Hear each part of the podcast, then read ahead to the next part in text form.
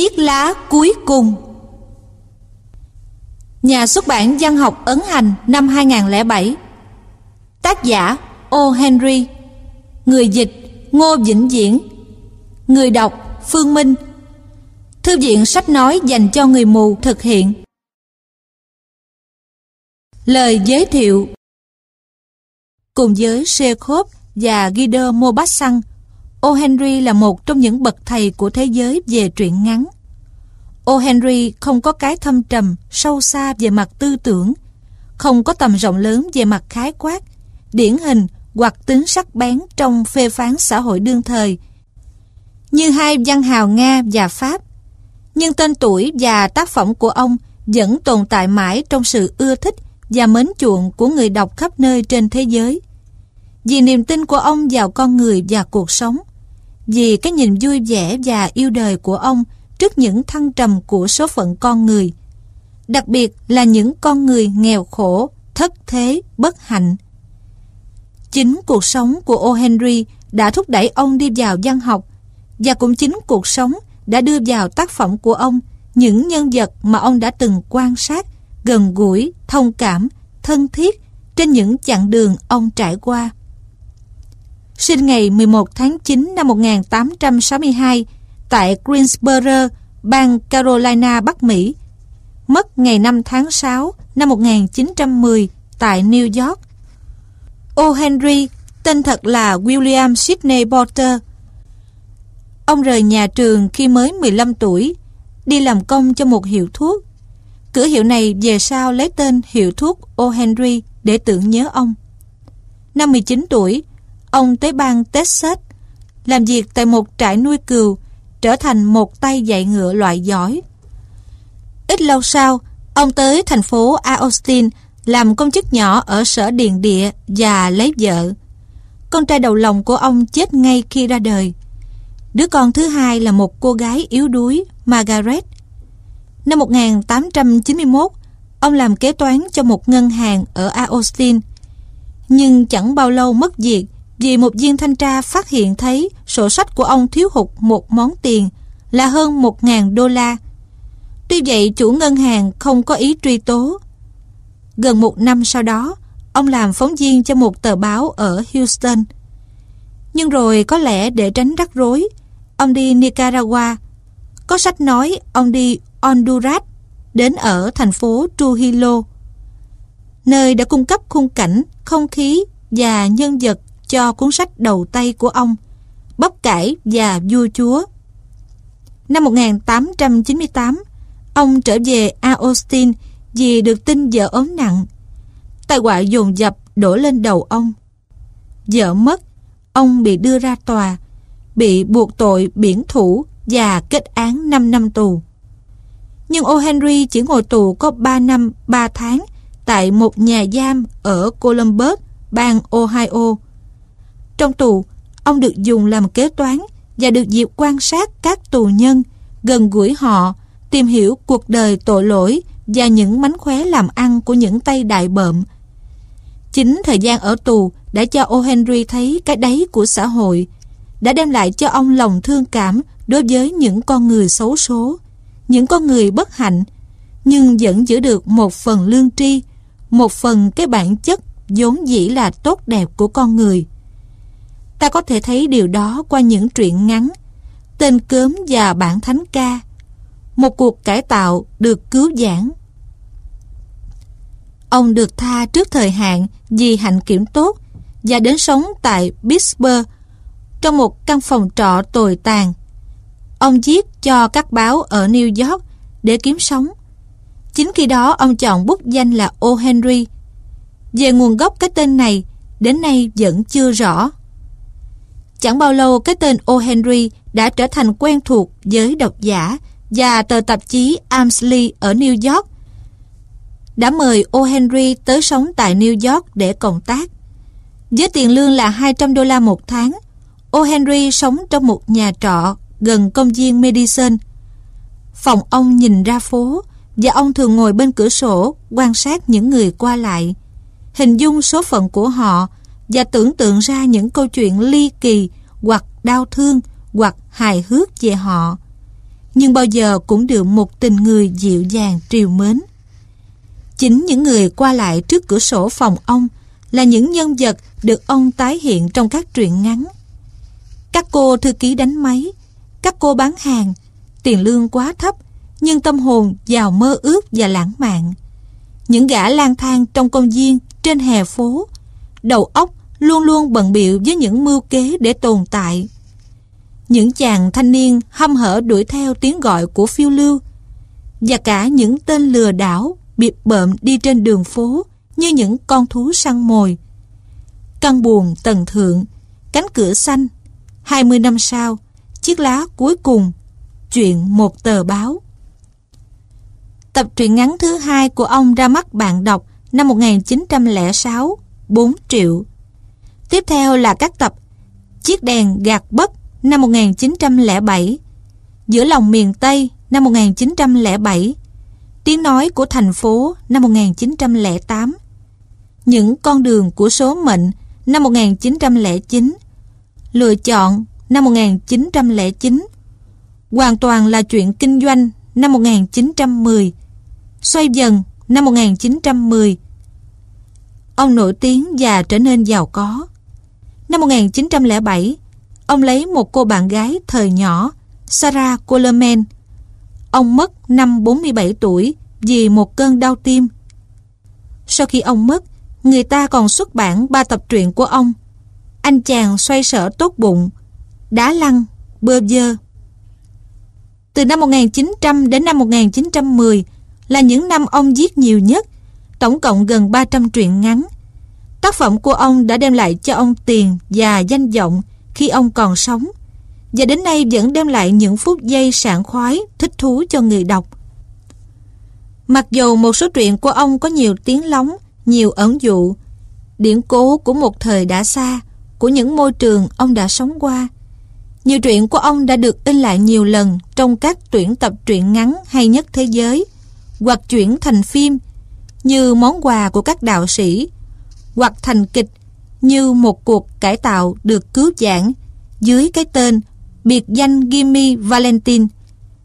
Sở dĩ O. Henry và truyện ngắn của ông đến nay vẫn còn được ưa thích rộng rãi trên thế giới, thì đó không những gì tác phẩm của ông đã tái hiện xã hội Mỹ ở đầu thế kỷ này với những nét riêng của một chủ nghĩa tư bản đang phát triển trong một bức tranh giàu màu sắc, nhiều bất ngờ, nhiều hương vị, mà trước hết vì tính nhân đạo và cái nhìn đầy độ lượng, thương cảm, lạc quan của tác giả đối với con người và cuộc sống. Đồng thời, phong cách nghệ thuật đặc sắc của O. Henry đã ghi lại một dấu ấn không thể phai mờ trong thể loại truyện ngắn thế giới. Món quà của các đạo sĩ. $1, 8 hào 7 xu. Tất cả chỉ có thế. Trong đó 6 hào là tiền xu. Những đồng xu dành dụm được bằng cách cò kè ráo riết với lão chủ hiệu tạp hóa, người bán rau, ông hàng thịt, cho đến lúc má phải nóng rát lên vì thái độ thầm dè biểu là keo kiệt do cái lối mặc cả quá chặt chẽ ấy gây ra. Đó là lần Dela đếm đi đếm lại số tiền. $1, 8 hào 7 xu. Thế mà ngày mai đã là Noel rồi. Rõ ràng là chẳng còn làm được gì khác ngoài việc gieo mình xuống chiếc giường nhỏ tồi tàn mà gào khóc. Và Dela đã làm như vậy. Tình cảnh này khiến người ta phải triết lý rằng cuộc đời chỉ toàn là những tiếng nức nở, những tiếng khóc thét và những nụ cười. Trong đó những tiếng thét chiếm nhiều hơn cả. Trong lúc bà chủ nhà đang nguôi dần từ nức nở chuyển sang thúc thích, mời bạn hãy ngó qua căn buồng. Một căn buồng thuê $8 một tuần với cả đồ đạc. Đúng ra không phải là không thể mô tả được căn buồng, nhưng chắc chắn là nó phải đề phòng đội cảnh sát bắt ăn mày đến kiểm soát. Trong phòng đợi ở tầng dưới có một hòm thư và một cái nút chuông, nhưng hòm thì chẳng bao giờ có lấy được một bức thư bỏ vào, còn chuông thì chẳng hề có ngón tay người ấn nút réo chuông. Ở đó còn có một tấm thiếp mang tên ông James Dillingham Young. Thời kỳ sung túc trước đây, khi chủ nó còn được trả $30 một tuần, tấm thiếp Dillingham đã theo gió bay đi khắp nơi. Bây giờ thu nhập co lại chỉ còn $20, thì những chữ Dillingham nong cũng mờ đi, như thể thật sự muốn thu mình lại, chỉ còn lại một chữ D, khiêm tốn và nhũn nhặn.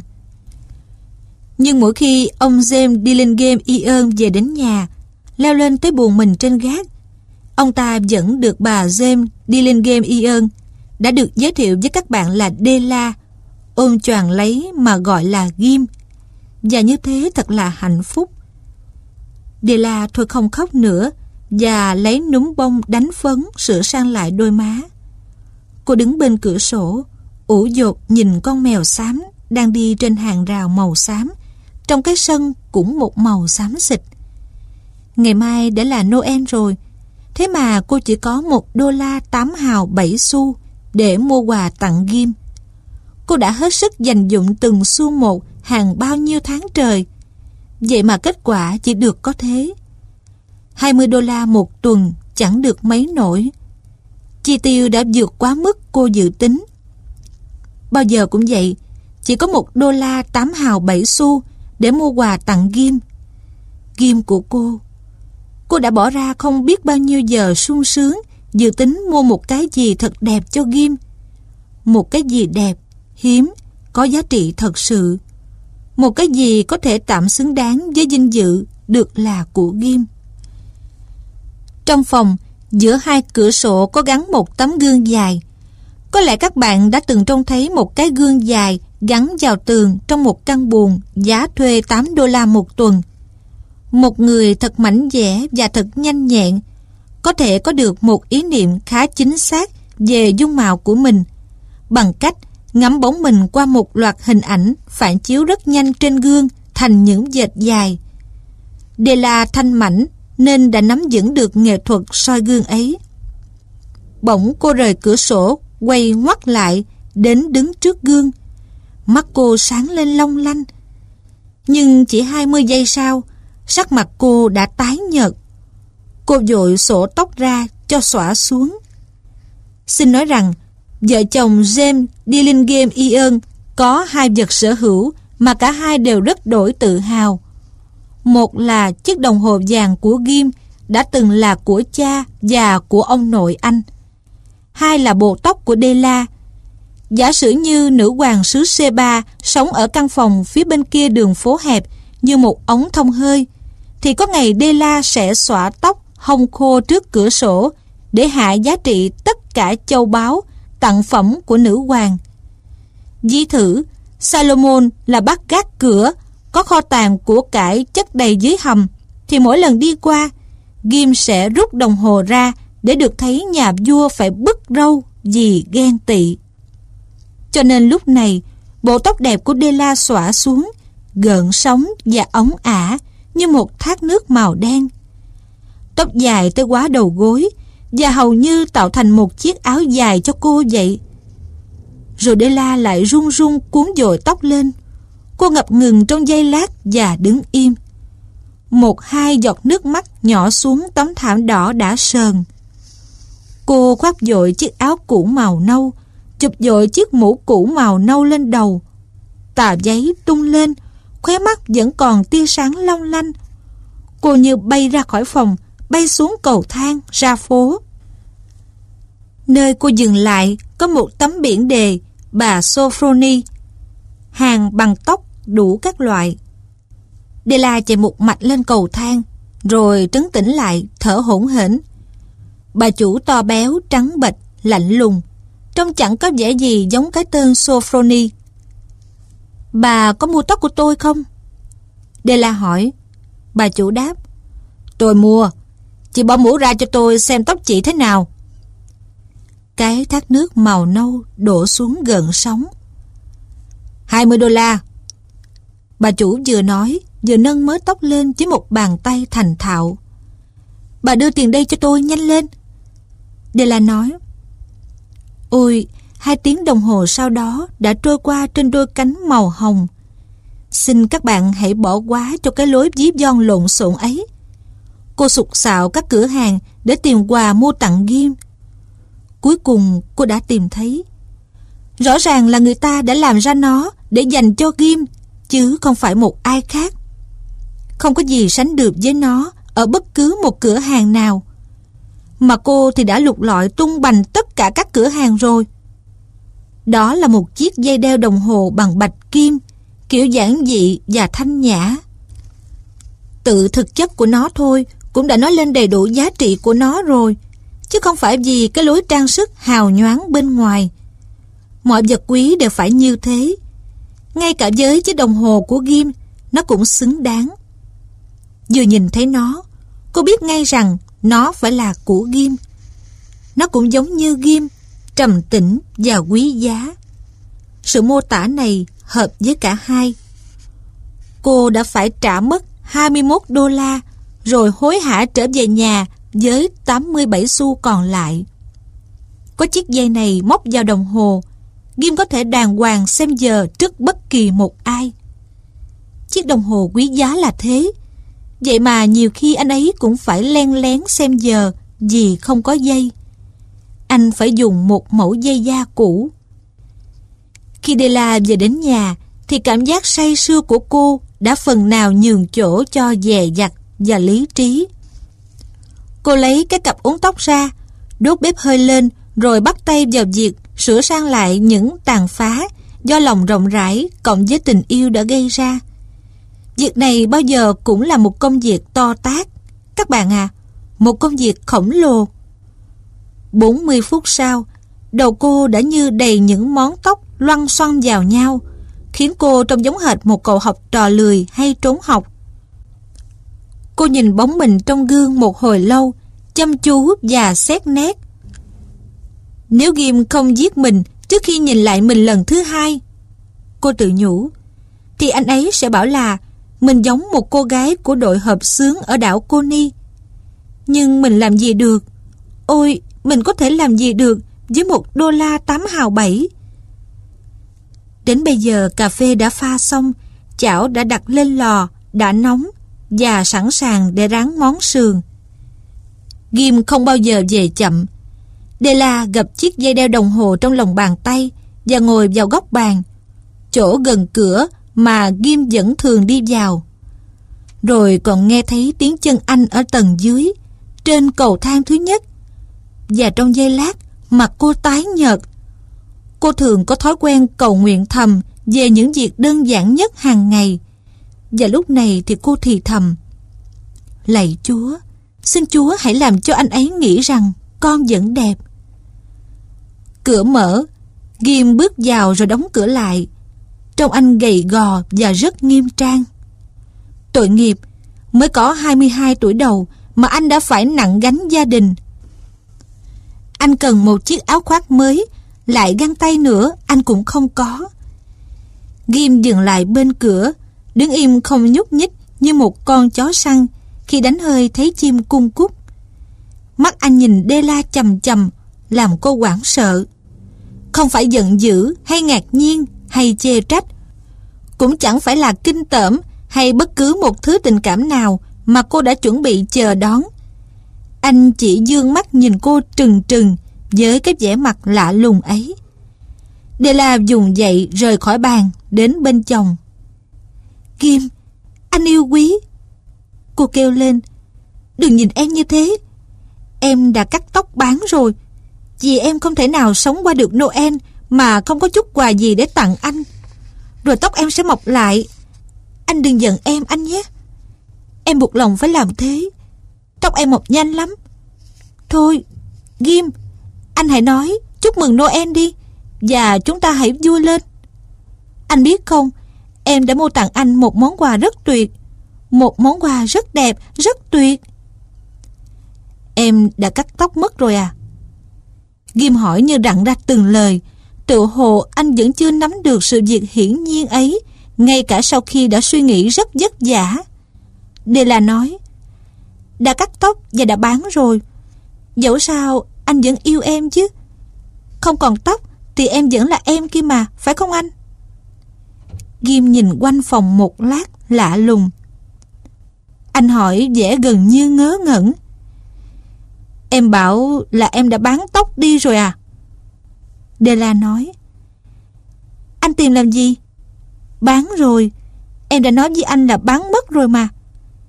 Đêm nay là đêm Noel anh ạ. Hãy yêu em vì em bán tóc đi làm gì anh đấy. Rồi cô nói tiếp, giọng bỗng nhiên nghiêm trang và dịu dàng. Tóc trên đầu em quả chăng có thể đếm được, nhưng không ai có thể đếm được tình yêu của em đối với anh. Ghim, em đi ráng sườn nhé. Ghim như mau chóng tỉnh khỏi cơn mê. Anh ôm lấy Della của anh trong 10 giây đồng hồ. Chúng ta hãy kín đáo quay đi phía khác, xem xét một vật gì đó không quan trọng mấy.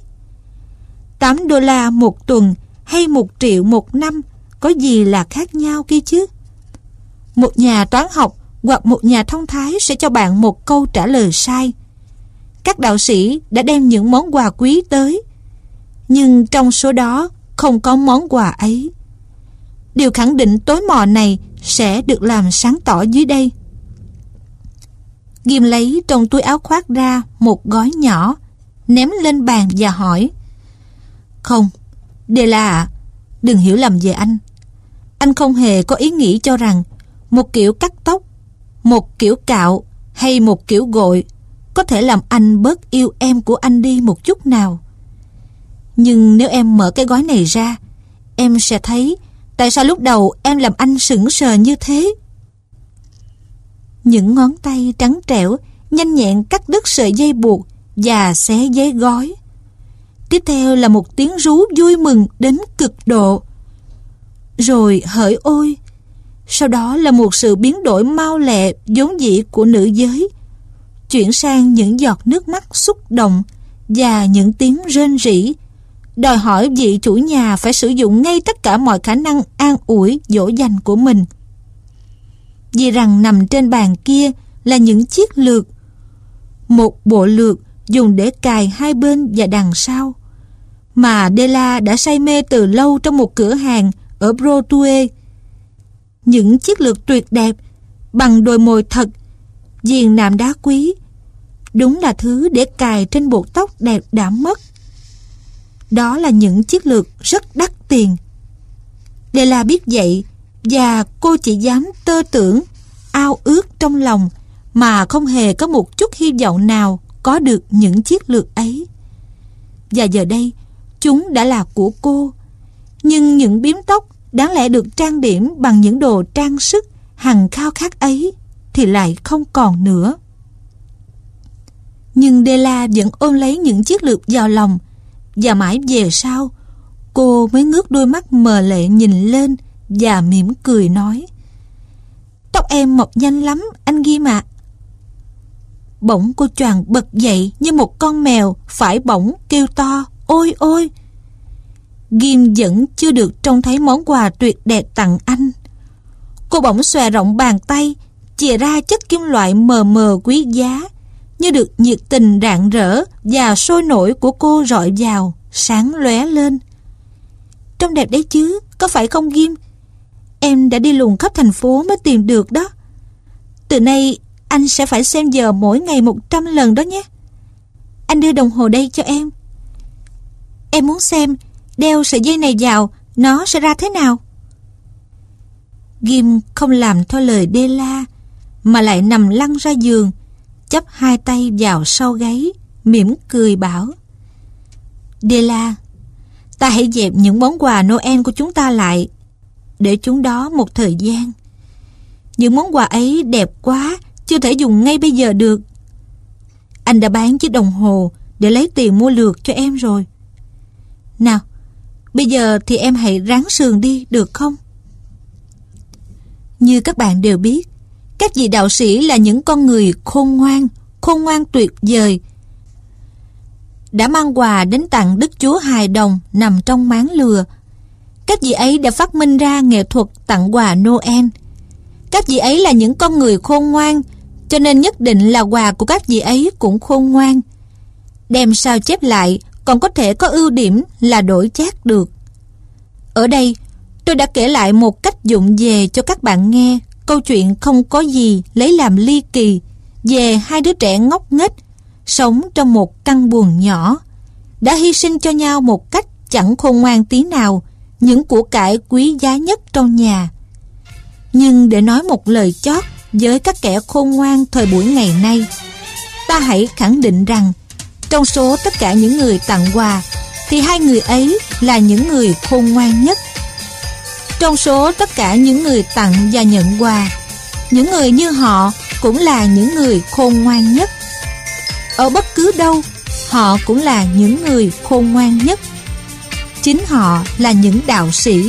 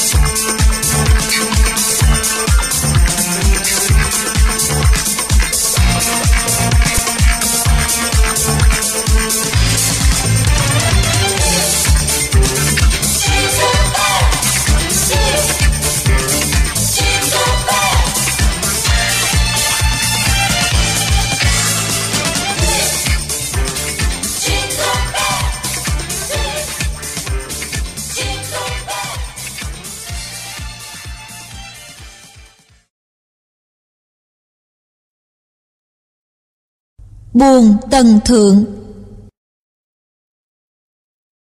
Trước hết, mụ Barker sẽ cho bạn xem căn phòng hai buồng. Bạn sẽ không dám ngắt lời mụ kể lể về những cái lợi của căn phòng này và những ưu điểm của con người lịch sự đã ở đây 8 năm trời. Rồi bạn sẽ gắng gượng ấp úng thú nhận rằng mình chẳng phải là bác sĩ, cũng chẳng phải là nha sĩ. Cách nhận khách trọ của mụ Barker khiến cho sau này chẳng bao giờ bạn còn giữ được tình cảm cũ đối với bố mẹ bạn, những người đã lơ là không để cho bạn được học một trong những nghề nghiệp xứng đáng với những căn phòng của mụ Barker. Sau đó, bạn leo lên một cầu thang và nhìn căn phòng ở gác 3 phía sau, giá thuê $8. Bị cung cách gác 3 của mụ Barker thuyết phục rằng căn phòng này thật là đáng giá $12. Ông Tusenberry bao giờ cũng trả cái giá đó cho tới khi ông ta rời đây, về trong nom đồn điền cam của người Anh ở Florida gần Palm Beach, nơi bà McIntyre, người thuê hai căn buồng phía mặt có buồng tắm riêng, bao giờ cũng tới nghỉ vào mùa đông. Bạn lại cố lắp bắp rằng mình muốn một chỗ rẻ hơn nữa. Nếu còn sống sót nổi sau cái vẻ khinh bỉ của mụ Barker, bạn sẽ được dẫn lên xem căn buồng rộng rãi của ông Skidder ở tầng 4. Buồng của ông Skidder không lúc nào bỏ trống. Ông ta soạn kịch và hút thuốc lá suốt ngày trong buồng. Nhưng tất cả những ai đi lùng buồng cho thuê đều được đưa tới thăm buồng ông để chiêm ngưỡng những bức rèm cửa. Sau mỗi lần có người vào xem như thế, ông Skidder sợ có thể sẽ bị đuổi đi, sẽ phải trả ít nhiều về khoản tiền thuê nhà. Rồi, ôi, nếu bạn vẫn còn đứng vững được trên một chân, bàn tay nóng hổi nắm chặt $3 nhớp nháp trong túi và giọng khàn khàn cung khai cái nghèo gớm ghiếc và tội lỗi của mình, thì mụ Barker chẳng bao giờ còn dẫn đường cho bạn nữa. Mụ sẽ quạt mồm ra như tiếng ngỗng trời mà gọi Clara, rồi mụ sẽ quầy quả đi thẳng xuống cầu thang. Khi ấy, Clara, người đầy tớ da đen, sẽ hộ tống bạn leo lên chiếc thang có trải thảm, trèo lên tầng 5 và giới thiệu với bạn căn buồng tầng thượng. Buồng này chiếm một khoảng diện tích 7x8 bộ, nằm ngay giữa lối đi. Hai bên là buồng xếp chứa củi hoặc chứa đồ tối om. Trong buồng có một cái giường sắt nhỏ, một cái chậu và một cái ghế, một cái giá dùng làm chạn, bốn bề tường trơ trụi như ép lấy bạn, chẳng khác gì những tấm dáng quan tài. Bạn đưa bàn tay lần lên cổ, há hốc mồm thở hổn hển. Bạn ngước mắt nhìn lên và có cảm giác như mình đang đứng ở đáy giếng. Rồi bạn lại hít thở một lần nữa. Qua tấm kính chiếc cửa sổ bé nhỏ trổ lên mái, bạn nhìn thấy một mảnh trời vuông xanh thăm thẳm. "Thưa ông, $2." Lạc Ra nói, nửa khinh bỉ, nửa thương hại. Một hôm, cô Leeson tới tìm thuê một căn buồng. Tay cô xách một cái máy chữ, vốn được chế tạo ra cho một bà to béo hơn nhiều. Leeson là một cô gái nhỏ nhắn, nhưng sau khi cô đã thôi không lớn nữa, thì đôi mắt và bộ tóc của cô vẫn cứ to lên và dài mãi ra. Và trong lúc nào cũng có vẻ chúng nói lên rằng, "Trời đất ơi, sao cô chẳng chịu lớn lên cùng với chúng tôi?"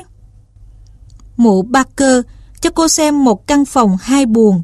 Mụ nói, "Trong cái buồng xếp này có thể chứa được một bộ xương người, hoặc thuốc gây mê, hoặc chứa than." "Nhưng thưa bà, em có phải là bác sĩ, nha sĩ gì đâu?" Cô Leeson rùng mình đáp.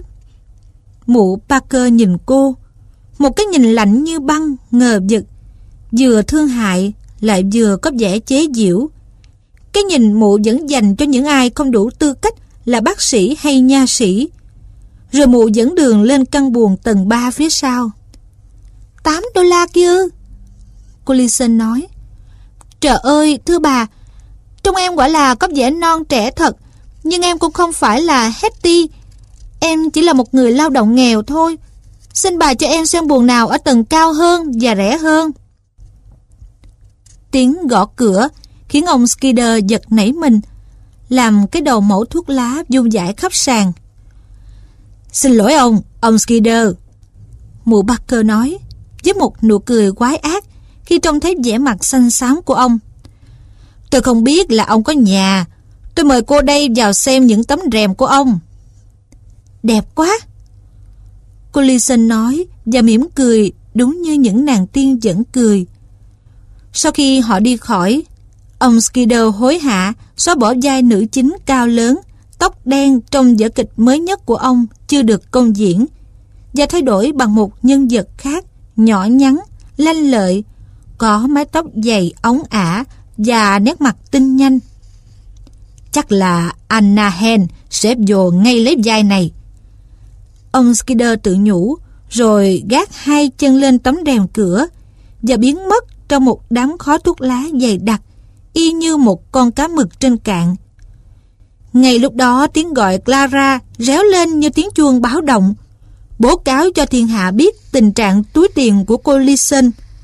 Một yêu tinh đen xì nắm lấy tay cô, đưa cô leo lên chiếc cầu thang tối như địa ngục, đẩy cô vào một căn hầm có một chút ánh sáng lờ mờ ở trên đỉnh, rồi lầu bầu những lời đe dọa và thần bí. $2. "Tôi thuê căn buồng này." Cô Leeson thở dài, giơ mình lên chiếc giường sắt kêu cót két. Ngày ngày cô Leeson đi làm, đến tối cô mang về những tập giấy viết tay để đánh máy sao ra nhiều bản. Đôi khi không có việc phải làm đêm, cô xuống ngồi trên những bậc thềm cửa cao cùng với các khách trọ khác. Khi tạo hóa thiết kế tạo ra cô Leeson chẳng phải hạng người sống ở một căn buồng tầng thượng. Tính tình cô vui vẻ, giàu tưởng tượng với những ý nghĩ kỳ khôi dịu dàng. Có lần cô đã để ông Skidder đọc cho nghe 3 màn trong vở hài kịch chưa được xuất bản của ông, nhan đề "Không phải chuyện đùa" hay là "Người thừa kế của công ty xe điện ngầm". Mỗi khi cô Leeson có thì giờ ngồi ở thềm cửa 1-2 tiếng đồng hồ, đám khách trọ nam giới lại vui vẻ hẳn lên. Nhưng cô Longnecker, một cô tóc vàng cao lớn, dạy học ở một trường công, ai hỏi gì cũng trả lời "Ồ, thế kia à?" thì lại ngồi khịt khịt mũi ở tít bậc trên cùng. Và cô đen, chủ nhật nào cũng đi bắn bia dịch di động ở Coney và làm công ở một cửa hàng bách hóa, thì ngồi khịt khịt mũi ở tít bậc dưới cùng. Còn cô Leeson ngồi ở bậc chính giữa, và cánh đàn ông quay quần lại quanh cô rất nhanh. Nhất là ông Skidder, Trong thâm tâm, ông đã phân cho cô vai đào nhất trong một vở kịch riêng tư, thơ mộng, chưa nói lên được trong đời sống thực. Và nhất là ông Hoover, 45 tuổi, to béo, hồng hào và ngốc nghếch. Và nhất là ông Evan, tuổi còn trẻ, thỉnh thoảng lại cố rặn ra một cơn ho húng hắn, mong cô sẽ yêu cầu ông bỏ thuốc lá.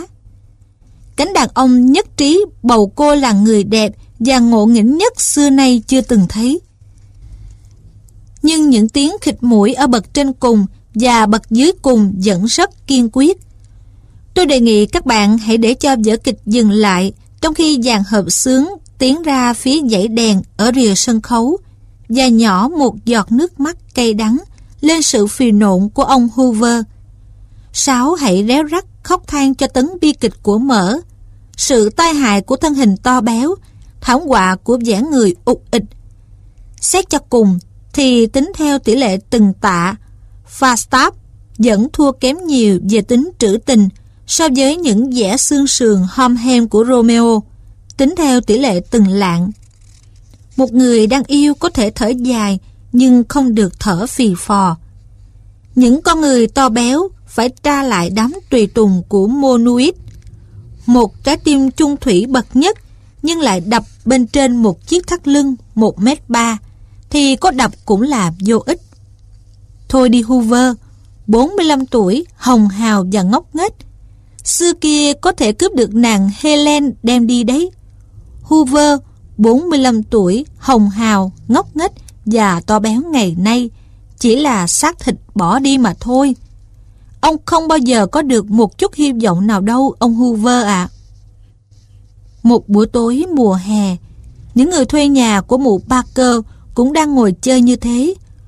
Bỗng cô Leeson ngước mắt nhìn lên trời mà vui vẻ khẽ cười kêu lên: "Ơ kìa, Billy Jackson, tầng dưới này mà tôi cũng vẫn nhìn thấy." Mọi người đều nhìn lên, người thì nhìn các cửa sổ của những tòa cao ốc, người thì nhìn quanh tìm kiếm một chiếc máy bay do một anh chàng Jackson nào đó lái. "Ông sao kia kìa?" Cô Leeson giải thích, giơ một ngón tay xinh xắn lên trời.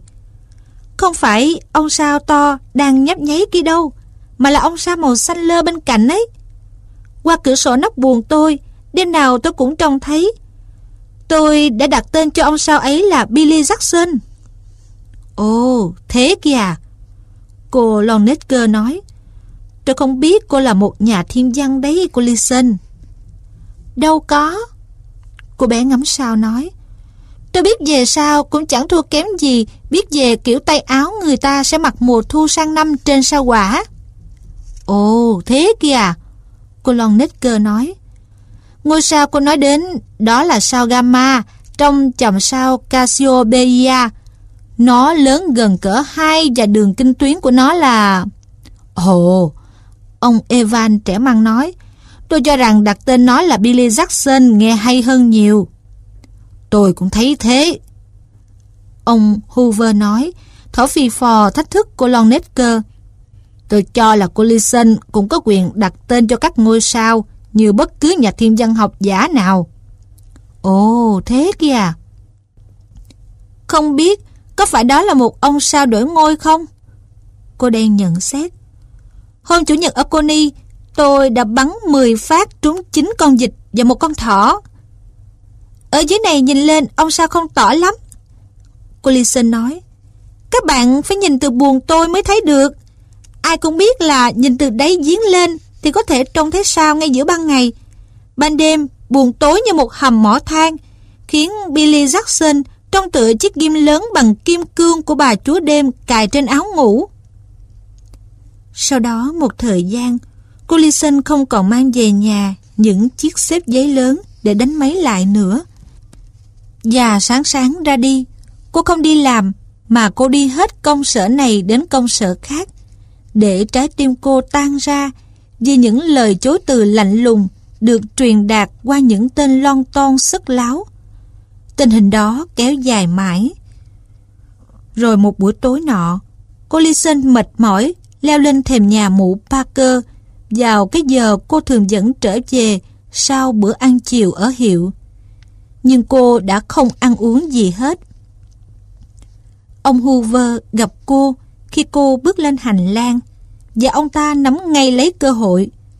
Ông xin lấy cô làm vợ và cái thân hình phì nộn của ông cứ loay quay quanh cô như một hòn núi lở. Cô né tránh và nắm lấy tay vịn cầu thang. Ông định cầm lấy tay cô, nhưng cô đã giơ tay lên tát một cách yếu ớt vào mặt ông. Rồi cô nắm lấy tay vịn cầu thang, lần từng bậc leo lên. Cô đi qua cửa buồng ông Skidder.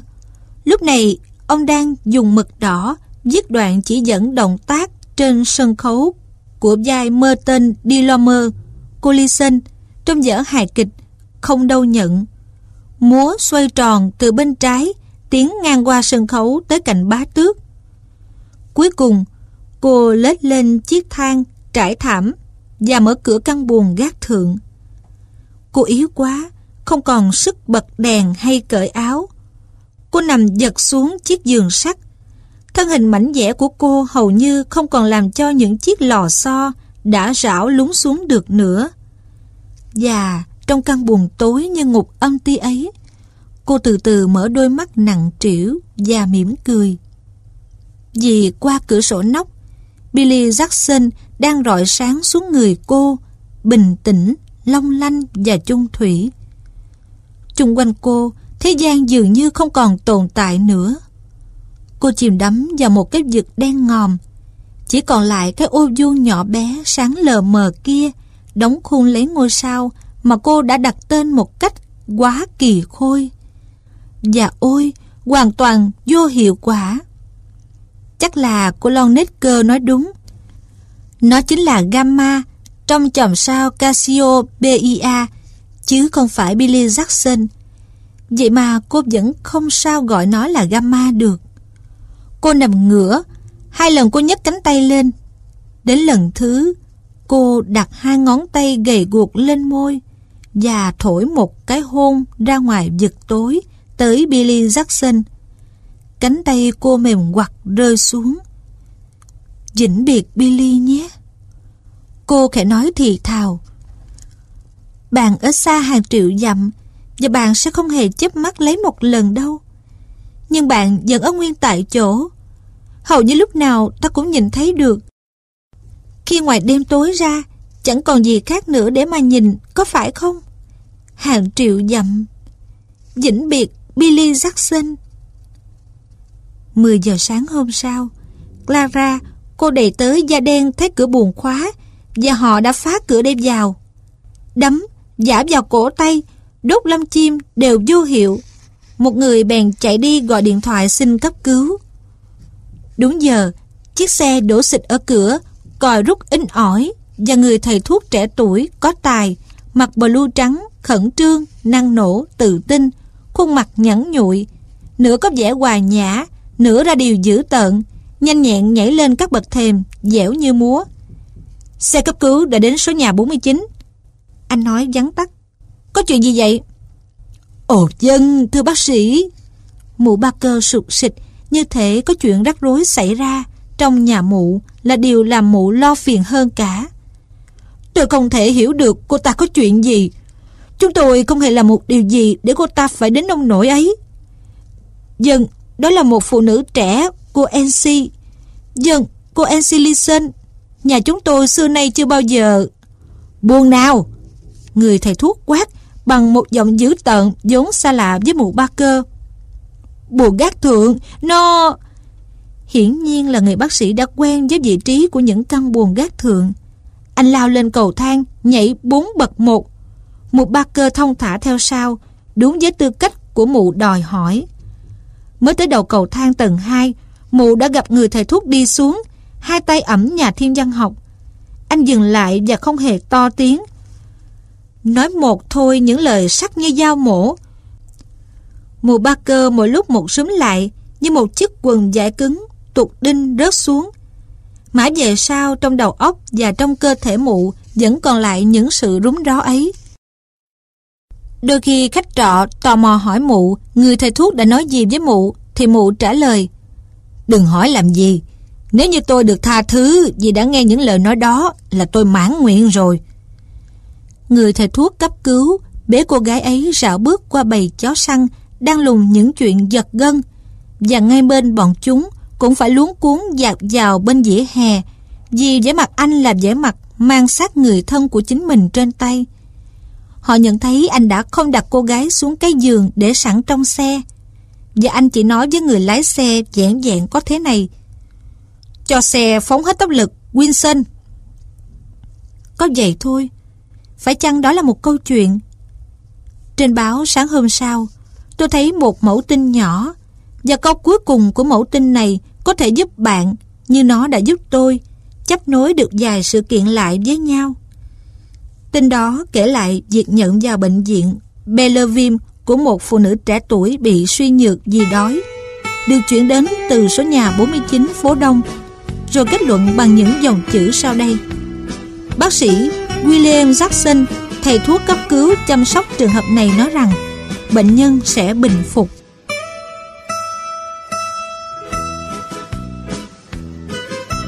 Quý vị và các bạn đang nghe sách tại www thư viện sách nói.vn. Trân trọng cảm ơn các bạn rất nhiều.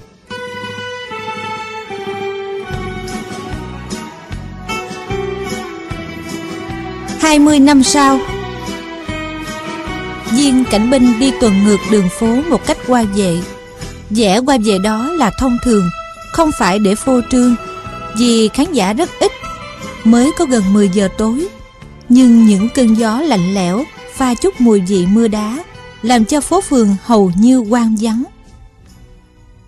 Vừa đi xem xét các cửa ngõ, tay quay chiếc dùi cui theo những động tác rắc rối và khéo léo, thỉnh thoảng lại xoay người, đưa cặp mắt soi mói nhìn suốt đường phố yên tĩnh. Viên cảnh binh với dốc người lực lưỡng và dáng đi hơi có vẻ nghênh ngang là hình ảnh đẹp đẽ của kẻ bảo vệ an ninh.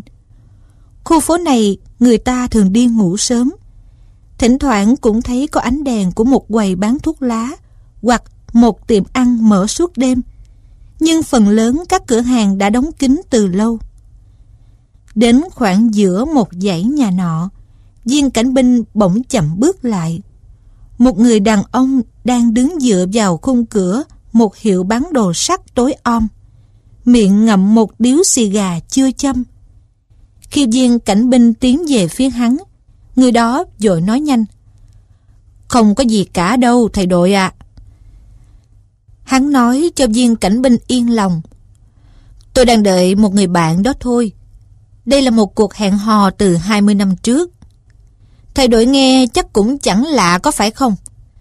"Vâng, tôi xin kể cho thầy đội nghe, để thầy đội thấy rõ là không có gì khuất tất. Cách đây cũng khoảng thời gian 20 năm, ở nơi cửa hiệu này có một quán ăn." "Quán ăn của Bixo Brady?" "Đúng, cách đây 5 năm người ta mới phá nó đi." Viên cảnh binh nói. Người đàn ông đứng trong khung cửa đánh một que diêm châm điếu xì gà. Ánh sáng cho thấy rõ bộ mặt tai tái, quai hàm vuông, cặp mắt sắc sảo và một vết sẹo trắng nhỏ gần lông mày bên phải. Chiếc ghim cài khăn quàng của hắn ta là một viên kim cương lớn, ghim một cách kỳ quặc. "Cũng đêm này 20 năm trước đây," hắn nói, "tại quán ăn của Bixo Brady, tôi đã ăn bữa tối với Jimmy Owen, thằng bạn thân nhất của tôi, một tay tốt bụng nhất trên đời. Nó với tôi cùng lớn lên ở New York này như hai anh em. Tôi 18 tuổi, còn Jimmy 20. Sáng hôm sau tôi phải đi miền Tây để làm ăn, không thể nào kéo Jimmy ra khỏi New York được. Nó cho rằng nơi đây là nơi duy nhất trên thế giới. Phải, đêm ấy chúng tôi đã thỏa thuận với nhau rằng kể từ ngày ấy, giờ ấy, đúng 20 năm sau, chúng tôi sẽ gặp lại nhau ở đây, cho dù hoàn cảnh chúng tôi khi đó thế nào đi nữa, dù có phải vượt đường xa đến đâu đi nữa. Chúng tôi đã tính ra rằng trong 20 năm, dù có thế nào thì số phận mỗi đứa chúng tôi cũng đã an bài, cơ đồ mỗi đứa chúng tôi cũng đã ổn định rồi." "Nghe hay đấy nhỉ?" Viên cảnh binh nói. Dẫu sao thì thời gian giữa hai cuộc gặp kể cũng là khá dài. Thế từ khi ra đi, anh có được tin gì về bạn anh không? À, có. Chúng tôi có viết thư cho nhau một thời gian, người kia nói. Nhưng được 1-2 năm sau chúng tôi bặt tin nhau. Thầy đội cũng biết đấy, miền Tây là một nơi khá hắc búa. Tôi đã phải ngược xuôi khá vất vả. Xong tôi biết nếu Gimme nó còn sống thì thế nào nó cũng đến gặp tôi ở đây, vì nó luôn luôn là một thằng bạn trung hậu và thành thật nhất đời. Nhất định nó sẽ không quên. Tôi đã đi 1000 dặm đến đứng ở cái cửa này đêm nay. Nhưng nếu thằng bạn cũ của tôi mà đến đây thì cũng thật bỏ công. Người đang đợi rút ra một chiếc đồng hồ rất sang, giỏ nạm những hạt kim cương nhỏ. Hắn nói to: 10:03. Chúng tôi chia tay nhau ở quán này đây đúng lúc 10 giờ. Anh làm ăn ở miền Tây khá chứ? Viên cảnh binh hỏi. Thầy đội nói đúng. Tôi mong thằng Gimme bằng được 1/2 của tôi là tôi mừng rồi. Nhưng tốt bụng như nó thì nó thuộc vào loại làm ăn cần cù vất vả. Tôi đã phải đến với những tay lão luyện hạng nhất mới kiếm ăn được. Ở New York, con người sinh ra thủ cựu. Phải là miền Tây thì mới làm cho con người ta sắc như lưỡi dao cạo được. Viên cảnh binh múa cái dùi cui, bước đi 1-2 bước. Tôi phải đi đây. Mong rằng bạn anh thế nào cũng tới. Anh chỉ đợi anh ta đến đúng giờ hẹn thôi chứ? Không, người kia nói. Ít nhất tôi cũng sẽ đợi nó nửa giờ. Nếu Ghim còn sống trên quả đất này thì vào giờ ấy thế nào nó cũng đến. Chào thầy đội. Chào anh, viên cảnh binh nói, rồi lại tiếp tục đi tuần. Vừa đi vừa chú ý xem xét các cửa ngõ. Lúc này trời mưa bụi, lạnh lẽo, và gió lúc nãy thổi từng cơn ngập ngừng thì bây giờ đã nổi lên, thổi đều và mạnh. Một vài khách bộ hành còn đi lại trong khu phố, vội vã rảo bước, lặng lẽ âm thầm, cổ áo choàng kéo cao, hai tay thọc vào túi. Và ở cửa hiệu bán đồ sắt, con người đã vượt 1000 dặm để giữ đúng một lời hẹn hò du dơ đến mức gần như vô lý với một người bạn thời trẻ của mình, vẫn đứng hút thuốc và chờ đợi. Được chừng 20 phút thì một người cao lớn, mặc áo khoác dài, cổ kéo lên đến tận tai từ phía bên kia đường, hớt hải chạy sang. Hắn đi thẳng tới chỗ người đang đứng đợi.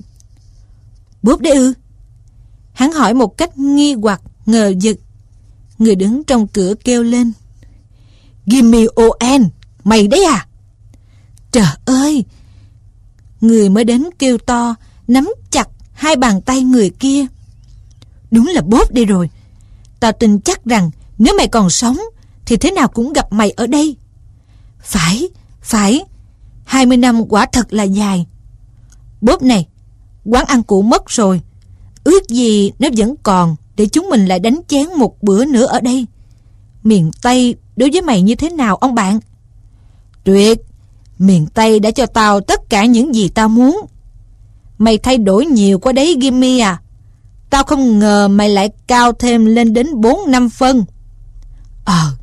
Sau năm 20 tuổi tao có lớn thêm một chút. Ở New York mày làm ăn khá chứ Gimme? Tạm thôi. Tao làm ở một công sở của thành phố. Đi thôi Bob, chúng ta sẽ tới một chỗ tao quen, rồi chúng ta sẽ nói chuyện lâu với nhau về thời xưa. Hai người khoác tay nhau đi ngược đường phố. Người từ miền Tây tới mà thành công đã làm cho tự cao tự đại thêm, bắt đầu nói sơ qua về lịch sử làm giàu của mình. Người kia tùm hụp trong chiếc áo khoác, chăm chú lắng nghe. Ở góc phố có một hiệu tạp hóa, đèn điện sáng trưng. Khi họ bước tới chỗ ánh sáng chói lòa ấy, cùng một lúc cả hai đều quay lại nhìn chằm chằm vào mặt nhau. Người miền Tây đến bỗng đứng sững lại và rút tay ra. Mày không phải là Gimme Owen? Hắn kêu lên. 20 năm lâu thật đấy, nhưng cũng chưa đủ để thay đổi mũi của một con người. Từ một cái mũi dọc dừa thành một cái mũi ống nhổ được. Đôi khi thời gian ấy đã biến một người tốt thành xấu đấy. Người cao lớn nói. Mày đã bị bắt được 10 phút rồi, xin ki bóp ạ. Chicago dự tính mày có thể đi qua chỗ chúng tao và điện cho chúng tao biết là họ có câu chuyện muốn nói với mày. Yên mà đi thôi chứ ông bạn, thế là biết điều đấy. Bây giờ trước khi đi về Bob, thì đây là mấy chữ người ta nhờ tao đưa cho mày. Mày có thể đọc ngay ở đây, bên cửa sổ này cũng được, của viên cảnh binh tuần tra O.N. đấy. Người từ miền Tây đến dở mảnh giấy nhỏ người kia đưa cho. Khi hắn bắt đầu đọc, tay hắn vẫn vững như thường, nhưng khi đọc xong, tay hắn hơi run run. Bức thư khá ngắn ngủi. Bob, tao đã đến chỗ hẹn đúng giờ. Khi mày đánh diêm châm xì gà, tao đã nhận ra mặt một người đang bị truy nã ở Chicago. Dẫu sao tao cũng không thể tự tay làm việc đó, nên tao đã đi tìm một nhân viên mặc thường phục để nhờ làm hộ. Gimme. Tên cớm và bản thánh ca. Sobi trằn trọc trên chiếc ghế ở công viên Madison. Khi những con ngỗng trời vang vẳng kêu đêm, khi những người đàn bà không có áo da hải cẩu trở nên dịu dàng với các đức ông chồng, và khi Sobi trằn trọc trên chiếc ghế của mình ở công viên, thì bạn có thể biết được rằng mùa đông đã đến gần. Một chiếc lá vàng rơi vào lòng Sobi. Đó là tấm danh thiếp của thần rét. Thần rất tốt đối với những khách trọ thường xuyên của công viên Madison và thẳng thắn báo trước cho họ biết cuộc đến thăm hàng năm của mình. Tại các ngã tư, thần đã trao lá thiếp của mình cho gió bắc, gia nhân của lâu đài ngoài trời, để những người trọ ở lâu đài có thể chuẩn bị sẵn sàng. Sobi nhận thấy đã đến lúc phải lập ra quỹ ban một người bàn biện pháp và phương tiện chống cái rét đang tới. Chính vì thế mà anh ta cứ trằn trọc mãi trên ghế. Nhưng tham vọng tránh rét của Sobi không có gì là cao xa lắm. Anh ta không hề tơ tưởng đến những chuyến du hành trên địa trung hải, đến bầu trời ru ngủ của miền Nam, hoặc những cuộc đi chơi thuyền lên đên trên vịnh Vetiver. Tất cả sự khao khát của lòng anh chỉ là được sống 3 tháng ở khám đảo.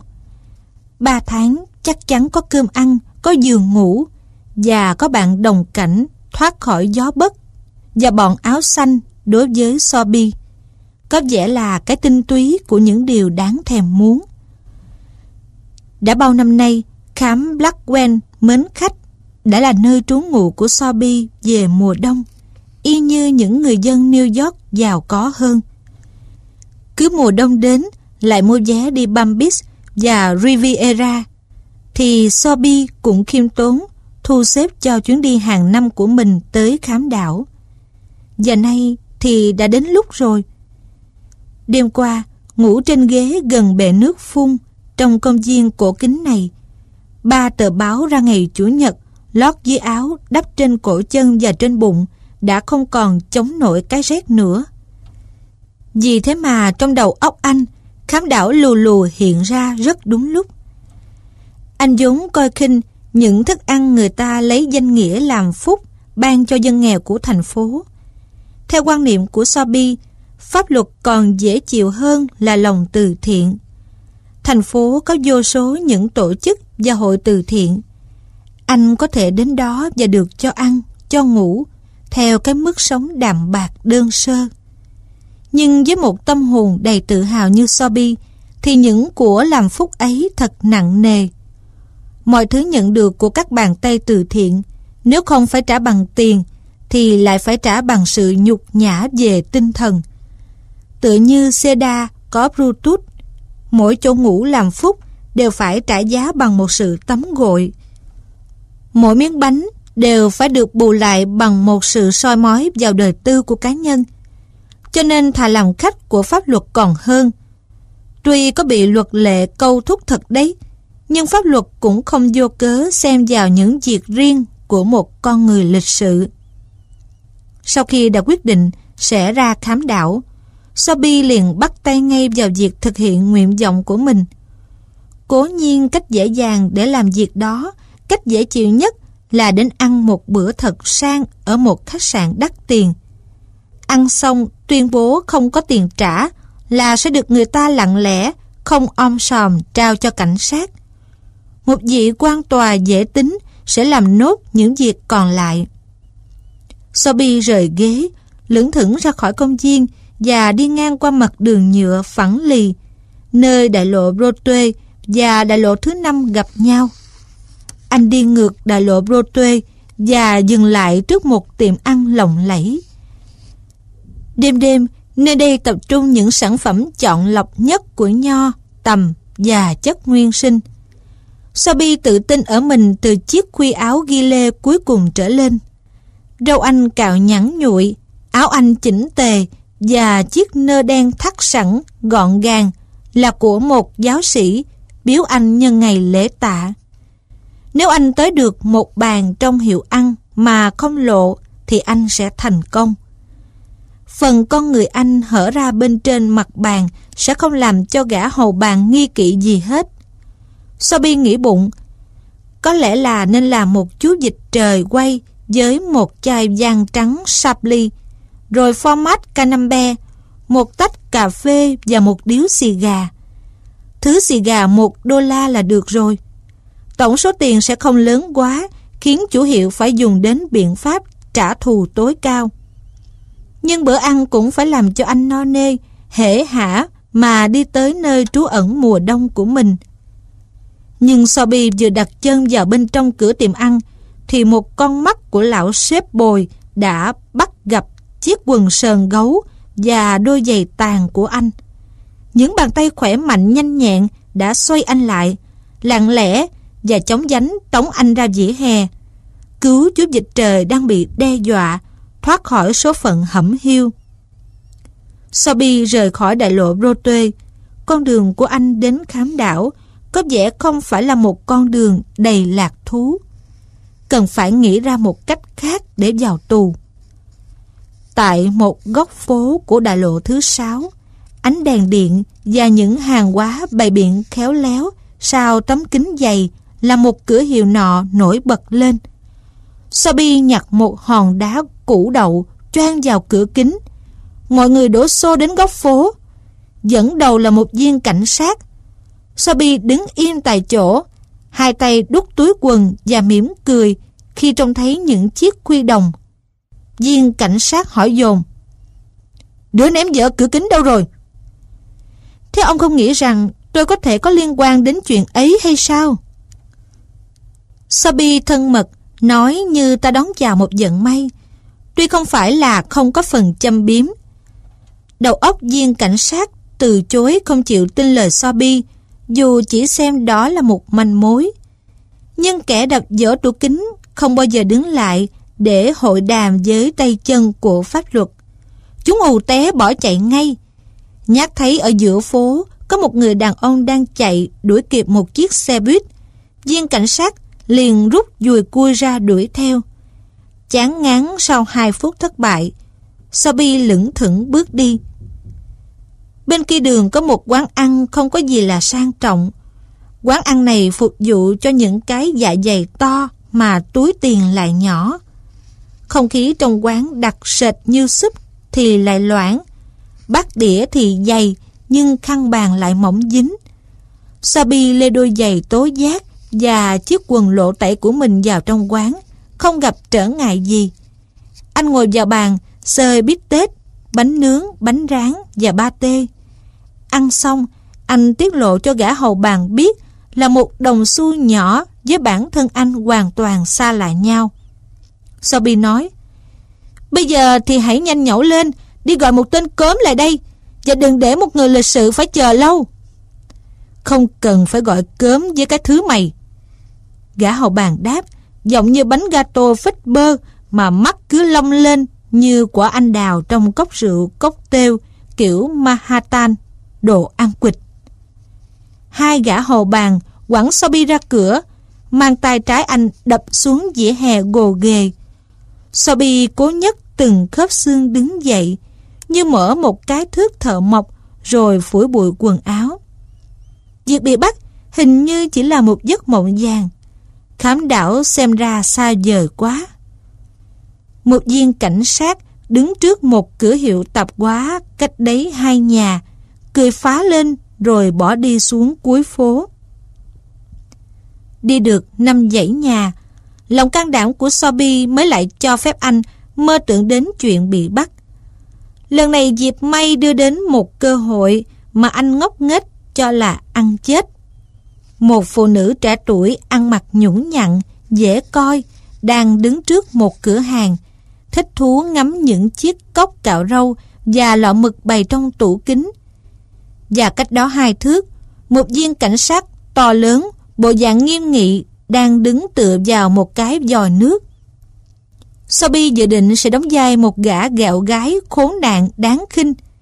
Vẻ mặt lịch sự và thanh tú của nạn nhân cùng với sự gần gũi của viên cảnh sát đầy tinh thần trách nhiệm khiến anh tin chắc rằng chỉ lát nữa thôi anh sẽ cảm thấy bàn tay êm dịu của nhà nước nắm chặt cánh tay anh, đảm bảo cho anh có được nơi trú ngụ qua mùa đông trên hòn đảo nhỏ ấm cúng kia.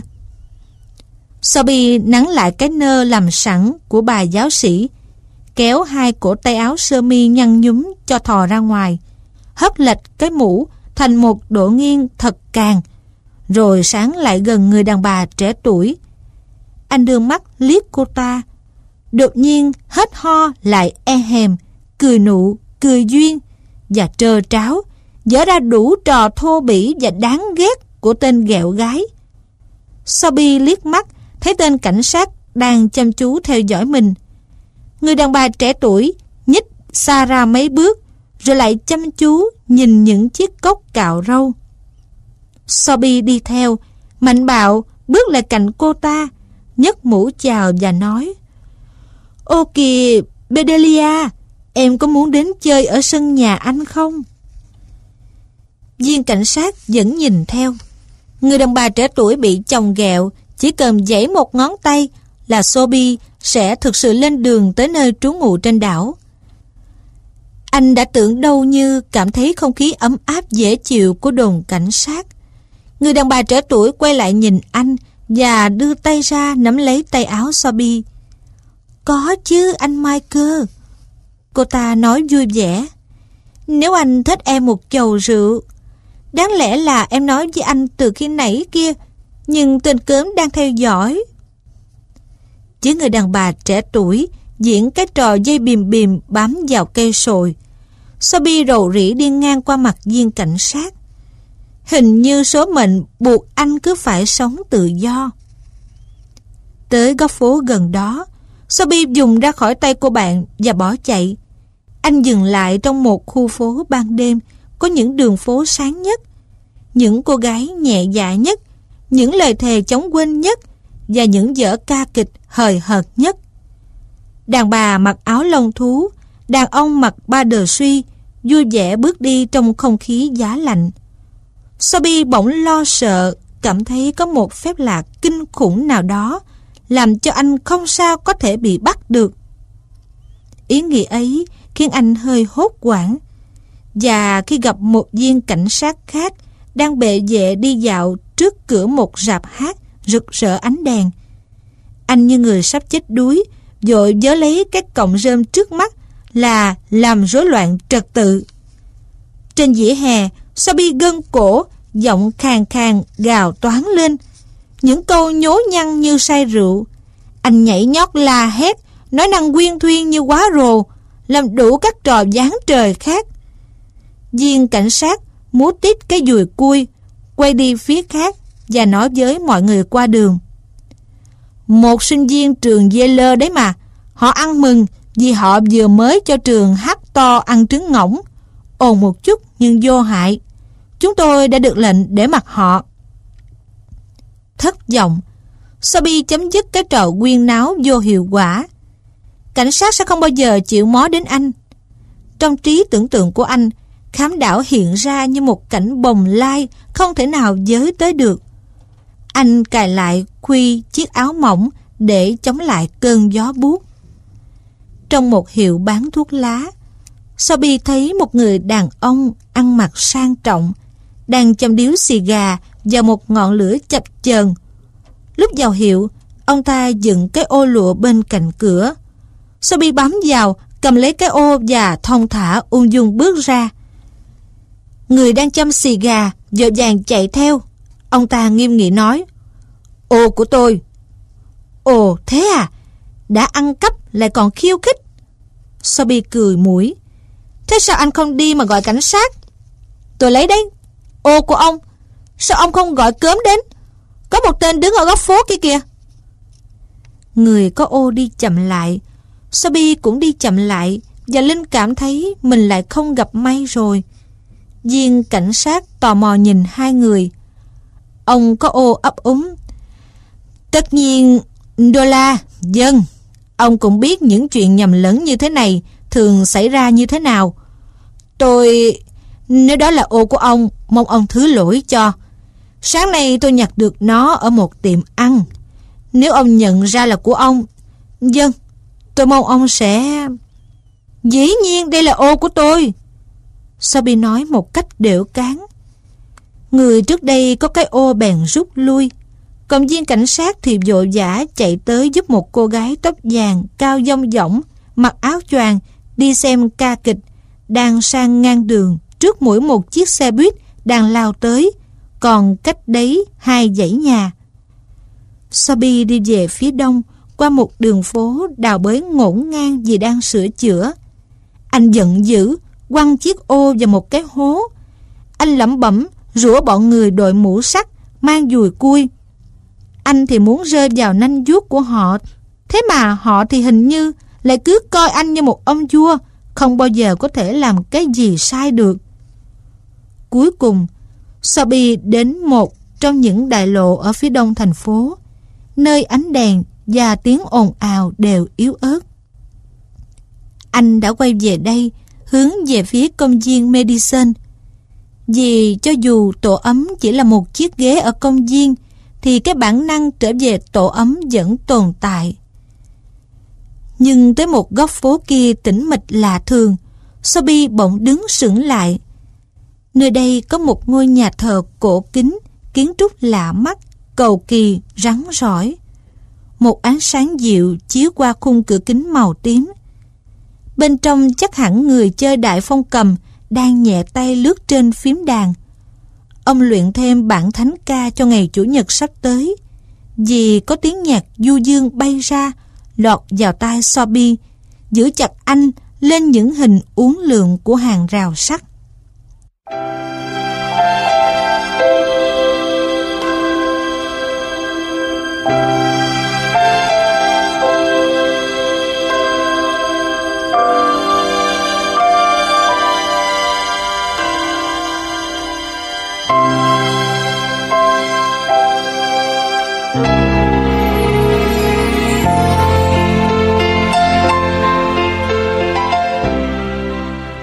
Trăng đã lên cao, rực rỡ thanh bình.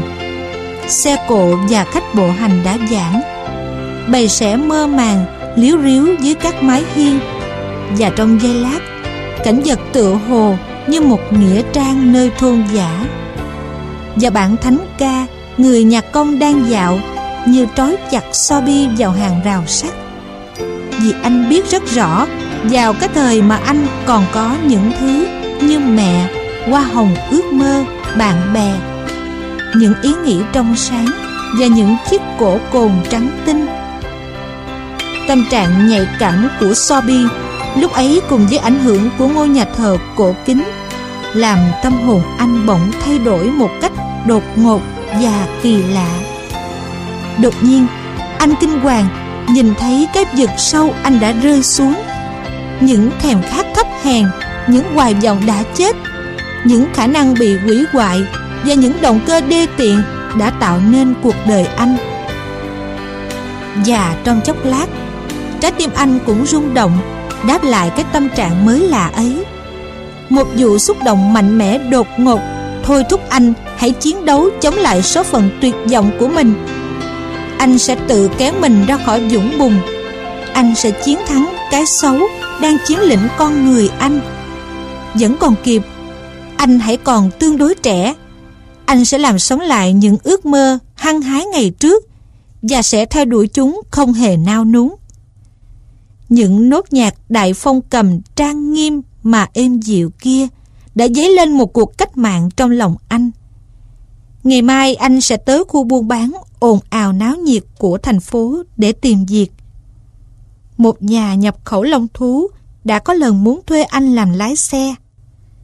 Ngày mai anh sẽ tìm ông ta để xin việc. Anh sẽ là một con người ở đời như ai. Anh sẽ... Sobi bỗng cảm thấy có một bàn tay đặt lên cánh tay anh. Anh vội quay lại và thấy ngay bộ mặt phèn phẹt của một viên cảnh sát. Mày làm gì ở đây?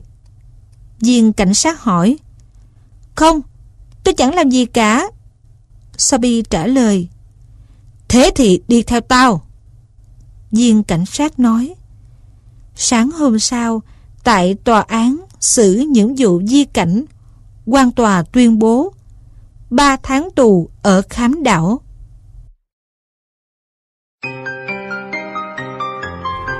Bánh rán miền Baimienta.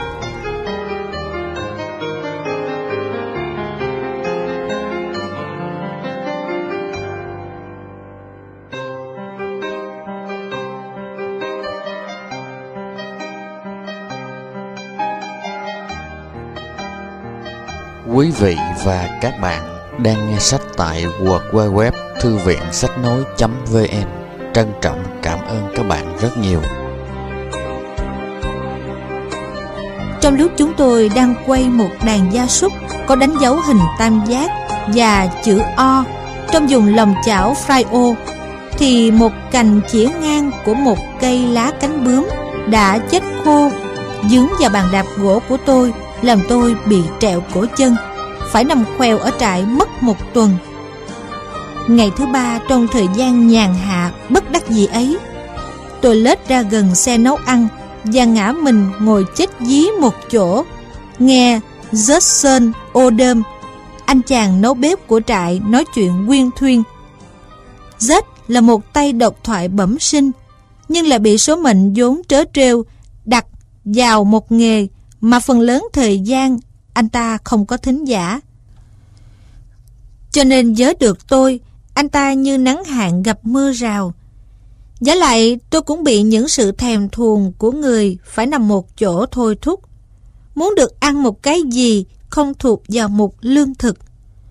Tôi mơ tưởng đến cái buồn để thức ăn của mẹ tôi, những mơ tưởng sâu sắc như mối tình đầu và mãnh liệt vì nhớ tiếc.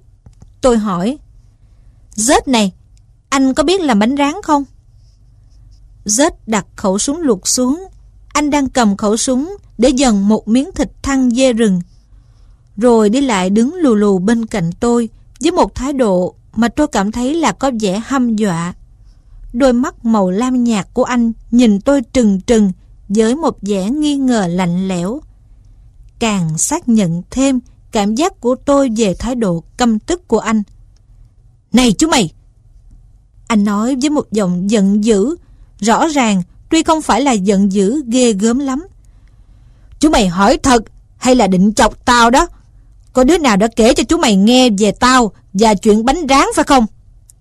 Không, Zết à, tôi thành thực nói. Tôi hỏi thật đó. Tôi sẵn sàng đánh đổi con ngựa của tôi kèm theo cả yên cương để lấy một chồng bánh rán vàng ngậy phết bơ, với vài quả táo ngọt dùng New Orleans đầu mùa, loại to ấy. Có chuyện gì về bánh rán hả? Thấy tôi không có ý bóng gió xỏ xiên gì, Zết im lặng. Anh lấy mấy cái túi, mấy hộp sắt tay bí mật trong xe lương thực ra, đem lại để dưới bóng cây tầm ma, nơi tôi đang ngã mình. Tôi ngắm nhìn anh, trong khi anh thong thả sắp xếp và cởi những dây nhợ chằng chịt buộc các thứ đó. Không, không phải là một câu chuyện. Z vừa làm vừa nói, mà chỉ là những việc tất nhiên phải xảy ra trong trường hợp giữa tôi và thằng cha ngủ ngày mắt đỏ ở Mayer Miller, Canada, và cô Wilela Liarai. Kể lại cho chú mày nghe cũng chẳng sao. Hồi ấy, tớ đang chăn bò cho lão Bintumay ở trại San Miguel.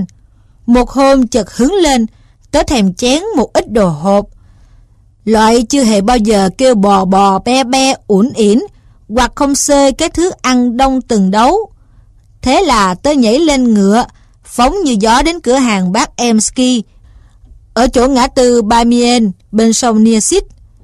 Khoảng 3 giờ chiều, tớ ném dây cương lên cành một cây lá bướm và đi bộ 20 thước, và cuối cùng đến cửa hàng bác em Ski. Tớ phóc lên quầy hàng và báo cho bác em Ski biết rằng có những dấu hiệu cho thấy sắp có một cuộc tàn phá các trái cây của thế giới đã thu hoạch được. Một phút sau, tớ đã có một túi bánh ròn, một cái thìa cán dài, và bên cạnh tớ là mơ, dứa, anh đào, mận trắng, mỗi thứ một hộp mở sẵn. Còn bác Emsky bận rộn dùng cái rìu nhỏ mở tiếp các hộp khác. Tớ đang cảm thấy mình như ông Adam trước khi bị tống cổ ra khỏi thiên đường vì chuyện quả táo. Đang thích chí thúc gót giày có đinh thúc ngựa vào thành quầy đang hoạt động với cái thìa dài 24 inch thì tình cờ tớ nhìn ra ngoài cửa sổ, nhìn vào trong sân nhà bác Emsky ở kề bên cạnh cửa hàng. Có một cô gái đang đứng đó, một cô gái mà cách ăn mặc tỏ ra là từ nơi khác tới. Cô ta đang đùa giỡn với một cái vồ đánh rocket và đang giải trí bằng cách ngắm nhìn cái kiểu tớ khuyến khích nền kỹ nghệ hoa quả đóng hộp. Tớ liền tục từ trên quầy xuống và đưa cả cái thìa to như cái xẻng cho bác Emsky. "Cháu gái tôi đấy," bác ta nói. "Cô Wilela Liarai từ Palestine tới đây thăm gia đình tôi. Anh có muốn tôi giới thiệu anh làm quen với cháu không?" Đất thánh, tớ tự nhủ, ý nghĩa của tớ hơi rối loạn, trong khi tớ cố lùa chúng vào chuồng. Sao lại không? Chắc chắn là có tiên ở Palestine. "Ồ dân, bác Emsky," tớ nói to, "tôi rất lấy làm hân hạnh được làm quen với cô Liarai." Thế là bác Emsky dẫn tớ ra góc sân, giới thiệu chúng tớ với nhau. Tớ xưa nay vốn không phải là thằng nhát gái. Tớ không bao giờ hiểu nổi tại sao có những thằng cha có thể trị được một con ngựa rừng trước khi ăn sáng và cạo râu được trong bóng tối, mà lại cứ lúng ta lúng túng, toát cả mồ hôi, luôn miệng ấp úng xin lỗi mỗi khi trông thấy một mảnh vải hoa choàng lên những cái ở bên trong mảnh vải. Chỉ trong vòng 8 phút, tớ và cô Wilela đã đánh bóng rocket với nhau, thân mật như hai anh em họ vậy. Cô ta kháy tớ về khối lượng quả hộp tớ đã chén, và tớ trả miếng lại thẳng cánh, nói về một bà Eva nào đó đã gây ra câu chuyện rắc rối về một trái cây như thế nào trên cánh đồng cỏ tự do đầu tiên ở mạng Palestine, có phải không? Tớ hỏi ung dung dễ dàng như quăng thòng lọng bắt một con ngựa non 1 tuổi vậy. Tớ đã làm thân để được gần gũi cô Wilela Liarai như vậy. Thời gian trôi qua, tình cảm càng lớn lên. Cô ta dừng lại ngã tư Baimienta để bồi dưỡng sức khỏe. Sức khỏe cô ta rất tốt, và cũng vì khí hậu ở đây ấm hơn Palestine đến 40%. Một thời gian, cứ mỗi tuần tớ lại cưỡi ngựa đến thăm cô ta một lần. Rồi tớ bỗng tính rằng nếu tớ nhân đôi các chuyến đi ấy, tớ sẽ được gặp cô ta nhiều hơn gấp 2 lần. Một tuần lễ nọ, tớ chuyển sang đi thăm thêm một lần thứ 3, và đó chính là lúc bánh rán và thằng cha ngủ ngày mắt đỏ nhập cuộc. Chiều hôm ấy, đang ngồi chễm chệ trên quầy, mồm nhai một quả anh đào và 2 quả mận tía, tớ hỏi thăm bác Emsky về sức khỏe cô Wilela. "Ấy," bác Emsky nói, "nó vừa cưỡi ngựa đi chơi với Jackson Bird, anh chàng nuôi cừu ở Mayer Miller, Canada đó mà." Tớ nuốt chửng luôn cả hột đào và 2 hột mận. Tớ đoán chừng như có ai đã phải dùng dây cương túm chặt lấy quầy hàng khi tớ nhảy xuống đất, và tớ bước thẳng ra ngoài cho đến khi hút phải cây lá bướm nơi buộc con ngựa lang của tớ. Nàng đã cưỡi ngựa đi chơi với Birdstone sắt. Tớ thì thầm vào tai con ngựa: thằng con lừa làm thuê ở Canada của gã nuôi cừu, mày có hiểu không, bạn già yên cương của ta ơi. Con ngựa của tớ khóc theo kiểu của nó. Nó đã được nuôi dưỡng để làm một chú ngựa chăn bò và không ưa những tên ngủ ngày. Tớ quay lại hỏi bác Emsky: bác vừa bảo là một tay nuôi cừu phải không? Tôi nói là một tay nuôi cừu, bác Emsky nhắc lại. Hẳn anh cũng đã nghe nói về Jackson Bird rồi chứ. Anh ấy có 8 khu đồng cỏ và 4.000 con cừu Merinos loại tốt nhất kể từ vùng Bắc Cực trở xuống phía Nam. Tớ đi ra ngoài, ngồi bệt xuống đất dưới bóng râm của cửa hàng, tựa lưng vào một cây lê đầy gai. Bàn tay tớ bất giác bóc cát róc vào ủng, miệng thì lẩm nhẩm một mình về con chim khoác bộ lông Jackson vào tên nó. Tớ chưa bao giờ nghĩ đến chuyện hành hung đám chăn cừu. Có một hôm, tớ đã trông thấy một gã ngồi trên lưng ngựa đọc một cuốn văn phạm Latin. Tớ cũng không hề động chạm đến hắn. Bọn họ chưa bao giờ làm tớ phải bực mình như đối với phần lớn các tay chăn bò khác. Ai là đi sinh sự, gây gỗ, đánh dở mày dở mặt những thằng cha ngủ ngày, ngồi ăn ở bàn, đi giày không cổ, và toàn nói chuyện về những vấn đề này nọ, có phải không nào? Xưa nay tớ vẫn để bọn họ đi qua, như người ta để mặc một gã thỏ đực đi qua, với một lời chào lịch sự và một câu du vơ dự đoán thời tiết, nhưng không có dừng lại chia nhau cà mèn thức ăn bao giờ.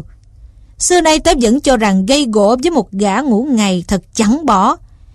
Ấy chính vì tớ đã tỏ ra nhân từ để cho chúng sống, mà bây giờ có một thằng đang cưỡi ngựa đi chơi với cô Guillela Liarai đấy. Cứ theo bóng mặt trời mà đoán chừng thì khoảng 1 giờ sau họ phi ngựa về và dừng lại trước cổng bác Emsky. Gã nuôi cừu đỡ cô Guillela xuống ngựa, rồi hai người đứng đó đối đáp với nhau một lúc lâu, toàn những câu quạt bác sâu sắc. Đoạn cái thằng Jackson lông chim ấy nhảy lên yên và nhấc cái mũ trông như chiếc son con, chào rồi cho ngựa phi nước kiệu về phía trại cừu của hắn. Trong khi ấy, tớ đã dốc hết cát trong ủng ra và nhổ người ra khỏi cây lê gai. Rồi khi hắn đã rời khỏi Baimienta được nửa dặm thì tớ đã phi ngựa tới áp sát bên cạnh hắn, chân chạm chân. Tớ có nói là thằng ngủ ngày này mắt đỏ, nhưng không đúng thế đâu. Cơ quan nhìn ngó của hắn màu xám khá sẫm, nhưng lông mi thì hồng và tóc thì vàng như cát, cho nên người ta có cảm giác đó. Một gã nuôi cừu, dẫu sao thì hắn cũng không hơn gì một tay chăn chiên, một thằng nhãi ranh, cổ quấn một chiếc khăn lụa màu vàng, dây giày tết thành nơ. Chào, tớ bảo hắn. Lúc này anh bạn đang cưỡi ngựa đi cạnh một kỵ sĩ mà người ta thường gọi là Jackson tử thần, do cái cách bắn súng của tớ. Khi muốn cho một người lạ biết về tớ, bây giờ tớ cũng tự giới thiệu trước khi rút súng, vì tớ không muốn phải bắt tay với ma. À, hắn nói đúng như thế này: à, ông Jackson, rất vui mừng được gặp ông. Tôi là Jackson Bird ở trại chăn nuôi Mayer Miller. Dù lúc đó, một mắt tớ trông thấy một con chim cu đất đang từ trên đồi nhảy choi xuống, vừa ngậm một chú nhện rừng non. Còn mắt kia tớ trông thấy một con ó săn thỏ đậu trên một cành khô. Tớ nổ súng đoàng liền 2 phát với khẩu 45 của tớ, cốt để cho hắn thấy: ba con chết 2 rồi đó. Tớ nói hình như cứ gặp chim ở đâu là tự nhiên tớ phải rút súng. Bắn cừ lắm, gã nuôi cừu nói không hề xao xuyến. Nhưng thỉnh thoảng có bao giờ ông bạn bắn trượt phát thứ 3 không? Trận mưa tuần vừa qua thật là tuyệt cho cỏ non, ông Jackson nhỉ? Này chú chim rẽ, tớ vừa nói vừa thúc ngựa săn tới sát con ngựa ranh của hắn. Bố mẹ của chú mày đã đặt tên cho chú mày là Jackson, nhưng đúng là chú mày đã thay lông đổi cốt thành một chú chim rẽ liếu lô rồi. Thôi đi, hãy dứt cái chuyện phân tích mưa nắng đất trời ấy đi, mà nói thẳng vào câu chuyện, không dùng đến những lời lẽ của con dẹt. Chú mày cưỡi ngựa đi chơi với các cô gái ở Baimienta là một thói quen xấu. Tao biết có những con chim chưa làm đến như thế mà đã bị quay bày lên đĩa rồi đấy. Cô Guilera không bao giờ cần đến một cái tổ làm bằng lông cừu do một con dẻ cùi thuộc họ Jackson của ngành chim chóc làm ra đâu. Giờ thì chú mày muốn cút thẳng hay là muốn đấu với tử thần gắn liền với tên tớ? Nó đáng giá 2 gạch nối và ít nhất cũng đáng giá một đám ma đấy. Jackson Bird hơi đỏ mặt, nhưng rồi hắn cười lớn. Ô kìa ông Jackson, ông nghĩ nhầm rồi. Hắn nói, tôi có đến thăm cô Liara vài lần, nhưng không phải với ý định như ông tưởng đâu. Mục đích của tôi hoàn toàn chỉ nhằm chuyện ăn uống thôi. Tôi thò tay nắm lấy súng và bảo, bất cứ con chó rừng nào bao qua về... Hãy khoan đã, tên Bird ấy nói, để tôi giải thích. Tôi cấp vợ để làm gì? Giá mà ông trông thấy cái trại của tôi tự nấu lấy, may giá lấy. Ông đã nếm bánh rán của cô Liarai làm bao giờ chưa? Tớ à? Chưa. Tớ bảo hắn, tớ chưa hề biết là cô ấy thạo món nấu nướng. Những chiếc bánh rán đó là những tia nắng vàng rực rỡ dưới ngọn lửa thần thánh của Epicuia, nhuốm một màu vàng rộm như mật ong. Hắn nói, tôi sẵn sàng đánh đổi 2 năm của cuộc đời mình để có được các công thức làm bánh rán ấy. Chính vì thế mà tôi đến thăm cô Liarai, nhưng tôi vẫn chưa moi được công thức ấy của cô ta. Đó là một công thức cổ xưa, gia truyền đã 75 năm rồi, từ đời này qua đời khác, nhưng không để lọt ra cho người ngoài biết. Tôi mà lấy được công thức ấy, tôi sẽ tự làm lấy bánh rán ở trại của tôi. Tôi sẽ làm một con người sung sướng. Chú mày chắc chắn là không theo đuổi cái bàn tay nhào nặn bánh rán đấy chứ? Tôi hỏi hắn. Dứt khoát là thế rồi, Jackson nói. Cô Liarai là một cô gái rất xinh, nhưng tôi có thể cam đoan với ông rằng ý định của tôi không hề đi qua mục đích muốn... Thấy tôi thò tay xuống bao súng, hắn vội đổi giọng. Không đi quá lòng mong muốn có được bản sao công thức làm bánh rán. Chú mày cũng chưa đến nỗi là một thằng lõi xấu. Tớ nói cô tỏ ra công bằng. Tớ đã nghĩ đến chuyện làm cho đàn cừu của chú mày mồ côi, nhưng lần này thì tớ tha. Nhưng phải đóng khung trong vấn đề bánh rán đấy nhé, như chiếc bánh nằm giữa chồng bánh ấy. Chớ có nhầm lẫn nước đường với tình cảm. Nếu không người ta ca hát ở trại của chú mày cũng sẽ chẳng nghe thấy gì đâu. Để ông tin tôi thành thực, gã nuôi cừu nói, tôi xin nhờ ông giúp tôi vậy. Cô Liara với ông là chỗ thân tình hơn. Có thể cô ấy sẽ làm cho ông những gì mà cô ấy không muốn làm cho tôi. Nếu ông lấy được cho tôi bản sao công thức làm bánh rán ấy, tôi xin hứa với ông là tôi sẽ không bao giờ còn đến thăm cô ấy nữa. Như thế là sòng phẳng, tớ nói và bắt tay Jackson Bird. Nếu có thể được, tớ sẽ lấy cho cậu và rất vui lòng giúp đỡ cậu. Thế là hắn rẽ ngựa xuống cánh đồng có cây lê to bên bờ sông Peoria, phóng về phía Miller. Còn tớ thì rẽ sang phía tây bắc, quay về trại của lão Bintumay. 5 ngày sau, tớ mới lại có dịp phóng ngựa đến thăm Baimienta. Tại nhà em Ski, cô Willela và tớ đã qua một buổi tối thú vị. Cô Willela hát ít thôi, nhưng quấy rầy chiếc đàn piano khá nhiều với những đoạn trích trong các vở kịch. Tớ thì bắt chước tiếng rắn đuôi kêu và kể cho cô ấy nghe kiểu lột da bò mới của mặt phi mãng xà, và tả lại chuyến tớ đi San Luis trước đây. Cô ấy và tớ càng thêm quý mến nhau. Tớ nghĩ bụng nếu bây giờ mà thuyết phục được gã Jackson rời đi chỗ khác là tớ sẽ thắng. Tớ nhớ lại lời hứa của hắn về công thức làm bánh rán, và tớ tin là mình sẽ thuyết phục được cô Willela cho biết công thức ấy rồi đem cho hắn. Sau đó mà còn bắt gặp chú chim chóc thò ra khỏi Mayer Miller, tớ sẽ cho hắn lộn cổ khỏi cành. Thế là lúc khoảng 10 giờ, tớ mỉm một nụ cười thật ngọt, nói với cô Guilera Liarai, lúc này nếu có cái gì tôi thích hơn cả trông thấy một chú bò mông đỏ trên nền cỏ xanh, thì chính là được nếm một chiếc bánh rán ngon lành, nóng sốt, ngâm trong mật mía. Cô Guilera đang ngồi trên chiếc ghế bành đánh đàn piano, bỗng giật nảy mình và tò mò nhìn tôi. Cô nói, vâng, bánh rán quả là ngon. Ông Odom này, ông bảo cái phố ở San Luis chỗ ông đánh mất mũ ấy, gọi là phố gì nhỉ? Đại lộ bánh rán. Tớ nói và nháy mắt một cái để tỏ cho cô biết là tớ đang nhắm vào các công thức gia truyền, không để ai lái mình lệch ra ngoài vấn đề đó được. Nào, cô Guilera, cô hãy cho biết cô làm bánh rán như thế nào đi. Bánh rán đang quay tích mù trong đầu tôi như những bánh xe ngựa đấy. Nào, ta bắt đầu nhé. Nửa can bột mì, 8 tá trứng và một lục các nguyên liệu có những gì nhỉ? Xin lỗi anh một lát nhé, cô Guilera nói và liếc nhìn trộm tớ một cái rất nhanh rồi rời khỏi ghế. Cô vội vã đi sang buồng bên và lập tức bác Emsky mặc sơ mi trần bước vào mang theo một giò nước. Bác xoay người với chiếc cốc trên bàn và tớ trông thấy một khẩu 45 trong túi quần đằng sau của bác. Trời đất ơi, tớ thầm nghĩ gia đình này quả là rất coi trọng các công thức nấu ăn, đem cả súng ống ra bảo vệ. Mình biết có những nhà thù nhau đời này qua đời khác mà cũng không đến nỗi làm như thế. Này, uống ngay đi, bác Emsky nói và đưa cho tớ một cốc nước. Hôm nay anh cưỡi ngựa đi một đoạn đường xa quá đấy, rết à.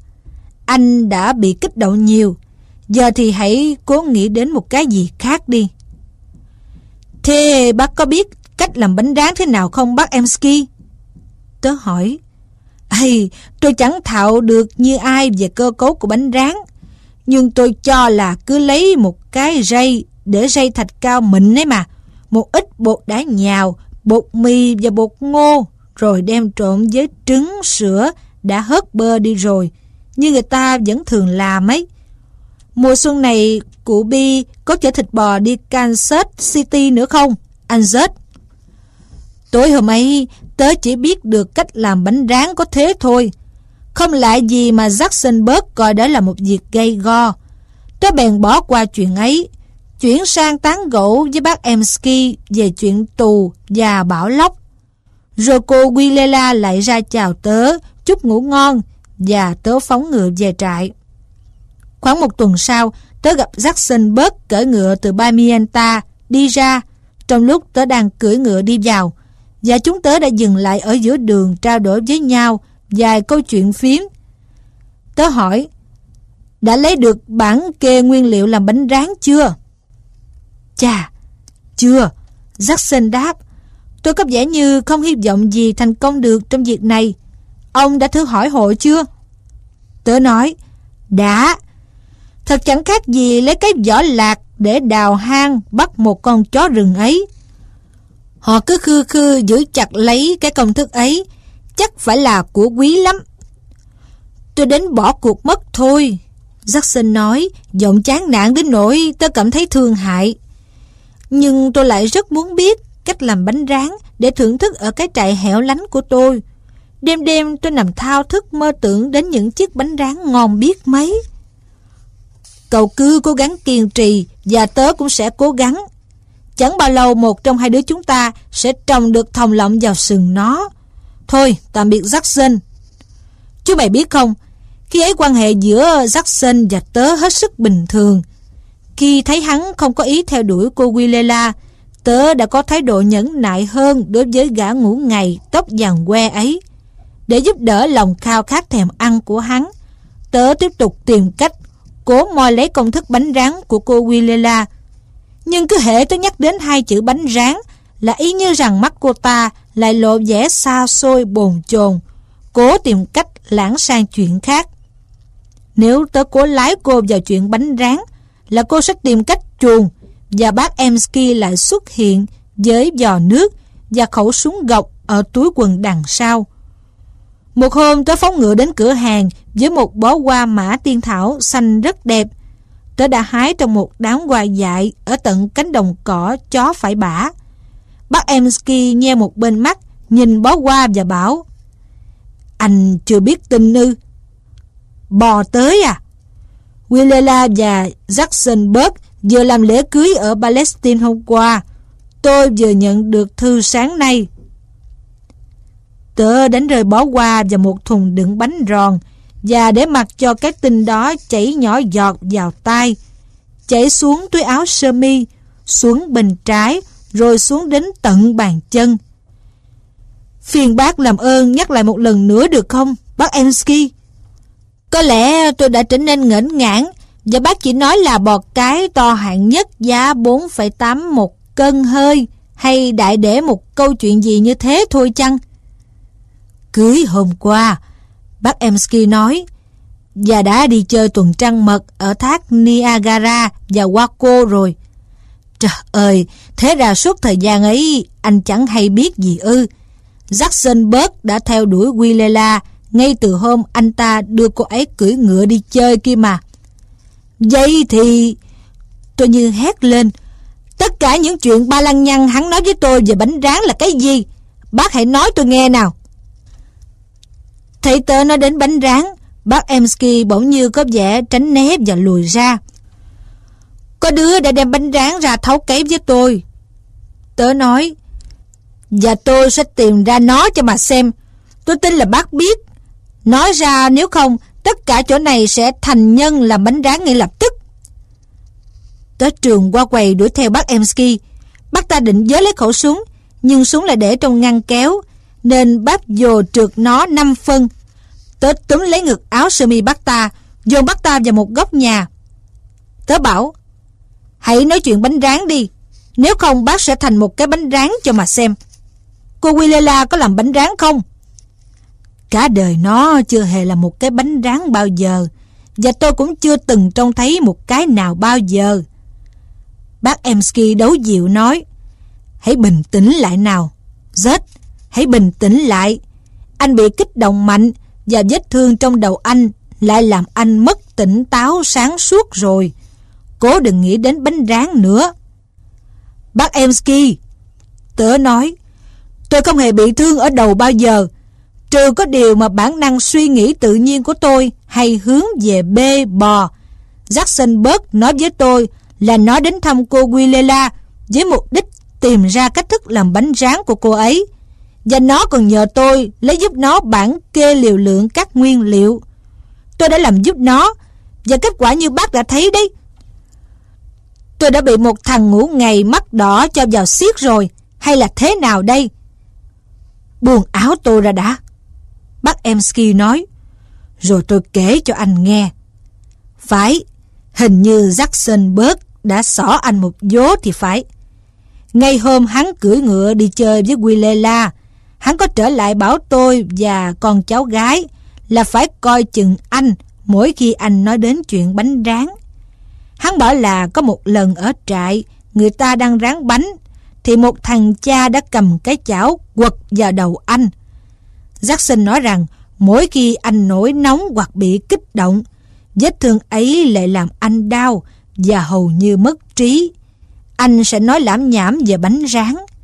Hắn bảo chúng tôi là những khi ấy phải tìm cách xoay anh sang chuyện khác, làm anh dịu đi thì sẽ không có gì nguy hiểm. Cho nên tôi và Willela đã làm hết sức mình để giúp anh. Phải, anh chàng Jackson Bird này quả là một tay ngủ ngày hiếm có.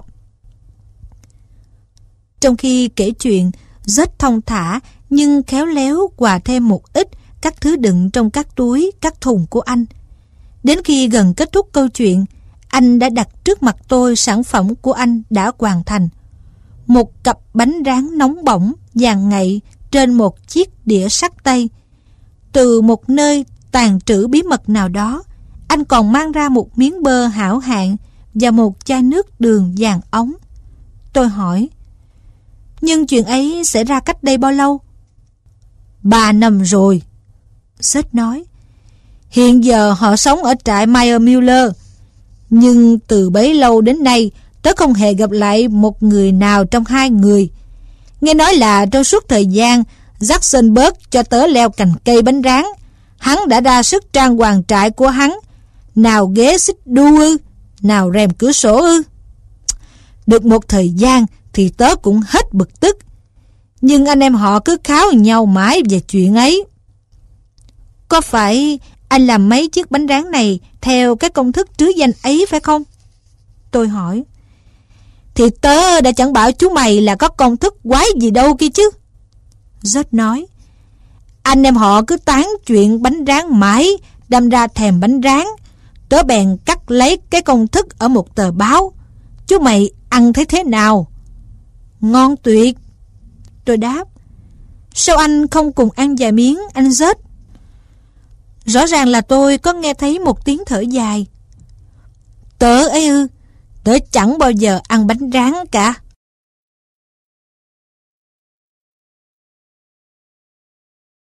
Một sự cải tạo được cứu vãn. Một gã lính gác đến xưởng đóng giày của nhà tù, nơi Jimmy Valentine đang cầm cụi khâu những mảnh mái giày, để dẫn anh đến văn phòng phía trước. Đến nơi, viên giám ngục trao cho Jimmy lệnh ân xá của thống đốc bang vừa ký sáng hôm đó.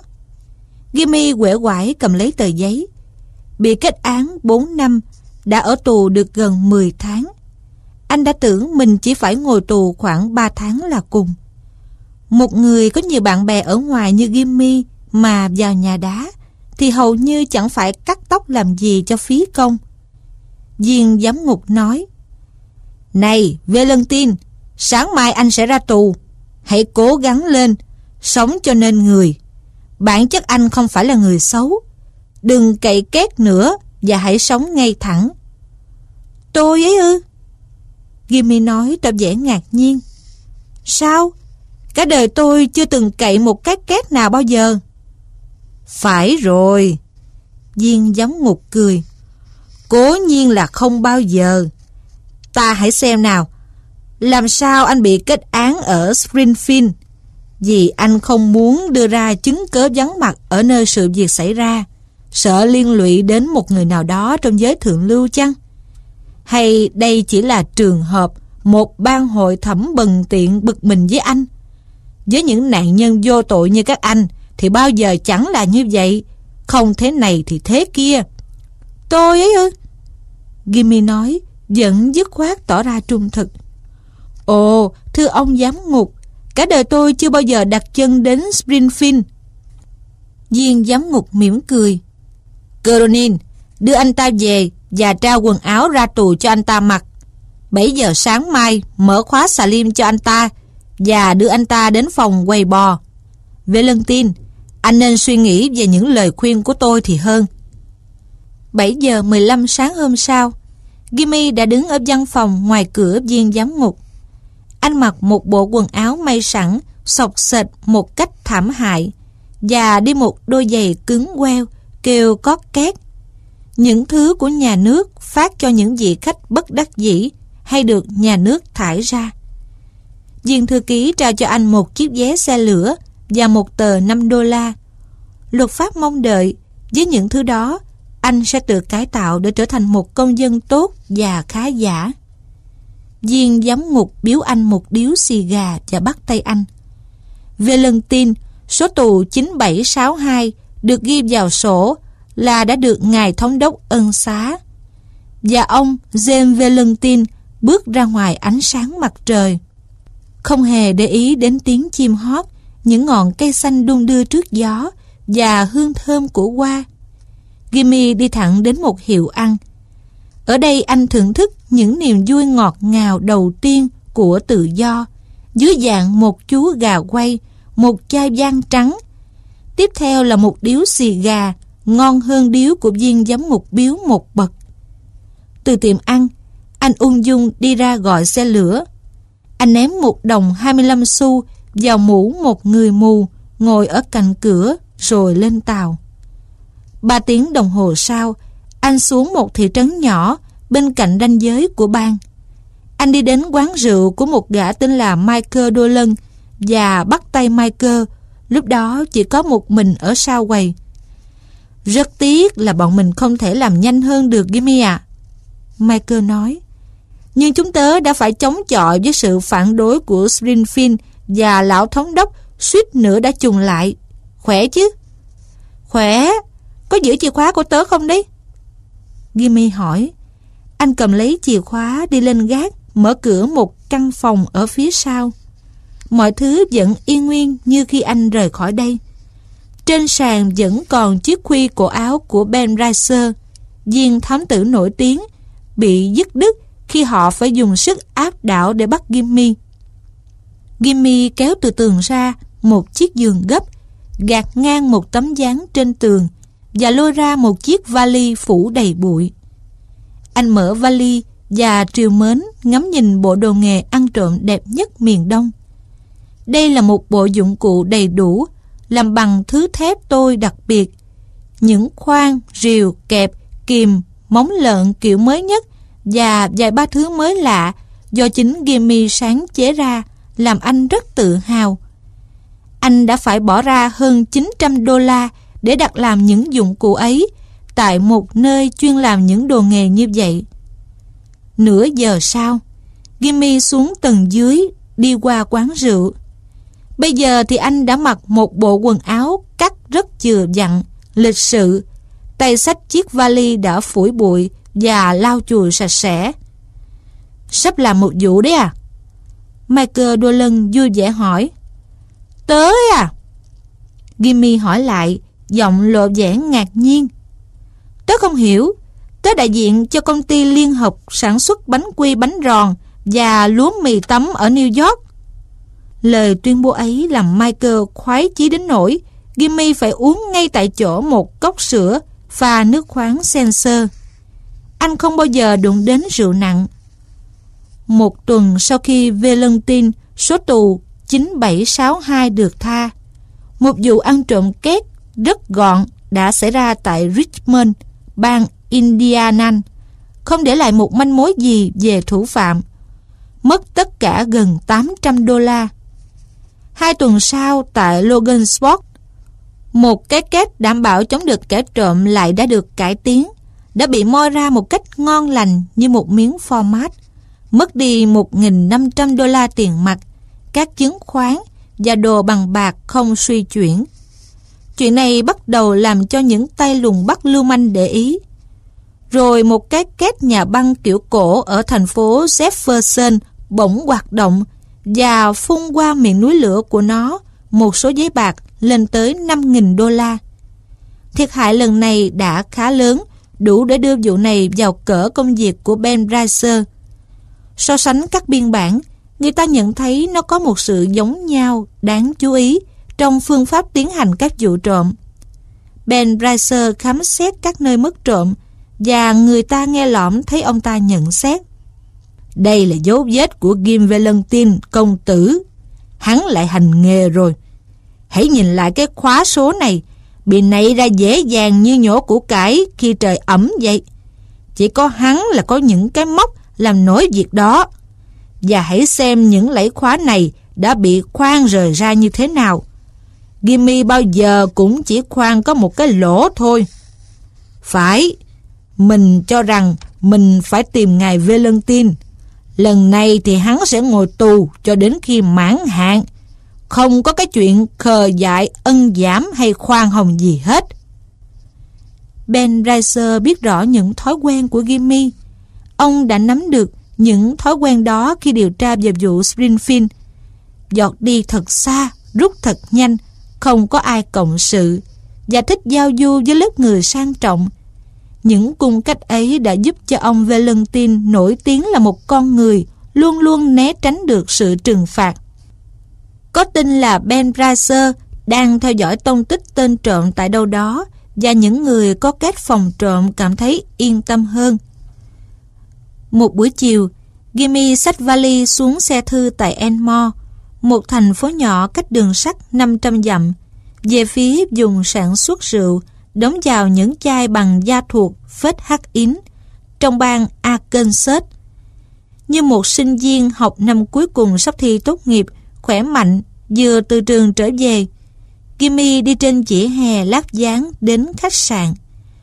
Một cô gái trẻ sang ngang đường, đi qua trước mặt anh ở góc phố và bước vào một khung cửa bên trên có biển đề Ngân hàng Enmore.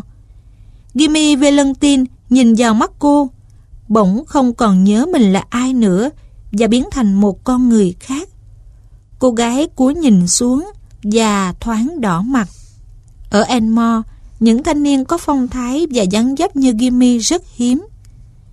Jimmy tóm một chú bé đang chơi tha thẩn trên các bậc thềm của ngân hàng, như thể chú là một người có cổ phần ở đó, và bắt đầu hỏi chú bé về thành phố, chốc chốc lại dúi cho chú một hào.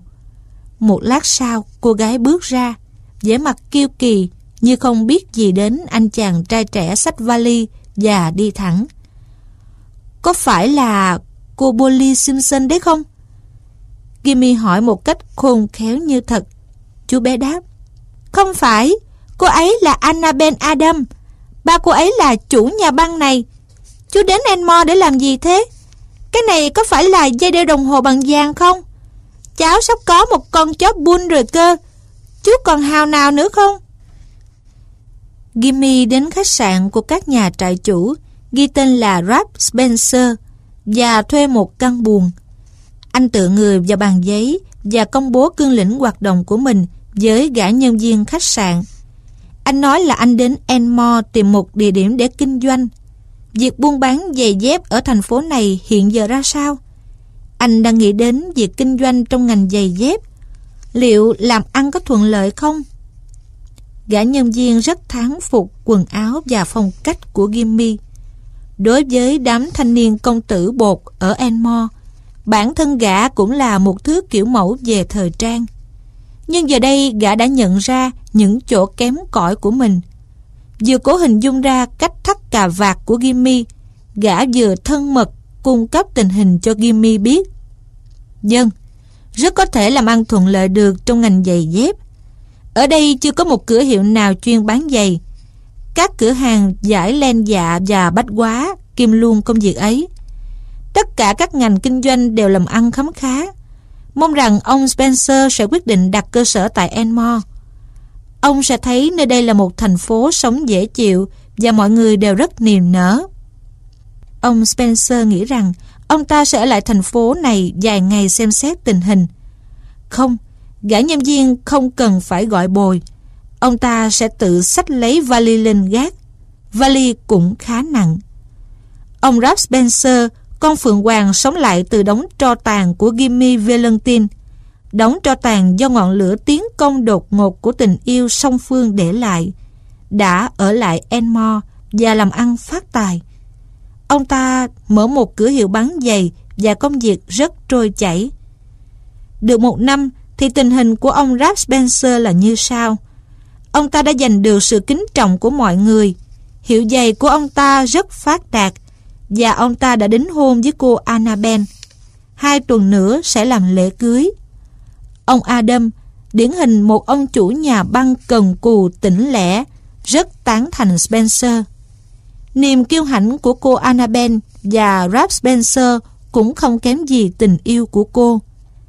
Tại gia đình ông Adam và gia đình người chị gái đã có chồng của Annabel, ông Spencer rất ung dung thoải mái, như thể ông ta đã là một thành viên của gia đình rồi vậy. Một đêm, Jimmy ngồi trong buồng của mình, viết bức thư dưới đây gửi qua bưu điện đến địa chỉ an toàn của một người bạn cũ ở San Luis. Ông bạn thân mến, tối thứ Tư tới, hồi 9 giờ, tớ cần cậu đến chỗ của Sullivan ở Little Rock. Tớ muốn cậu giải quyết giúp vài việc nhỏ, và tớ cũng muốn tặng cậu bộ đồ nghề của tớ. Tớ biết là có được bộ đồ nghề đó, cậu sẽ rất mừng. Mất $1,000 cũng không thể làm được một bộ khác như thế. Này Billy, tớ bỏ nghề cũ đã được 1 năm nay rồi. Tớ có một cửa hiệu khá lắm. Tớ đang kiếm sống một cách lương thiện, và 2 tuần nữa tớ sẽ cưới một cô gái đẹp nhất trên đời này. Chỉ có thể sống như thế được thôi Billy ạ. Sống ngay thẳng.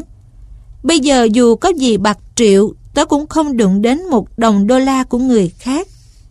Sau khi cưới vợ, Tớ sẽ bán hết tất cả rồi đi về miền Tây. Ở đó tránh được nguy hiểm, bị người ta vạch ra những chuyện cũ của mình. Billy à, nàng là một cô tiên. Tớ nói thật đấy. Nàng tin tưởng ở tớ, và dù có được cả thế giới, tớ cũng không bao giờ còn làm một việc bất lương nữa. Thế nào cũng đến chỗ Sully nhé. Tớ cần phải gặp cậu. Tớ sẽ đem toàn bộ đồ nghề đến. Bạn cũ, Jimmy. Đêm hôm thứ hai, sau khi Jimmy viết bức thư đó, Ben Spicer kín đáo tiến vào Enmore trên một chiếc xe thuê một con ngựa kéo, chạy thong thả, lắc lư. Ông ta đi tha thẩn khắp thành phố theo cái lối trầm lặng của mình, cho đến khi tìm ra cái mà ông ta cần biết. Từ hiệu tạp hóa bên kia đường đối diện với cửa hàng giày của Spencer, ông ta nhìn thấy Rob Spencer rất rõ. Sắp cưới con gái ông chủ nhà băng đi ư Jimmy? Chưa chắc đâu, Ben khẽ nói một mình. Sáng hôm sau, Jimmy ăn điểm tâm tại gia đình ông Adam. Anh sắp đi Little Rock hôm ấy để đặt may bộ quần áo cưới của anh và mua vài thứ quà cho Annabelle. Kể từ khi đến Enmore, đây sẽ là lần đầu tiên anh rời khỏi thành phố. Kể từ những chuyện làm ăn nhà nghề cuối cùng đến nay đã hơn một năm rồi, và anh cho rằng có thể an toàn ra đi được. Ăn điểm tâm xong, toàn thể đông đủ gia đình cùng nhau đi xuống khu buôn bán. Ông Adam, Annabelle, Jimmy và người chị gái đã lấy chồng của Annabelle với hai đứa con gái nhỏ của bà ta, đứa lên 9, đứa lên 5. Đi ngang qua khách sạn nơi Jimmy vẫn ở trọ, anh chạy vội lên buồng, xách chiếc vali xuống. Rồi mọi người tiếp tục đi đến nhà băng. Ở đây đã có sẵn chiếc xe độc mã và con ngựa của Jimmy.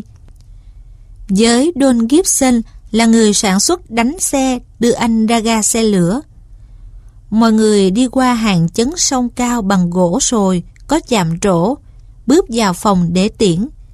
Cả Jimmy cũng vào, vì con rể tương lai của ông Adam tới bất cứ đâu cũng được hoan nghênh. Các viên thư ký đều lấy làm hài lòng được anh chàng thanh niên đẹp trai, dễ mến, sắp lấy cô Annabelle chào hỏi. Jimmy đặt vali xuống. Annabelle, lòng rào rạc hạnh phúc và sôi nổi vì tuổi trẻ hiếu động, lấy mũ của Jimmy đội lên đầu mình và xách chiếc vali lên.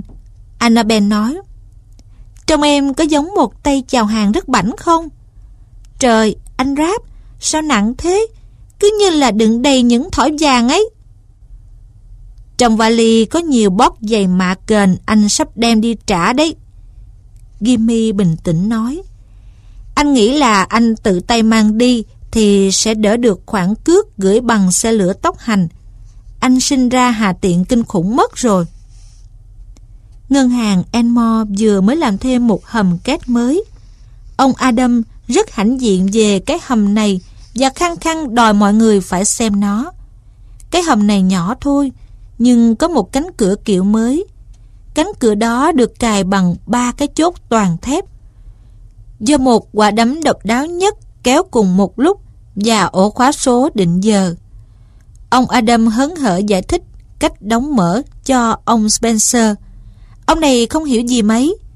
Hai đứa trẻ, Mê và Agatha, rất thích thú với chất kim loại lóng lánh, những chốt, những đồng hồ trông rất lạ mắt. Trong lúc họ đang chuyện trò như vậy thì Ben Bricer lững thững đi vào, để khuỷu tay lên lan can, lơ đãng nhìn vào trong hàng chấn song. Ông ta bảo người thủ quỹ là mình không cần gì cả, chỉ đợi một người quen thôi. Bỗng có tiếng phụ nữ thét lên, mọi người nhốn nháo. Trong lúc người lớn không ai để ý, Mê, đứa gái lên 9, đã tinh nghịch nhốt em nó là Agatha vào trong hầm. Rồi nó cũng cài chốt, dặn ổ khóa số như nó đã thấy ông Adam làm. Ông chủ nhà băng già nhảy bổ đến bên quả đấm cửa lay giật một hồi. Ông rên rỉ, "Không thể mở được. Đồng hồ chưa lên dây mà bộ khóa số cũng thế." Bà mẹ cô bé Agatha lại hoảng hốt kêu thét lên, "Im!" Ông Adam vừa nói vừa giơ bàn tay run rẩy lên. "Tất cả hãy im lặng một lát. Agatha! Ông lấy hết sức gọi to. Nghe ông nói đây! Trong sự im lặng tiếp theo đó, mọi người chỉ nghe thấy văng vẳng tiếng kêu gào điên cuồng của đứa bé đang kinh hoàng hoảng sợ trong căn hầm tối om. Người mẹ khóc lóc. Đứa con yêu quý của tôi, nó chết vì sợ mất. Mở cửa ra! Ôi, phá cửa ra! Đàn ông các người không làm gì được sao? Ông Adam nói, giọng run run. Muốn tìm được người mở cái cửa này, phải đến tận Little Rock là gần nhất. Lạy Chúa, Spencer, chúng ta làm thế nào bây giờ? Đứa bé đó, nó không sống nổi lâu trong ấy đâu. Không có đủ không khí. Vả lại, nó sợ quá sẽ lên cơn sốt giật mất. Mẹ Agatha lúc này như điên như dại đấm vào cửa thình thình. Có người gợi ý một cách liều mạng là dùng mìn nổ.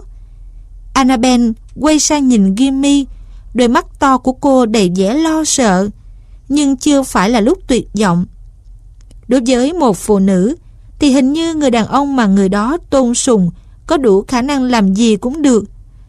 Ráp, anh có thể làm được không? Anh hãy thử cố xem. Jimmy nhìn cô, trên môi và trong cặp mắt tinh nhanh của anh thoáng một nụ cười nhẹ, lạ lùng. Anh nói, Annabel, cho anh bông hoa hồng của em cài trên áo được không? Annabel hầu như không tin là mình đã nghe đúng lời anh nói, nhưng vẫn tháo bông hoa trên ngực cô, đặt vào tay anh. Jimmy nhét bông hoa vào túi áo ghi lê, cởi bỏ áo ngoài, rồi xắn tay áo sơ mi lên. Với những cử chỉ ấy, Ralph Spencer đã biến mất, và Jimmy Valentine thay thế ông ta. Anh ra lệnh vắn tắt. Tất cả mọi người hãy tránh xa khỏi cánh cửa. Anh đặt chiếc vali trên bàn, mở tung ra. Bắt đầu từ giây phút đó, anh hình như không còn biết gì đến sự có mặt của bất cứ một người nào khác. Anh nhanh nhẹn và thứ tự bày ra những dụng cụ sáng loáng, kỳ quái, vừa làm vừa khe khẽ quýt sáo một mình theo thói quen của anh xưa nay khi làm việc. Mọi người im phăng phắc, không nhúc nhích, đứng nhìn anh như thể bị bùa mê. Một phút sau, mũi khoan được Jimmy cưng nhất đã xuyên ngọt qua cánh cửa thép. 10 phút sau, phá kỷ lục ăn trộm của anh đã giật các chốt, mở tung cánh cửa ra. Agatha đã gần ngất xỉu, nhưng bình yên vô sự, được bà mẹ ôm chặt vào lòng. Jimmy Valentine mặc áo vào, bước ra khỏi hàng chấn xong, đi ra cửa trước. Đường đi, anh tưởng như nghe thấy một giọng nói xa vời xưa kia anh từng biết, gọi anh Ráp, nhưng anh không hề ngập ngừng do dự. Ở cửa, một người đàn ông to lớn hình như đứng chặn đường anh. Chào ông Ben, Jimmy nói, giận với nụ cười lạ lùng ấy. Rốt cuộc ông đã tới phải không? Nào, ta đi thôi. Bây giờ thì đối với tôi, cái đó chẳng có gì là quan trọng lắm nữa. Nhưng Ben Riser đã hành động khá lạ lùng. Có lẽ ông nhầm đấy, ông Spencer ạ. Ông ta nói, ông đừng tưởng là tôi nhận ra ông. Xe ngựa của ông đang đợi ông kìa, có phải không? Rồi Ben Bracer quay đi, thong thả đi xuôi đường phố.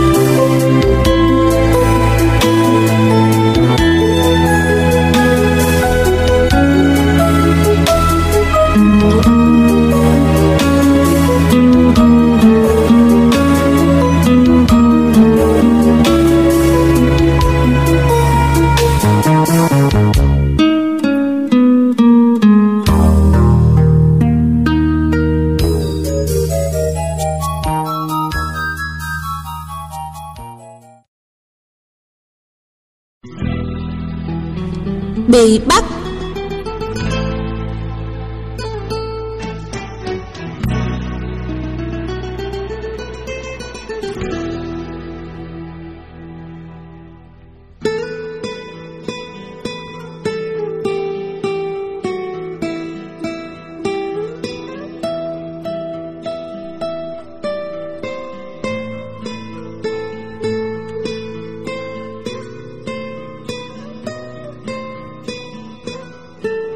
Quý vị và các bạn đang nghe sách tại www thư viện sách nói.vn.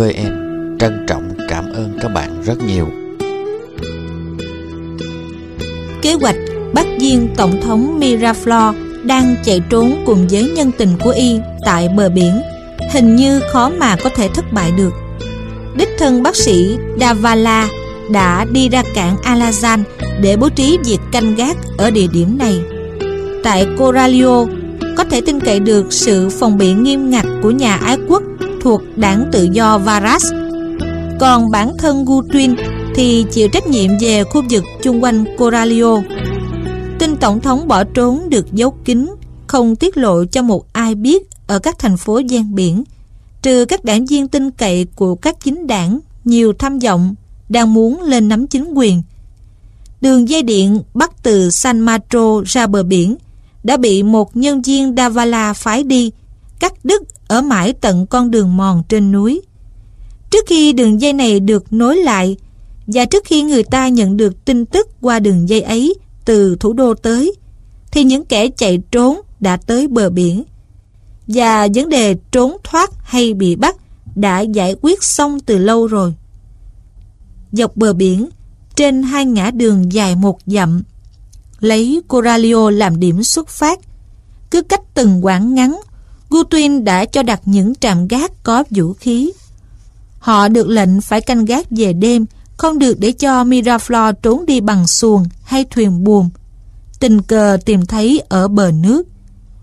Một tá đội tuần tra đi lại trên các đường phố Coralio mà không bị ai nghi ngờ để ý, sẵn sàng tóm viên quan chức bỏ trốn nếu y xuất hiện ở đây.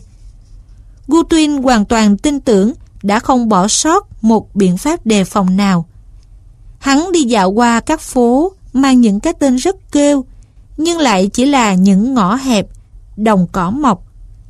Hắn thân hành góp sức vào việc canh gác mà Bob Engelhardt đã ủy nhiệm cho hắn. Thành phố bắt đầu những cuộc tiêu khiển ban đêm nhạt nhẽo của nó.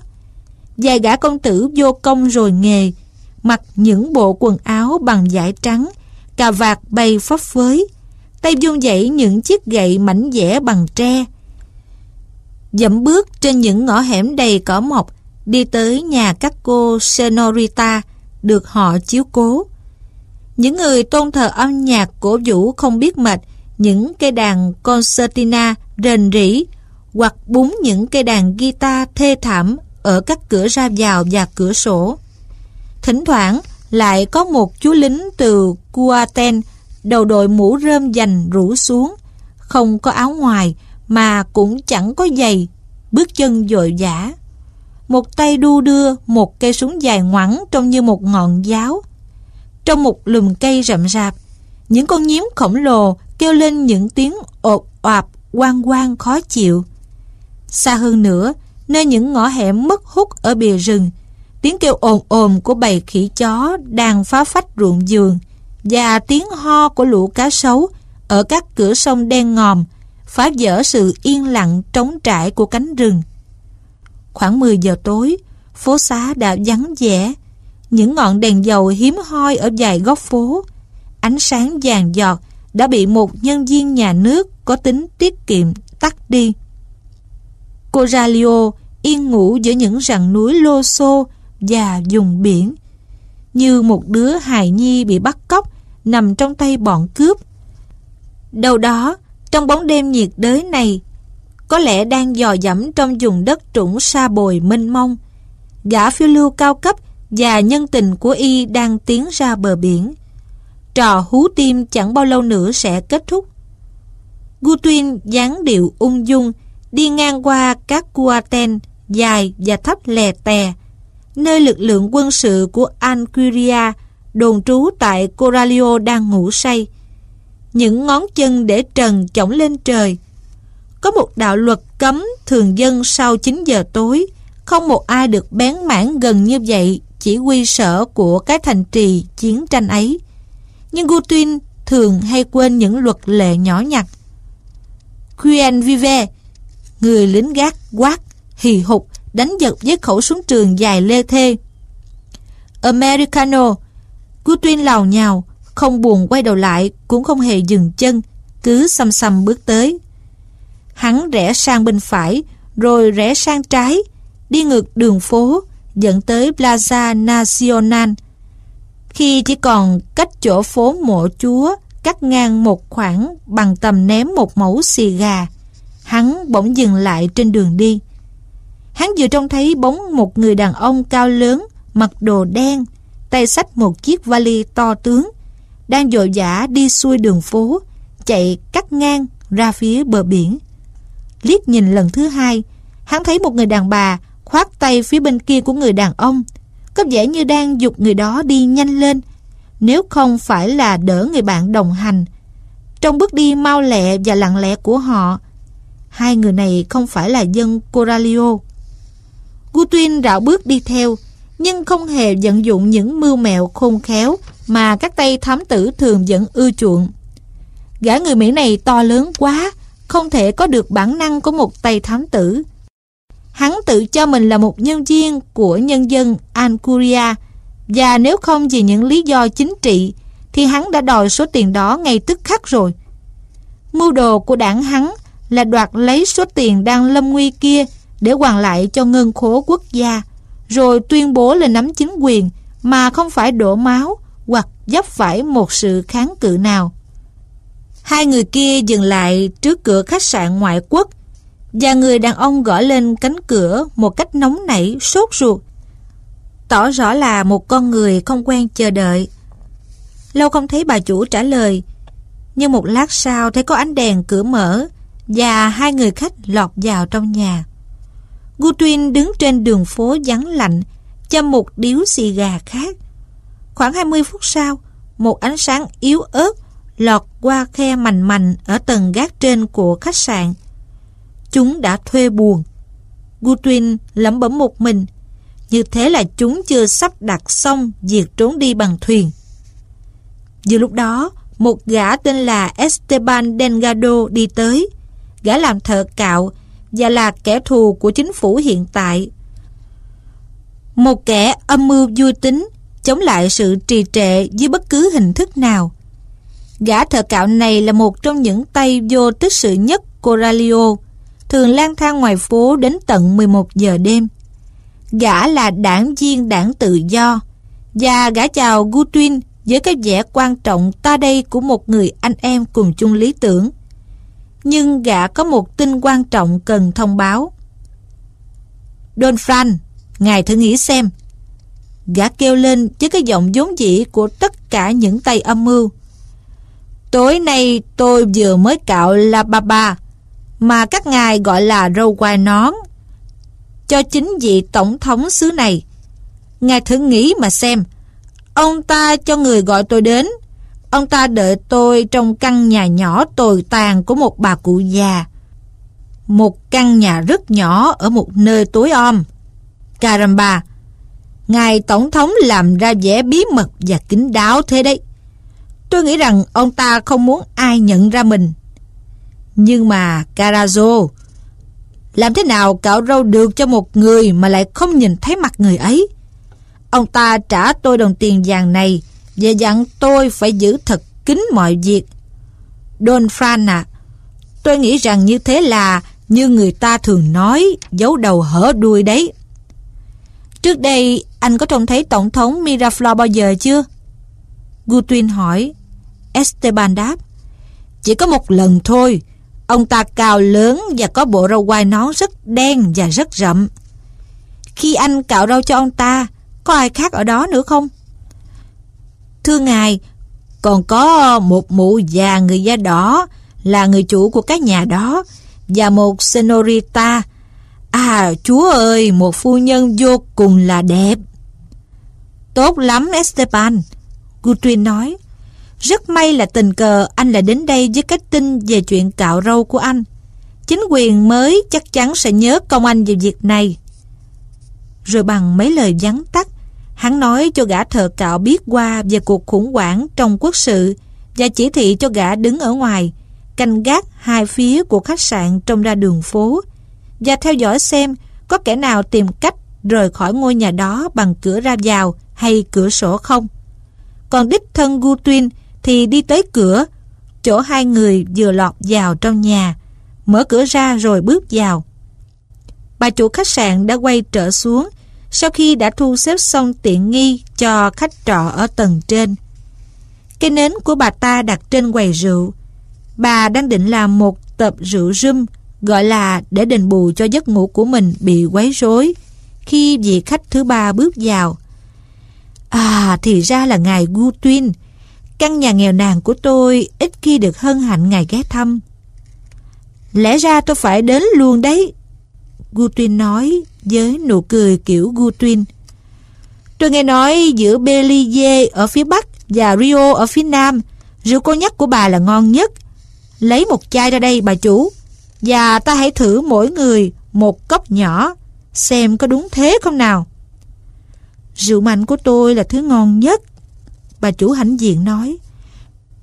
Nó mọc lên trong những cái chai đẹp ở những nơi tối giữa các bụi chuối. Dân đúng thế đấy thưa ngài. Chỉ vào lúc nửa đêm, các tay thủy thủ mới hái những chai đó, đem chúng đến cửa sau nhà ngài. Loại aguardiente ngon là một thứ quả là khó kiếm đấy, ngài Guthrie ạ. Ở Coralio, buôn lậu là linh hồn của thương nghiệp, còn hơn cả sự cạnh tranh. Người ta nói đến chuyện đó một cách dè dặt, nhưng khi công việc trót lọt thì họ lại có phần nào tự hào hãnh diện. Đêm nay bà có khách trọ, Guthrie nói, vừa đặt một đồng đô la bạc lên quầy. Sao lại không? Bà chủ vừa nói vừa đếm tiền trả lại.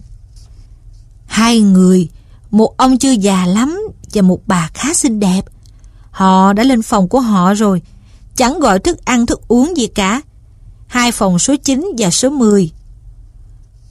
Tôi đang đợi 2 ông bà ấy, Guthrie nói. Tôi có một công việc làm ăn buôn bán quan trọng cần thương lượng. Bà cho phép tôi gặp họ được chứ? Sao lại không? Bà chủ bình thản thở dài.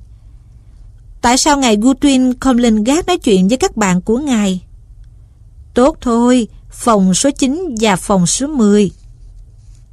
Guthrie mở khóa hãm của khẩu súng ngắn kiểu Mỹ hắn để trong túi áo, rồi leo lên cầu thang dốc ngược tối mò. Tại hành lang tầng trên, ánh sáng màu vàng nghệ từ một ngọn đèn treo tỏa ra, đã cho phép hắn phân biệt được những con số viết theo một kiểu rất hoa mỹ trên các cửa phòng. Hắn xoay qua đóng cửa phòng số 9 bước vào, rồi đóng cửa lại. Nếu quả là Isabel Gilbert đang ngồi ở bàn trong căn phòng bày biện sơ sài này, thì lời đồn về sắc đẹp của cô ta đúng là đã không được nói hết.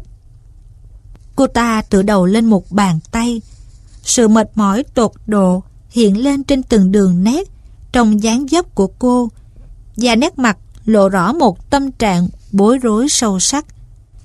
Mắt cô màu xám và như được đúc từ một cái khuôn đã từng đúc những cặp mắt của tất cả các mỹ nhân trứ danh. Lòng trắng mắt trong trẻo và sáng long lanh một cách lạ thường, lẫn dưới cặp mi nặng nằm ngang bên trên, để lộ ra một vành trắng như tuyết ở phía dưới. Những con mắt như vậy thường chứng tỏ một tâm hồn cao thượng, sức mạnh, và nếu bạn có thể hình dung được, một tính ích kỷ hào hiệp nhất. Cô ngước mắt nhìn lên khi gã người Mỹ bước vào, vẻ mặt có ý ngạc nhiên dò hỏi nhưng không hốt hoảng. Guthrie bỏ mũ ra rồi, với cái kiểu ung dung thoải mái đặc biệt của hắn, ngồi tót ngay lên một góc bàn, điếu xì gà đang cháy cầm giữa 2 ngón tay. Hắn tỏ ra thân mật suồng sã như vậy vì hắn tin chắc rằng những kiểu cách mào đầu với cô Gilbert chỉ là phí công vô ích. Hắn biết rõ đời tư của cô và biết rõ vai trò bé nhỏ của các ước lệ xã hội trong cuộc đời ấy. Hắn nói: "Chào bà. Thưa bà, ta hãy đi ngay vào việc. Bà sẽ thấy là tôi không nêu tên một ai, nhưng tôi biết ai ở phòng bên và ông ta mang những gì trong vali. Đó là vấn đề đã khiến tôi đến đây. Tôi đến để ra những điều kiện đầu hàng." Người phụ nữ không động đậy mà cũng không trả lời, chỉ đăm đăm nhìn điếu xì gà trong tay Vu Tuyên. "Chúng tôi..." Gã đến để ra lệnh đó nói tiếp, vẻ mặt suy tư nhìn chiếc giày da nai lịch sự ở bàn chân khẽ đu đưa của hắn. "Tôi đại diện cho đại đa số nhân dân. Chúng tôi đòi hỏi phải hoàn lại số tiền của họ đã bị đánh cắp. Điều kiện của chúng tôi không đòi hỏi phải làm gì nhiều hơn thế bao nhiêu, mà là rất đơn giản. Là người phát ngôn được ủy nhiệm chính thức, tôi hứa rằng sự can thiệp của chúng tôi sẽ chấm dứt ngay nếu điều kiện đó được chấp thuận. Hãy bỏ số tiền đó ra, bà và ông bạn của bà sẽ được phép muốn đi đâu thì đi. Thật ra chúng tôi còn sẽ giúp đỡ ông bà, dành chỗ cho ông bà bất cứ chiếc tàu nào sắp nhổ neo mà ông bà chọn. Với tư cách cá nhân, tôi xin kèm theo những lời khen ngợi sự sành sỏi của ông ở phòng số 10 và mặt thẩm mỹ sắc đẹp phụ nữ." Gu Tuyên lại đưa điếu xì gà lên miệng và nhìn Isabel Gilbert. Hắn thấy mắt cô theo dõi điếu xì gà rồi dừng lại ở đó với một vẻ chăm chú lạnh lùng và có ngụ ý. Cô ta có vẻ không nghe thấy hắn nói gì hết. Hắn hiểu ý, quăng điếu xì gà qua cửa sổ với một tiếng cười thú vị, rồi tụt khỏi bàn đứng xuống sàn. Người đàn bà nói: "Như thế thì hơn. Như thế thì tôi mới có thể nghe ông nói được. Cầm về bài học thứ hai của pháp lịch sự. Bây giờ ông hãy cho tôi biết tôi đang bị ai lăng mạ đây." "Xin lỗi." Gu Tuyên một tay chống lên mặt bàn. "Tôi có quá ít thì giờ không thể dành nhiều cho một lớp học về nghi thức xã giao được. Thôi thế này nhé, tôi kêu gọi sự biết điều của bà. Bà đã từng nhiều lần tỏ ra hiểu rõ cái gì có lợi cho bà. Đây là một dịp đòi hỏi bà phải vận dụng tài trí của bà mà rõ ràng là bà có. Không còn nghi ngờ gì nữa. Ở đây không còn phải úp mở gì hết. Tôi là Phan Gu Tuyên. Tôi đến đây là vì số tiền đó. Tôi đã tình cờ mà vào được phòng này. Giả sử tôi vào phòng bên kia thì tôi đã lấy được số tiền ấy lâu rồi. Bà có muốn tôi nói thẳng ra không? Ông ở phòng số 10 đã phản bội một sự ủy thác to lớn. Ông ta đã cướp của nhân dân một món tiền to, và tôi sẽ là người ngăn chặn không để cho nhân dân mất số tiền đó. Tôi không nói ông ta là ai, nhưng nếu tôi buộc lòng phải gặp ông ta, và nếu quả thật ông ta là một quan chức cao cấp nào đó của nước Cộng Hòa, thì nhiệm vụ của tôi là phải bắt giữ ông ta. Ngôi nhà này đã được canh gác. Tôi đang đề nghị với bà những điều kiện rộng rãi. Không nhất thiết tôi phải đích thân bàn bạc với ông ở phòng bên. Bà cứ đem chiếc vali đựng tiền sang cho tôi là chúng tôi sẽ coi như chuyện này kết thúc."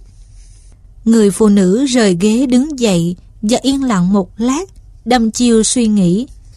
Sau đó cô ta hỏi: "Ông Gu Tuyên, ông sống ở đây có phải không?" "Vâng."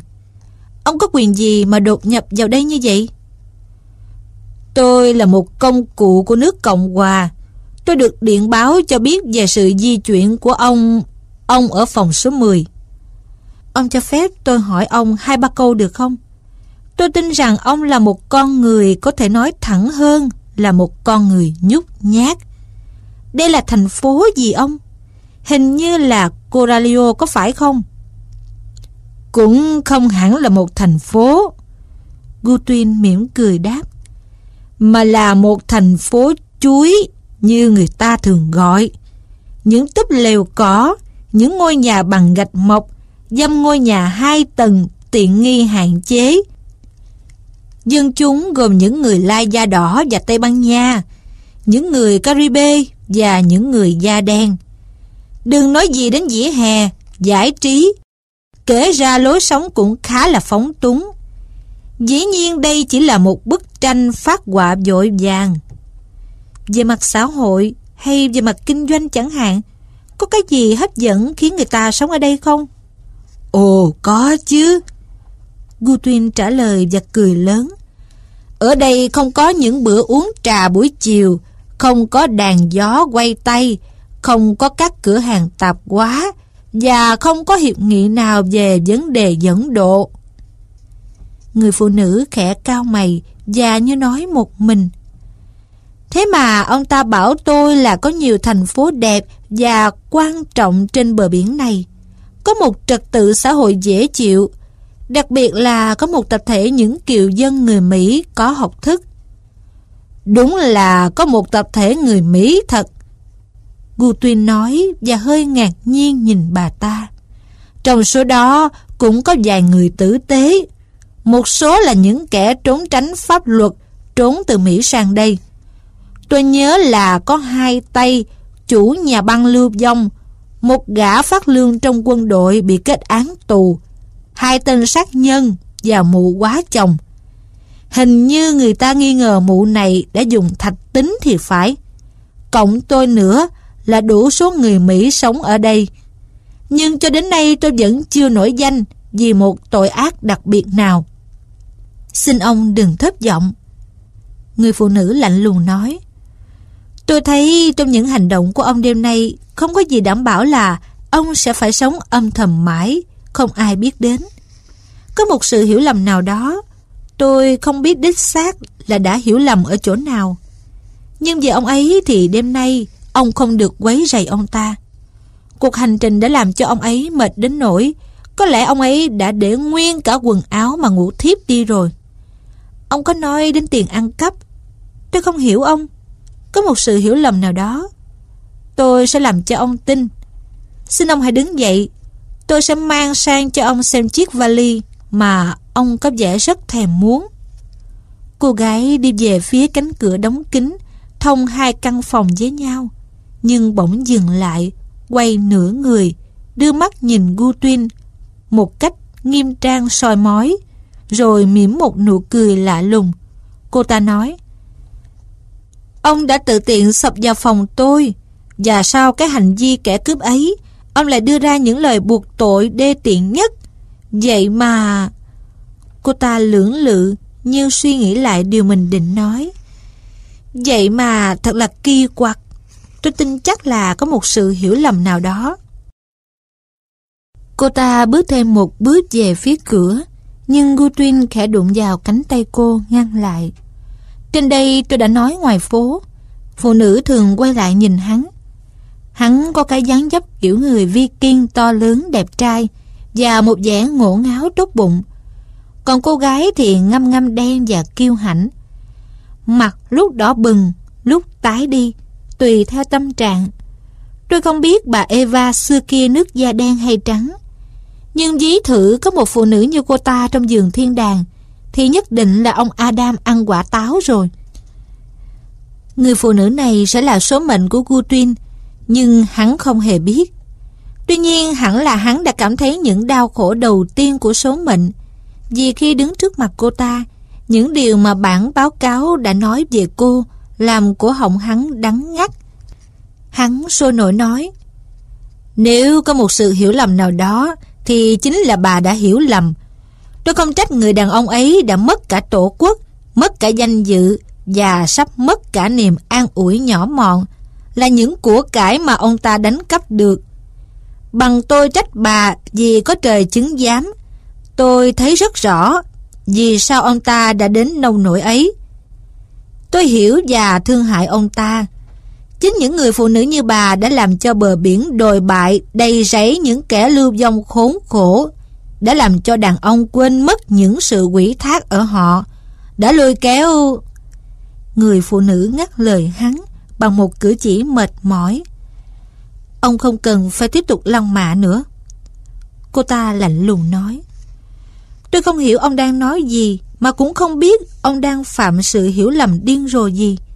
Nhưng nếu như việc khám xét các đồ vật đựng trong vali của một người lịch sự sẽ làm cho tôi tống khứ được ông ra khỏi đây, thì ta không nên trì hoãn nữa. Nhanh nhẹn và lặng lẽ, cô ta bước sang phòng bên rồi trở lại với chiếc vali da nặng. Cô đưa vali cho gã người Mỹ, vẻ mặt tỏ ra nhẫn nại một cách khinh bỉ. Gu Tuyên đặt ngay chiếc vali lên mặt bàn và bắt đầu cởi các quai da. Cô gái đứng cạnh, trên gương mặt lộ vẻ mệt mỏi và khinh bỉ vô hạn. Một cái giật mạnh làm chiếc vali mở tung ra. Gu Tuyên lôi ra hai chiếc quần áo, làm lộ ra cái khối lớn đựng trong vali, giấy bạc và ngân phiếu Mỹ, loại tiền lớn buộc chặt thành từng bó, tính theo những con số lớn viết trên các băng giấy cuốn quanh các bó. Tổng số tiền phải suýt soát con số hàng trăm ngàn. Gu Tuyên liếc nhanh nhìn người phụ nữ, vừa ngạc nhiên vừa thích thú, khiến chính hắn cũng phải lấy làm lạ. Hắn nhận thấy rõ ràng, không thể nhầm lẫn được, là cô ta thật sự choáng váng, đôi mắt mở to, hơi thở hỗn hển. Cô ta nặng nề tựa vào bàn. Hắn suy ra rằng như vậy là cô ta hoàn toàn không biết gì về việc người tình của cô đã lấy cắp của ngân khố nhà nước. Nhưng hắn giận dữ tự hỏi, tại sao hắn lại lấy làm hài lòng đến như thế khi nghĩ rằng cô đào hát lang thang và vô lương tâm này không đến nỗi xấu xa như bản báo cáo đã mô tả.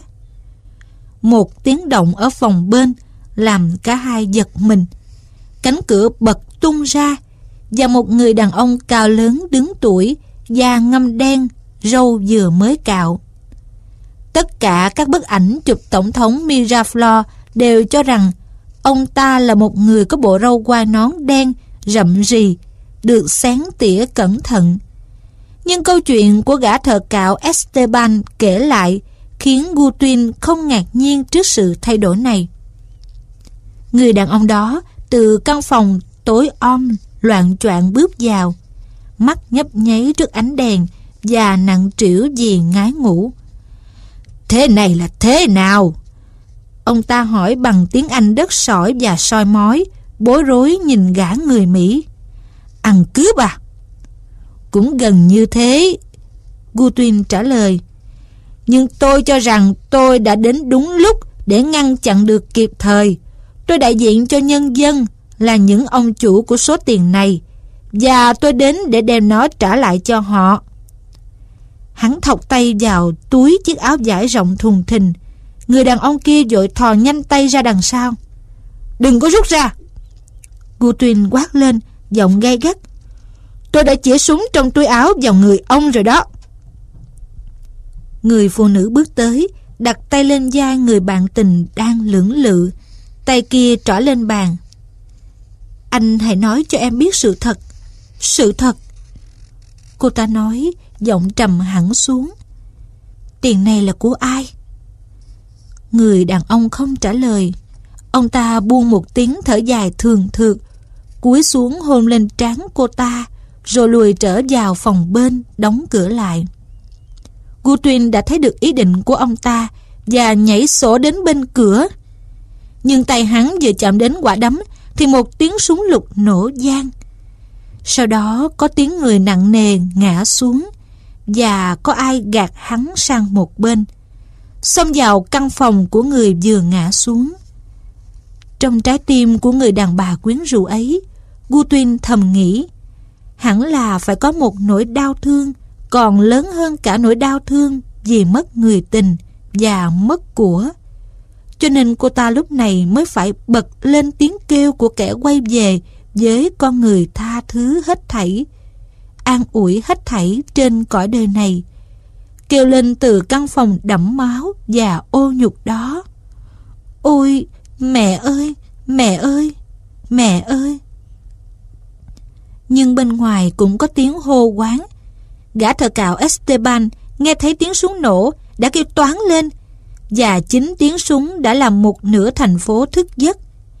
Tiếng chân chạy rầm rập ngược đường phố, những mệnh lệnh của các nhà chức trách vang lên trong bầu không khí tĩnh mịch. Gu Tuyên có một nhiệm vụ phải thực hiện.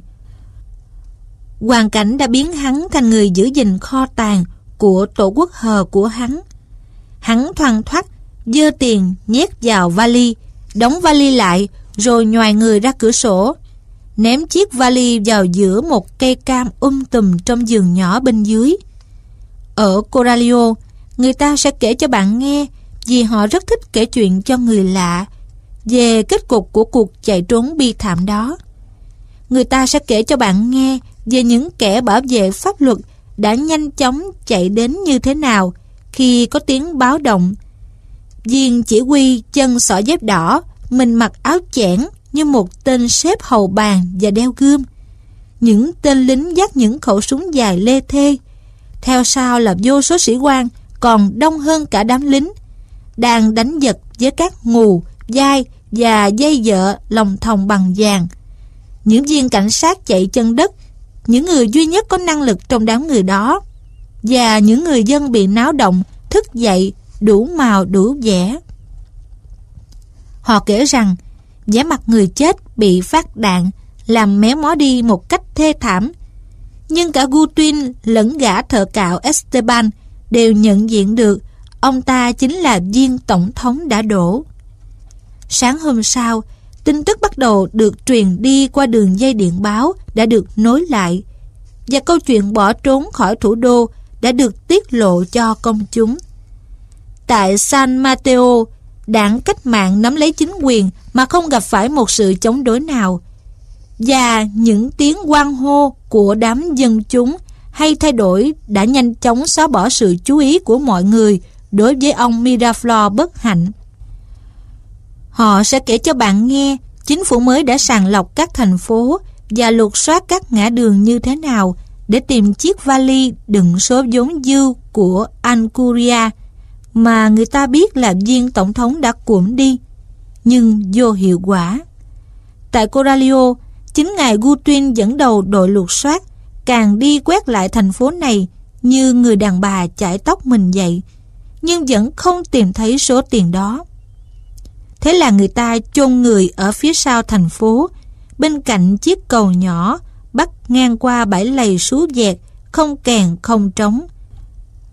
Cho một chú bé 1 real tiền Tây Ban Nha, chú sẽ chỉ cho bạn thấy mộ ông ta.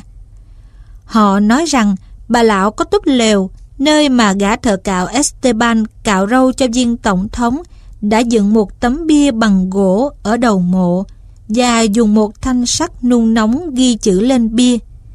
Bạn cũng sẽ được nghe kể rằng ngài Goodwin như một bức tường thành đã che chở cho bà Isabel Gilbert những ngày đau buồn sau đó, rằng những sự ngại ngùng của hắn nếu có về quá khứ của bà ta đã biến mất, và cái tính nết hay thay đổi, ưa phiêu lưu của cô ta nếu có cũng không còn nữa, và hai người đã lấy nhau sống hạnh phúc. Gã người Mỹ xây một ngôi nhà trên một quả đồi thấp dưới chân một dãy núi gần thành phố. Đó là một công trình kiến tạo kết hợp các thứ gỗ bản xứ, mà nếu xuất khẩu thì đáng giá một gia tài: gạch, lá cọ, kính, tre và gạch mộc.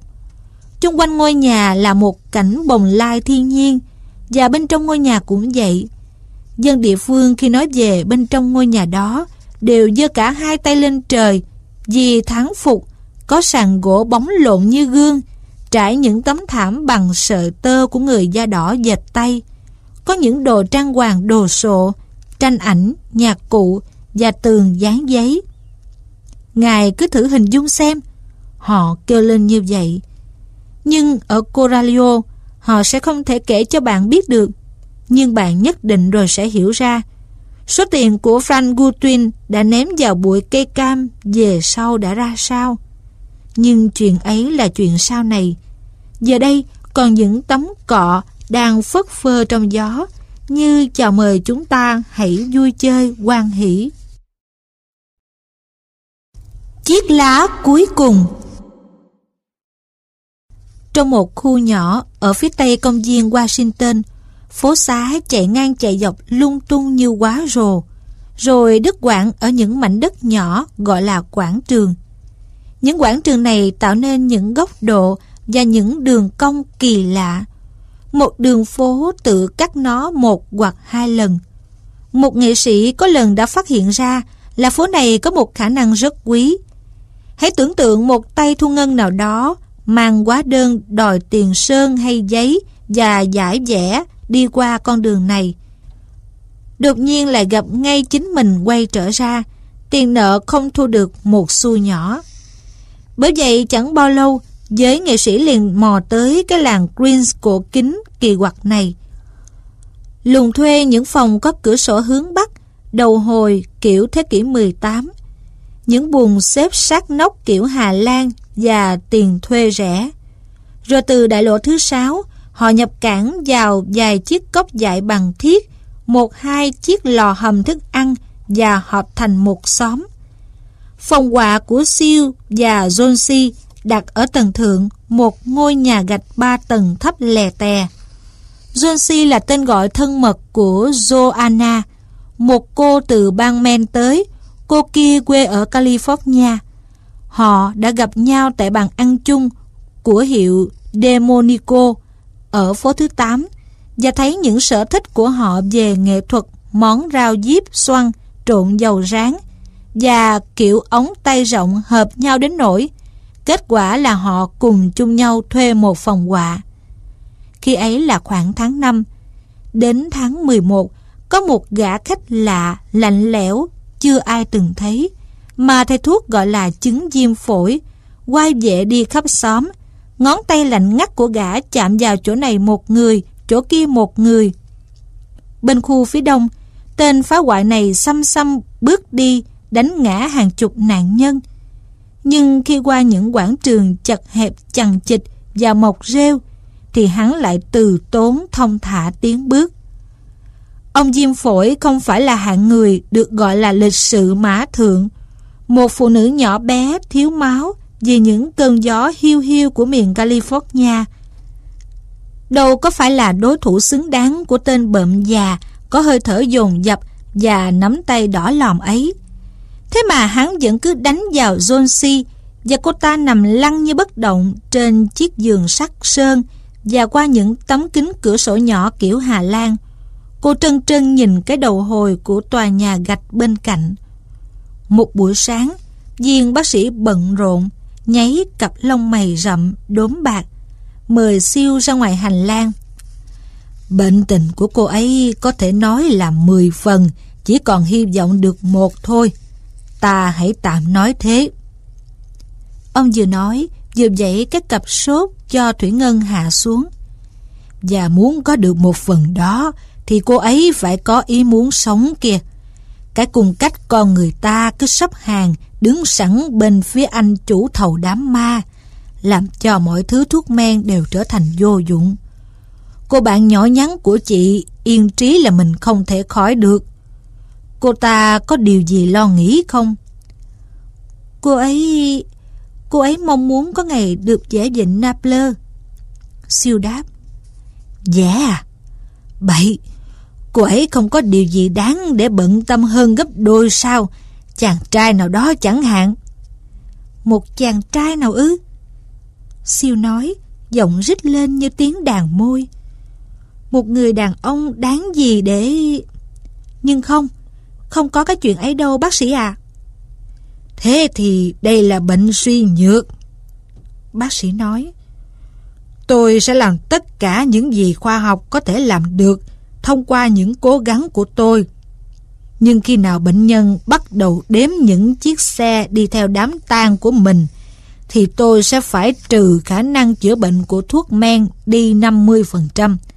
Nếu chỉ làm cho cô ta hỏi được một câu về một tay áo mới của áo choàng mùa đông, thì tôi xin thưa với chị, khả năng khỏi bệnh của cô ấy sẽ là 1/5, chứ không phải là trên 10 nữa. Sau khi bác sĩ đi khỏi, Siêu vào phòng làm việc và khóc đến ướt đẫm cả một chiếc khăn trải bàn Nhật Bản. Rồi cô lại thản nhiên mang chiếc bản vẽ của mình đi vào phòng Johnsy, miệng huýt sáo một điệu nhạc ra. Johnsy nằm quay mặt về phía cửa sổ, tấm khăn trải giường phủ lên người, hầu như không có một gợn. Siêu ngừng huýt sáo, tưởng bạn đang ngủ. Cô bày bản vẽ của mình ra và bắt đầu vẽ bằng bút sắt và mực để minh họa cho một truyện ngắn đăng trên một tờ tạp chí.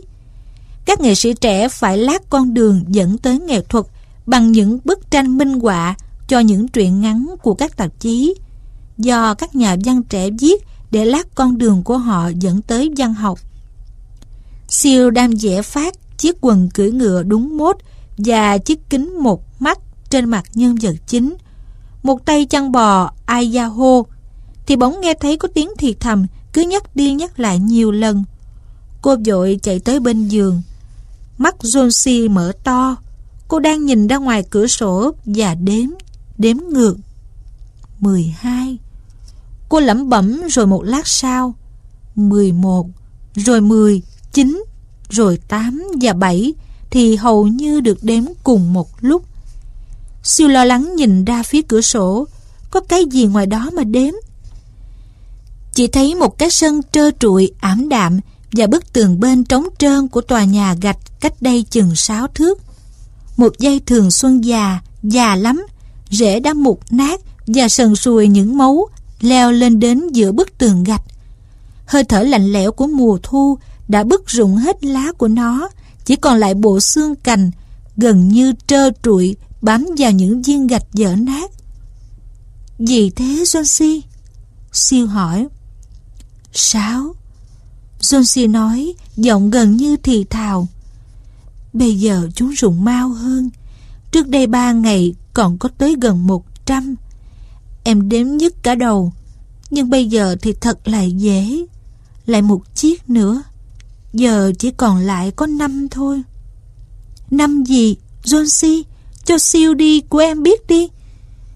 Những chiếc lá trên cây thường xuân, khi nào chiếc lá cuối cùng rụng thì em cũng ra đi thôi. Em biết điều đó đã 3 ngày nay rồi. Ông bác sĩ không nói với chị sao? Ồ, chị chưa bao giờ lại nghe thấy một câu chuyện vô lý đến như thế. Siêu trách, làm ra vẻ mạnh bạo khinh thường. Những chiếc lá thường xuân già đó thì có liên quan gì đến việc em khỏi bệnh kia chứ? Tại em vốn mến cái cây leo ấy đấy. Em hư lắm. Đừng nói chuyện ngốc nghếch nữa. Ấy, sáng nay ông bác sĩ đã nói với chị là em sẽ chống bình phục thôi. Đúng ra là ông ta nói thế nào nhỉ? Khả năng khỏi là 10% chắc 9. Ông ta nói thế. Ấy, cũng tự hồ như là khi chúng ta ngồi trên xe hàng hay đi qua một tòa nhà mới đang xây ở New York nè. 10% thì quả chăng chỉ có 1% mới xảy ra tai nạn. Giờ thì em cố ăn tí cháo nhé, và để siêu đi quay về với bản vẽ của mình. Có thế chị mới bán được tranh cho lão chủ bút, để mua rượu Bordeaux cho đứa em ốm của chị, và mua sườn lợn cho cái bản thân háo ăn của chị nữa chứ. Chị chẳng cần phải mua thêm rượu nữa đâu, Johnsy nói, mắt vẫn nhìn trân trân ra ngoài cửa sổ. Lại một chiếc nửa rụng kia. Không, em không muốn ăn cháo đâu. Còn lại đúng 4 chiếc. Em muốn thấy chiếc cuối cùng rụng xuống trước khi trời tối. Đến lúc đó thì em cũng ra đi thôi, Johnsy yêu quý, Siêu nói và cúi xuống bên người bạn. Em hãy hứa với chị là em hãy nhắm mắt lại và không nhìn ra ngoài cửa sổ nữa cho tới khi chị xong việc được không? Mai chị phải tra những bức tranh này rồi. Chị cần ánh sáng, nếu không thì chị đã kéo mành xuống rồi đấy. Chị không vẽ ở buồng bên được ư? Johnsy lạnh nhạt hỏi. Siêu đáp, chị muốn ở đây bên cạnh em kìa. Vả lại chị không muốn em cứ nhìn mãi những chiếc lá thường xuân dớp dẫn đó nữa. Bao giờ xong chị bảo em ngay nha, Johnsy nói rồi nhắm mắt lại, nằm im và trắng bệch như một pho tượng đổ. Vì em muốn được thấy chiếc lá cuối cùng rụng xuống. Em đợi mãi ngán lắm rồi. Em nghĩ mãi mệt lắm rồi. Em muốn buông trôi hết thảy và dông buồm xuôi dòng như một trong những chiếc lá mệt mỏi và tội nghiệp kia.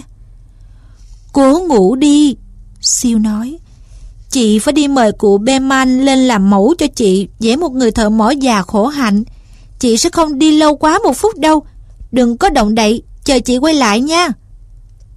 của Beman là một họa sĩ ở tầng dưới cùng, dưới tầng của họ. Cụ đã ngoài 60 và có một bộ râu như môi dơ của Michelangelo, loăn xoăn, trừ cái đầu như đầu thần Satya, lòa xòa xuống cái thân hình như thân hình một tiểu yêu. Beman là một người thất bại trong nghệ thuật. Cụ múa cây bút vẽ đã 40 năm mà vẫn không giới tới được gấu áo vị thần của mình. Cụ luôn luôn có ý định vẽ một bức tranh kiệt tác, nhưng chưa bao giờ bắt đầu cả. Bao năm nay cụ chẳng vẽ được gì, ngoài việc thỉnh thoảng bôi bác một bức cho ngành buôn bán hay quảng cáo. Cụ kiếm được chút ít bằng cách ngồi làm mẫu cho các nghệ sĩ trẻ cùng ở xóm đó. Không đủ tiền thuê nổi một người làm mẫu chuyên nghiệp. Cụ uống rượu nặng quá độ và vẫn nói về các tác phẩm kiệt xuất sắp tới của mình. Còn thì ngoài ra, cụ là một ông già nhỏ nhắn dữ tợn, hay chế nhạo cay độc sự mềm yếu của bất kỳ ai, và tự coi mình là một con chó xồm lớn chuyên gác cửa bảo vệ hai nữ nghệ sĩ trẻ ở phòng vẽ tầng trên. Siêu tìm thấy cụ Beman sặc sụa mùi rượu dâu loại nặng trong gian buồng tối om om của cụ ở tầng dưới. Trên giá vẽ ở góc buồng là một tấm vải trống trơn. Từ 25 năm nay vẫn cứ chờ đợi mãi nét vẽ đầu tiên của bức tranh kiệt tác. Cô kể cho cụ nghe ý nghĩ kỳ quặc của Johnsy và nói cho cụ biết cô lo lắng như thế nào về Johnsy. Cô ấy yếu đuối và mảnh mai như một chiếc lá quả thật, rất có thể sẽ bay đi mất khi mối ràng buộc mong manh giữa cô ấy ở trên trần thế này suy yếu. Cụ Beman, cặp mắt đỏ ngầu, nước mắt chảy ròng ròng, hét lên sự khinh bỉ và nhạo báng của mình đối với những chuyện tưởng tượng ngốc nghếch ấy. Cụ quát to: "Sao? Trên đời này lại có những người ngớ ngẩn, muốn chết chỉ vì một cây leo chết tiệt nào đó rụng hết lá ư? Tôi chưa bao giờ nghe thấy một chuyện như thế cả. Không, tôi sẽ không ngồi làm mẫu cho cô vẽ cái lão già ngu xuẩn ngớ ngẩn của cô đâu. Tại sao cô lại để cho những chuyện vớ vẩn ấy chui vào đầu óc cô ta? Chà, tội nghiệp cô bé Johnsy. Em nó ốm nặng và yếu lắm," Siêu nói. "Cơn sốt đã làm đầu óc nó đâm ra bệnh hoạn đầy những ý nghĩ kỳ quái. Thôi được, cụ Beman ạ, cụ không muốn ngồi làm mẫu cho cháu thì thôi, nhưng cháu thấy cụ thật là một ông già kinh khủng, sao mà lắm lời lắm điều thế?" "Cô thật đúng là đàn bà," cụ Beman hét lên. "Ai bảo là tôi không muốn ngồi làm mẫu? Đi, tôi lên cùng với cô. Tôi đã nói suốt nửa tiếng đồng hồ rằng tôi sẵn sàng ngồi làm mẫu kia mà. Trời, đây không phải chỗ cho một con người tốt như cô Johnsy nằm. Một ngày kia tôi sẽ vẽ một tác phẩm kiệt xuất và tất cả chúng ta sẽ đi khỏi nơi này. Trời, nhất định thế." Khi hai người lên tới gác trên thì Johnsy đang ngủ. Siêu kéo tấm mành mành xuống, che kín cửa sổ và ra hiệu cho cụ Beman sang buồng bên cạnh. Sang đến nơi, họ ngoái ra ngoài cửa sổ, sợ sệt nhìn cây thường xuân, rồi họ nhìn nhau, không nói mất một lúc. Một cơn mưa lạnh lẽo dai dẳng, pha lẫn tuyết đang đổ xuống. Cụ Beman mặc chiếc áo sơ mi cũ màu xanh, ngồi làm một tay thợ mỏ già trên cái ấm đun nước lật úp giả là một tảng đá. Sáng hôm sau, Siêu tỉnh dậy sau khi chợp mắt được một giờ thì thấy Johnsy đang mở to cặp mắt thẫn thờ nhìn tấm mành mành màu xanh đã kéo xuống. "Kéo nó lên, em muốn xem," cô thều thào ra lệnh. Siêu làm theo một cách chán nản. Nhưng ô kìa, sao trận mưa dùi dập và những cơn gió phủ phàng kéo dài cả một đêm, tưởng chừng như không bao giờ dứt. Vẫn còn một chiếc lá thường xuân bám trên bức tường gạch. Đó là chiếc lá cuối cùng trên cây. Tuy ở gần cuốn lá còn giữ màu xanh thẫm, nhưng rìa lá hình răng cưa đã nhuốm màu vàng úa. Tuy vậy, chiếc lá vẫn dũng cảm bám vào cành cách mặt đất chừng 6 thước. Johnsy nói: Đó là chiếc lá cuối cùng. Em cứ tưởng là nhất định hôm qua nó sẽ rụng. Em nghe thấy gió thổi. Hôm nay nó sẽ rụng thôi. Và cùng lúc đó thì em sẽ chết. Em thương yêu, Siêu nói, cúi khuôn mặt hốc hác xuống gần gối. Nếu em không còn muốn nghĩ đến mình nữa thì hãy nghĩ đến chị. Chị sẽ làm gì đây? Nhưng Johnsy không trả lời. Trong khắp thế gian, cái cô đơn nhất là một tâm hồn đã chuẩn bị sẵn sàng cho những chuyến đi xa xôi, bí ẩn của mình.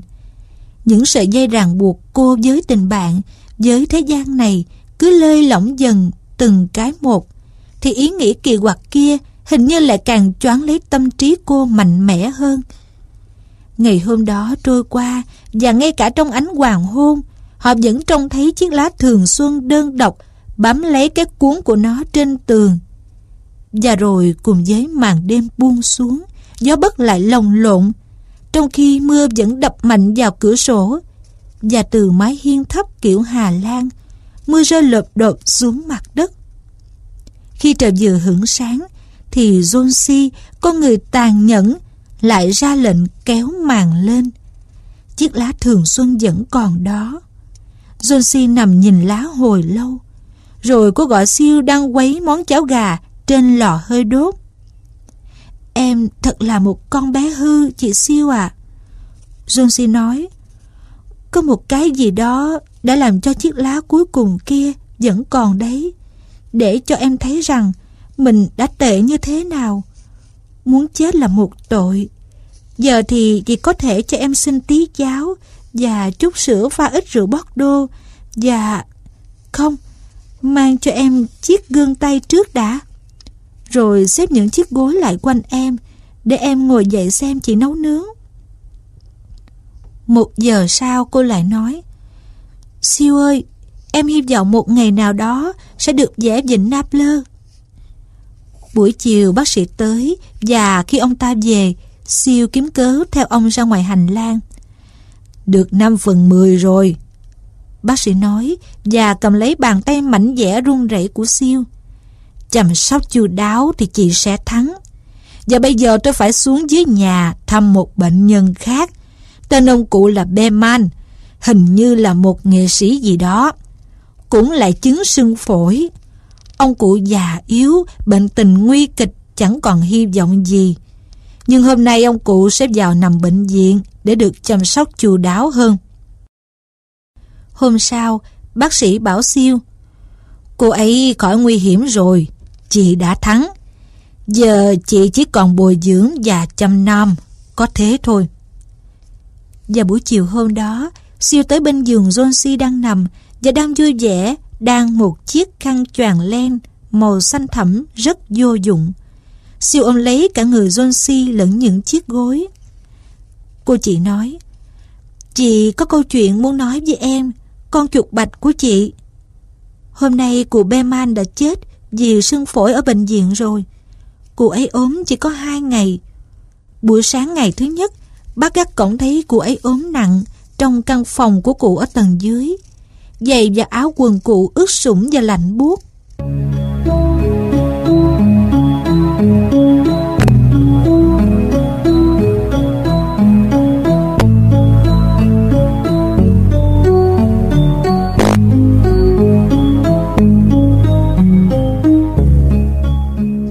Mọi người không ai hiểu được cụ ấy đã đi đâu trong cái đêm khủng khiếp như thế. Nhưng rồi họ tìm thấy một chiếc đèn báo bão vẫn còn cháy sáng, và một chiếc thang đã bị lôi ra khỏi chỗ để của nó. Vài chiếc bút lông rơi vung vãi, và một bảng màu xanh vàng pha trộn lẫn lộn. Và em à, hãy nhìn ra ngoài cửa sổ kia, hãy nhìn chiếc lá thường xuân cuối cùng ở trên tường. Em có tự hỏi tại sao chẳng bao giờ nó rung rinh hoặc lay động khi gió thổi không? Ồ, em thân yêu, đó chính là tác phẩm kiệt xuất của cụ Beman ấy. Cụ vẽ nó vào cái đêm mà chiếc lá cuối cùng đã rụng.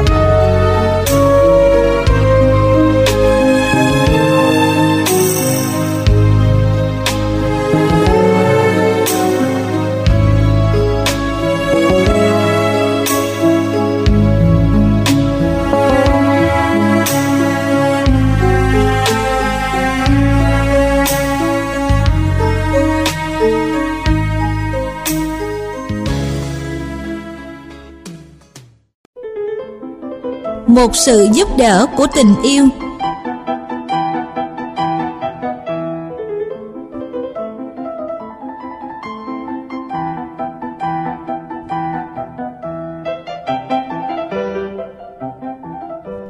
vị và các bạn đang nghe sách tại www thư viện sách nói.vn. Trân trọng cảm ơn các bạn rất nhiều. Khi người ta yêu nghệ thuật thì không có việc gì khó. Đó là tiền đề của chúng tôi.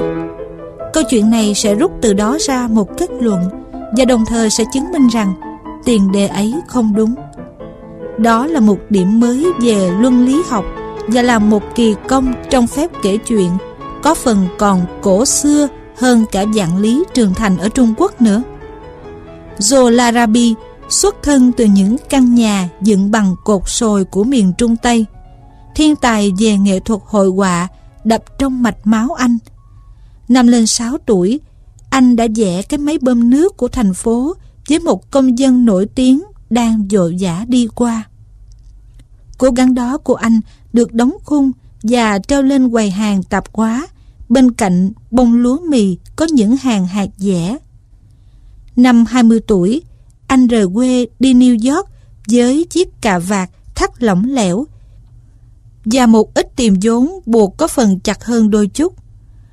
Delia Carudo thì hồi còn ở một cái làng có nhiều thông mộc ở miền Nam, sử dụng sáo âm dai cũng tỏ ra đầy hứa hẹn, khiến những người thân thuộc của cô cứ nói xen mãi vào chiếc mũ nang của cô.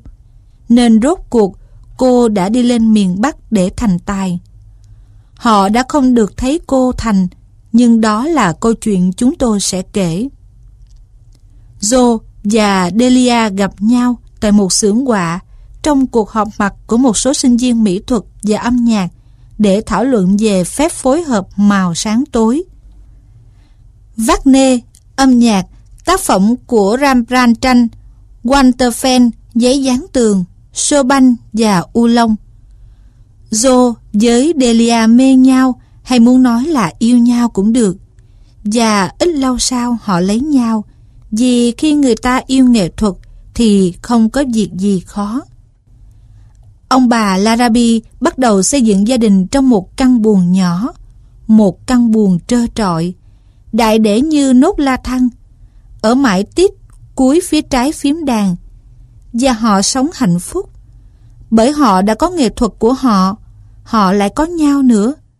Và tôi khuyên những chàng trai giàu có hãy bán tất cả mọi thứ mình có đi, đem cho người gác cổng nghèo, để được hưởng cái đặc quyền sống trong một căn buồng với nghệ thuật của mình và Delia của mình. Những người sống trong các căn buồng nhỏ sẽ tán thành lời khẳng định của tôi rằng hạnh phúc của họ mới là hạnh phúc duy nhất chân chính. Một nhà có hạnh phúc thì chật mấy cũng vừa. Cứ hạ cái tủ ngăn xuống thành một cái bàn chơi bia, biến mặt lò sưởi thành một cái máy khâu, bàn viết thành một buồng ngủ dự trữ, cái chậu rửa mặt thành một chiếc đàn dương cầm, cho 4 bức tường gần lại với nhau nếu chúng muốn. Còn anh và Delia của anh thì ở giữa. Nhưng nếu nhà lại thuộc vào loại chẳng có hạnh phúc gì thì nó phải rộng và dài, để bạn đi vào qua cổng Golden Gate, treo mũ vào Hatteras, mắc áo trên mũi hót và đi ra đằng Labrador. Joe theo học lớp họa của ông thầy vĩ đại mà các bạn cũng biết tiếng đấy. Học phí thì nặng, bài giảng thì nhẹ. Những cái nặng nhẹ của ông ta đã làm ông nổi danh. Delia học Rodenstock. Các bạn đã biết tiếng ông ta là người chuyên làm loạn các khóa đàn dương cầm. Chừng nào tiền họ còn thì họ rất mực hạnh phúc. Ai cũng vậy thôi. Nhưng tôi không muốn tỏ ra trắng trợn. Mục đích của họ rất rõ ràng và dứt khoát.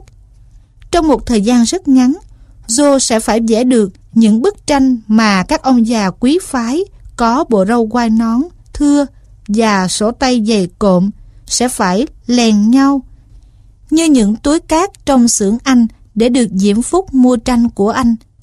Delia sẽ phải làm quen rồi coi thường âm nhạc. đến mức khi thấy các chỗ ngồi ở tầng dưới và ở các lô không bán được vé. Cô có thể sinh ra đau họng và ăn tôm hùm trong phòng ăn riêng, từ chối không ra sân khấu. Nhưng theo ý tôi thì cái tốt nhất vẫn là đời sống gia đình trong căn buồng nhỏ, những cuộc chuyện trò hăng say liến láu sau buổi học ban ngày, những bữa ăn ấm cúng và những bữa lót dạ tươi mát nhẹ nhàng, những cuộc trao đổi tham vọng, các tham vọng quyện vào nhau hoặc nhỏ nhặt, sự giúp đỡ lẫn nhau, gợi cảm hứng cho nhau. Và các bạn bỏ quá cho sự thô lỗ của tôi. Những quả ô liu nhồi và bánh mì kẹp phong mát lúc 11 giờ đêm. Nhưng được ít lâu thì nghệ thuật rũ xuống. Thỉnh thoảng nó vẫn thế, dù không có người bẻ ghi nào phất nó. Chỉ có chi ra mà chẳng có thu vào. Như những kẻ tầm thường vẫn nói, thiếu tiền trả ông giáo sư và ngài Rodenstock. Song đã yêu nghệ thuật thì không có việc gì khó. Cho nên Delia nói cô phải đi dạy nhạc để giữ cho chiếc lò hầm để ở bàn ăn vẫn sôi sùng sục. 2-3 ngày liền cô đi chào mời học trò. Một buổi chiều cô về nhà vẻ mặt hớn hở. Cô vui vẻ nói, anh Sô yêu quý, em có một học trò rồi. Chào ôi, những người đáng yêu vô cùng. Con gái của Đại tướng Pinkin ở phố 11. Ngôi nhà mới nguy nga làm sao anh Sô ạ? Anh phải nhìn thấy cái cửa trước nhà ấy mới được. Hình như kiểu bi văn sơ ấy, lại còn bên trong nữa chứ. Ồ anh Sô, em chưa hề thấy một cái gì như thế bao giờ. Học trò của em là Clementina, con gái của ông ta. Em đã thấy mến cô ấy lắm rồi. Cô ta rất thanh tú, lúc nào cũng bận toàn đồ trắng mà cung cách dịu dàng, giản dị vô cùng. Mới 18 tuổi, em phải dạy mỗi tuần 3 buổi. Và anh Joe nghe này, $5 một buổi đó nhé. Em chẳng ngại gì cả, vì bao giờ em có thêm độ 2 hay 3 học trò nữa là em có thể tiếp tục đến học ông Rodenstock. Thôi, giờ thì anh hãy xóa bỏ cái nếp nhăn giữa cặp lông mày của anh đi, anh yêu quý, và ta hãy ăn một bữa tối cho thật ngon. Như thế là ổn cho em rồi, Delia ạ. Joe nói vừa cầm dao và búa nhỏ mở một hộp đạn. Còn anh thì thế nào? Em tưởng anh sẽ để mặc em tông tả đi kiếm tiền, còn anh thì cứ phất phơ trong lĩnh vực nghệ thuật cao siêu chăng? Không đời nào. Thề có linh hồn của Benvenuto Cellini chứng giám. Anh nghĩ rằng anh có thể đi bắn báo hoặc trải đá lát đường để đem về một vài đồng. Delia đến ôm lấy cổ anh. Joe, anh yêu quý, anh thật là ngốc. Anh phải tiếp tục học chứ. Đâu có phải là em bỏ âm nhạc của em để đi làm một việc khác. Trong khi dạy là em cũng học rồi. Em vẫn luôn gắn bó với âm nhạc đó chứ. Với lại chúng ta có thể sống sung sướng như những nhà triệu phú với $15 một tuần anh ạ. Anh không được nghĩ đến chuyện bỏ ông giáo sư đâu đấy. Được rồi, Joe nói, tay với lấy cái đĩa đựng rau hình vỏ sò màu lam. Nhưng anh không thích để em đi dạy học tí nào. Đó không phải là nghệ thuật. Nhưng em làm như vậy thật tốt và rất đáng quý.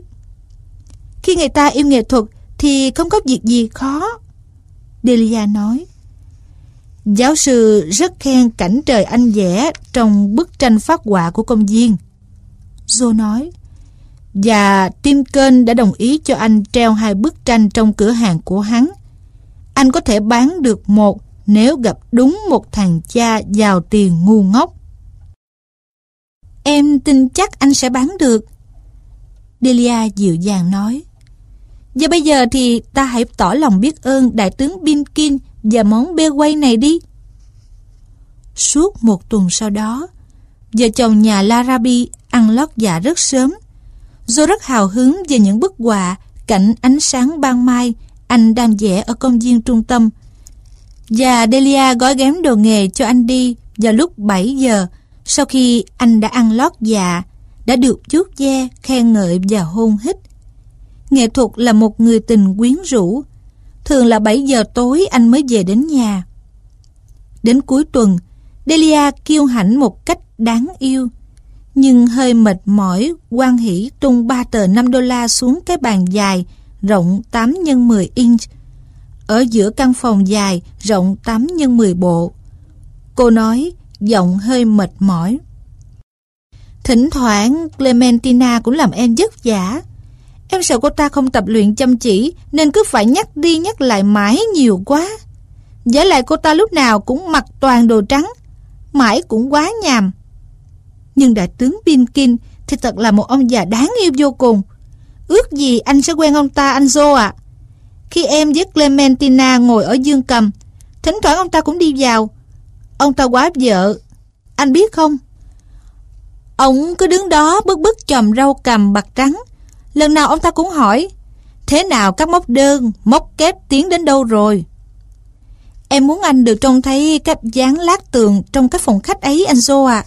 Và cả những rèm cửa bằng thảm Astrakhan nữa. Clementina có một lối ho nhỏ nhẹ rất buồn cười. Em mong là cô ta thực sự khỏe hơn cái vẻ bề ngoài của cô ta. Ồ, thực tình là em đã mến cô ấy rồi. Cô mới ngoan làm sao, và lại có giáo dục nữa. Anh của đại tướng Pinkin đã có lần làm đại sứ ở Bolivia đấy.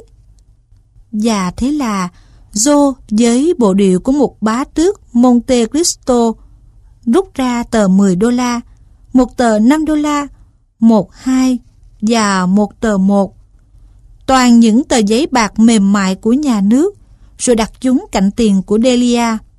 Anh quay về tuyên bố bán được bức thuốc nước và cái tháp cho một người ở Peoria. Anh đừng có đùa em, Delia nói. Không phải ở Peoria. Ở xa thật đấy. Anh muốn em trông thấy hắn, Delia ạ. Người béo phì với một cái bao ủ tay bằng len và một cái tăm bằng lông ngỗng. Hắn trông thấy bức tranh ở cửa hàng tin kênh và mới đầu lại tưởng là cái cối xay gió. Tuy nhiên hắn cũng hăng và cứ mua. Hắn đặt mua thêm một bức nữa, một bức sơn dầu vẽ kho hàng ở La Habana để mang về quê. Chứ những bài dạy nhạc ấy à? Ồ, anh thiết tưởng trong tranh của anh ít ra cũng vẫn còn có nghệ thuật. Em rất vui thấy anh vẫn tiếp tục vẽ, Delia dồn dã nói. Nhất định anh sẽ thành công, anh thân yêu ạ. $33. Trước kia chúng mình chẳng bao giờ có nhiều tiền như thế mà tiêu nhỉ. Tối nay chúng ta sẽ ăn sò và thăng nõn nấu nấm, Joe nói. Cái dĩa ăn ô liu đâu rồi? Tối thứ Bảy sau, Joe về nhà trước tiên. Anh bày $18 của anh lên bàn tiếp khách và đi rửa cái gì như sơn đen bấm đầy tay anh.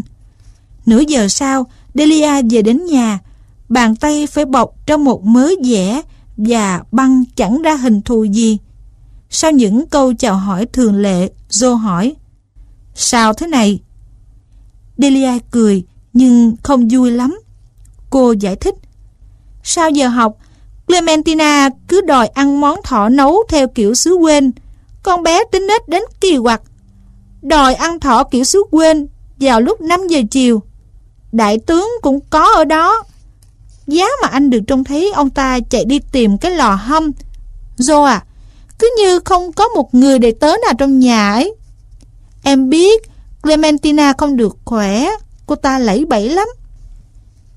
Khi tiếp món thỏ đang nóng sôi sùng sục, cô ta đánh đổ tung tóe vào bàn tay và cổ tay em. Đau ghê lắm anh Joe ạ. Và cô bé đáng yêu mới ân hận làm sao chứ. Còn đại tướng Pinkin thì anh Joe ạ, ông già ấy gần như phát điên phát cuồng. Ông ta đâm bổ xuống cầu thang và sai người. Họ bảo đó là người đốt lò hay một người nào đó làm việc ở tầng hầm hôm ấy, ra hiệu thuốc mua dầu và các thứ để buộc tay cho em. Giờ thì đỡ đau lắm rồi. Cái gì thế này? Joe hỏi, vừa âu yếm cầm lấy bàn tay cô, vừa kéo ra mấy cái vẽ trắng ở dưới băng. Delia nói, đó là một lần lót mềm gì đó, có tẩm dầu. Ồ anh Joe, anh lại bán được một bức tranh nữa đó à. Cô đã trông thấy tiền ở trên bàn, Joe nói. Anh đấy ư? Em cứ hỏi cái người ở Peoria ấy. Hắn đã lấy cái tranh kho hàng hôm nay rồi. Và hắn không nói chắc.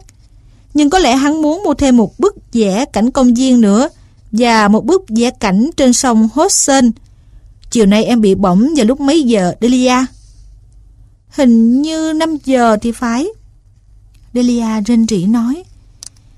Cái bàn là... À quên, cái món thọ ấy ra khỏi lò vào cái quạng đó. Anh mà trông thấy đại tướng Pinkin, anh Joe ạ, lúc...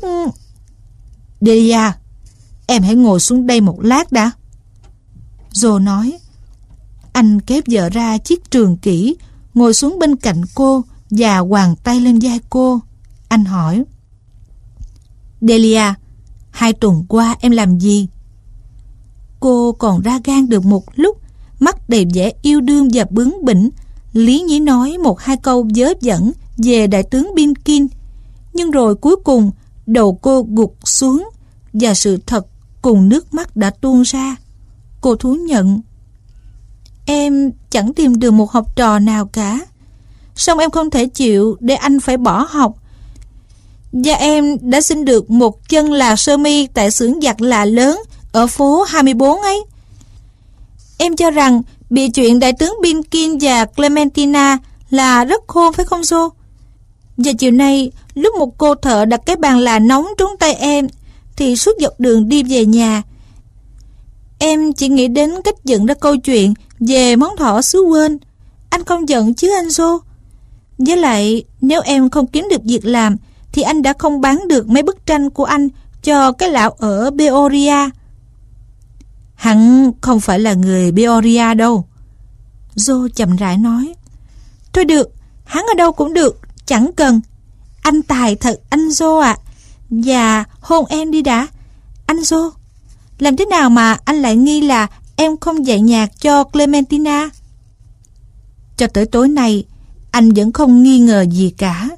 Và có lẽ anh cũng sẽ không nghi ngờ gì nếu chiều nay không phải chính tay anh đã gửi chỗ bông dụng và dầu này từ buồng máy lên cho một cô gái ở tầng bên bị bỏng tay vì bàn là.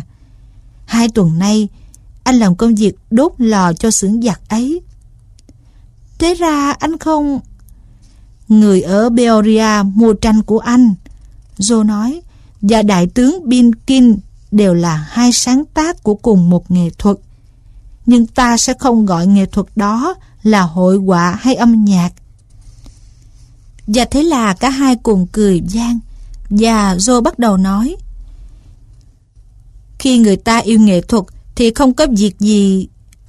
Delia vội đặt tay lên môi anh để chặn anh lại. Cô nói. Không, chỉ cần khi người ta yêu thôi là đủ.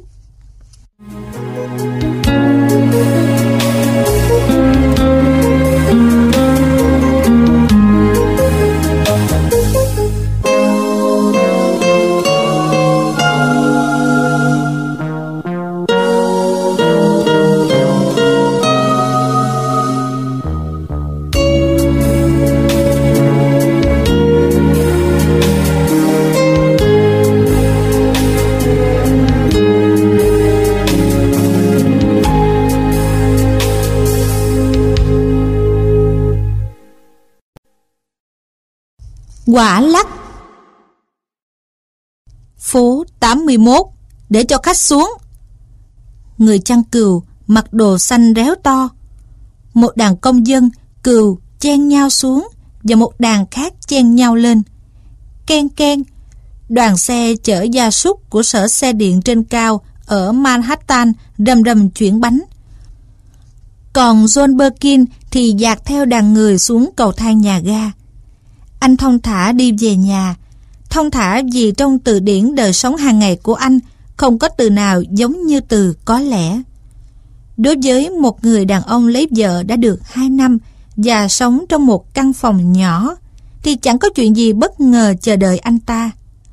Vừa đi, John Birkin vừa tự tiên đoán một cách chua chát, chán ngán và ấm ức những cái kết thúc đã biết trước của một ngày tẻ nhạt.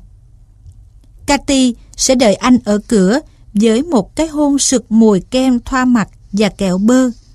Anh sẽ cởi áo ra, ngồi vào cái đi văn lổn nhổn như trải đá răm và đọc tờ báo buổi chiều chuyện người Nga và người Nhật bị cái máy in giết người tàn sát. Bữa ăn tối sẽ có món thịt áp chảo, món rau trộn với thứ nước sốt đảm bảo không làm rạn hay làm hỏng da bọc bàn ghế, rau đại hoàng ninh nhừ và chai mứt dâu thẹn đỏ mặt vì tấm chứng chỉ in trên nhãn hiệu xác nhận sự tinh khiết hóa học của nó. Sau bữa ăn, Cathy sẽ chỉ cho anh xem miếng dán mới trên tấm mền chấp bằng những mảnh vải không đều nhau mà người bán nước đá đã cắt cho chị ở đuôi chiếc cà vạt của bác ta. Đến 7:30, hai vợ chồng sẽ đi trải giấy báo lên đồ đạc để hứng những mảnh rơi khi cái nhà ông béo ở căn buồng tầng trên bắt đầu tập thể dục. Đúng 8 giờ, Hickey và Mooney trong đoàn hí kịch chưa có đăng ký ở căn phòng bên kia hành lang sẽ lên cơn mê sảng điên loạn, bắt đầu lật đổ bàn ghế, tưởng tượng rằng Hammerstein đang đuổi theo họ với bản hợp đồng $500 một tuần. Rồi anh chàng ở cửa sổ bên kia đường phố hẹp như một cái ống thông hơi sẽ lấy chiếc sáo ra. Hơi đốt cứ đến đêm lại rò rỉ lọt qua lỗ hở nhảy nhót ngoài đường. Cái giá tự động đưa đồ lên các tầng gác sẽ trật bánh. Một lần nữa, người gác cổng lại sẽ đưa 5 đứa con của bà Janowicki qua sông Yalu. Người thiếu phụ có đôi giày màu sâm banh và con chó săn giống Sky sẽ nhẹ nhàng đi xuống dưới mái nhà, dán cái tên của cô ta dùng vào những ngày thứ 5 lên chỗ bấm chuông và hòm thư. Và thế là cuộc sống thường lệ buổi tối của khu nhà Brockmore bắt đầu. John Birkin biết những chuyện đó sẽ xảy ra, và anh cũng biết đến 8:15 anh sẽ lấy hết can đảm vớ lấy cái mũ. Vợ anh sẽ cầu nhàu nói câu này: "Thế nào John Birkin, em muốn biết anh định đi đâu đấy?" "Ấy, anh lại đằng tiệm Maklowski." Anh sẽ trả lời: "Chơi về dán pizza với lũ bạn." Đó là thói quen của John Birkin hồi gần đây. Đến 10 giờ hay 11 giờ anh về nhà. Có khi Cathy ngủ rồi, có khi chị còn thức chờ anh, sẵn sàng lấy cái mồi lửa giận của chị đun chảy mòn thêm một chút lớp vàng mạ ở sợi xích thép của tình vợ chồng. Thần ái tình sẽ phải chịu trách nhiệm về những chuyện này khi phải ra đứng trước giành móng ngựa với những nạn nhân của mình ở Frogmore. Tối nay, John Birkin gặp một sự đảo lộn ghê gớm khác thường khi về tới cửa nhà anh. Chẳng thấy Cathy đâu với cái hôn triều mến thơm mùi kẹo. 3 căn buồng như rơi vào một cảnh hỗn loạn, bất thường. Đồ vật của chị bừa bãi ngổn ngang khắp nơi. Giày ở giữa sàn, cặp uốn tóc, trăm cài đầu, áo ngủ, hộp phấn để lộn xộn lung tung trên bàn trang sức, trên ghế. Cathy đâu có cái thói như thế. John trông thấy mớ tóc quăn màu nâu của vợ dương giữa hàng lược mà tim thoát lại. Hẳn đã có một chuyện gì khác thường làm Cathy vội vã và bối rối đến như thế. Vì xưa nay bao giờ chị cũng cẩn thận cất những món tóc rối ấy trong cái bình nhỏ màu xanh trên mặt lò sưởi, để một ngày kia làm thành cái bím tóc độn mà phụ nữ thường mơ ước. Một tờ giấy gấp treo lủng lẳng bằng một sợi dây ở vòi hơi đốt trông rất dễ thấy. John giật ngay lấy. Đó là bức thư của vợ anh, viết như sau: "Anh John yêu quý, em vừa nhận được điện báo tin mẹ ốm nặng. Em đi ngay chuyến tàu 4:30 đây. Anh Sam sẽ đón em ở nhà ga. Có thịt cừu nguội trong tủ lạnh đấy. Em hy vọng không phải cái bệnh viêm họng cũ của mẹ. Anh trả cho bác hàng sữa 6 hào. Mùa xuân vừa rồi mẹ bị viêm họng nặng lắm. Anh nhớ viết cho công ty về cái công tơ hơi đốt nhé. Đồ bít tất lành của anh để ở ngăn kéo trên cùng ấy. Mai em sẽ viết thư cho anh. Vội lắm, Cathy." Suốt 2 năm trời lấy nhau, anh và Cathy chưa bao giờ xa nhau một đêm.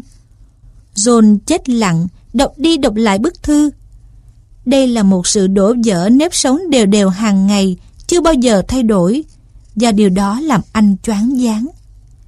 Kia, dắt trên lưng ghế, rỗng tuếch và không ra hình thù gì cả, trông thật mũi lòng, là chiếc áo choàng màu đỏ chấm đen chị vẫn thường mặc khi chuẩn bị bữa ăn. Trong lúc vội vã, áo sống chị mặc hàng ngày bị ném đây một chiếc, kia một chiếc. Một cái túi giấy nhỏ đựng thứ kẹo chị ưa thích nằm lăn lóc, dây buộc chưa cởi. Một tờ báo hàng ngày nằm sõng xoài trên sàn, mồm há hốc thành hình chữ nhật ở chỗ đăng giờ tàu chạy đã bị cắt thủng. Mọi vật trong phòng đều nói lên một sự mất mát. Linh hồn và sự sống của nó đã ra đi mất rồi. John Perkin đứng giữa những vật chết còn lại mà cảm thấy trong lòng tan hoang một cách kỳ lạ. Anh cố gắng thu dọn các buồn còn lại cho gọn. Khi đụng đến áo sống của vợ thì một cái gì như một nỗi kinh hoàng làm anh rùng mình. Anh chưa hề bao giờ nghĩ cuộc sống sẽ như thế nào nếu không có Cathy. Chị đã hoàn toàn hòa nhập vào đời anh, đã trở thành như không khí anh thở. Cần thiết đấy mà lại hầu như không để ý thấy. Thế mà giờ đây, không báo trước gì cả, Cathy đi mất, biến mất, hoàn toàn xa vắng, như thể chưa bao giờ tồn tại. Tất nhiên là chỉ vài ngày thôi, cùng lắm là 1 hay 2 tuần. Nhưng anh thấy hình như chính bàn tay của thần chết đã trỏ ngón tay vào cái gia đình vốn yên lành vô sự của anh. John lôi món thịt cừu nguội trong tủ lạnh ra, pha cà phê và ngồi vào bàn ăn một mình, mặt đối mặt với cái chứng chỉ vô liêm sĩ xác nhận sự tinh khiết của lò mứt dâu. Lúc này trước mắt anh hiện ra bóng dáng của món thịt áp chảo, món rau trộn nước sốt bóng láng màu nâu rực rỡ, sáng ngời giữa những niềm hạnh phúc đã mất. Gia đình anh thế là tan nát. Một bà mẹ vợ viêm họng đã phá tung tóe tan hoang nhà cửa của anh. Sau bữa cơm cô quạnh ấy, John ra ngồi ở cửa sổ phía nhìn ra đường phố. Anh chẳng buồn hút thuốc nữa. Ngoài kia, thành phố đang hò reo gọi anh tham gia cuộc nhảy múa điên cuồng vui nhộn của nó.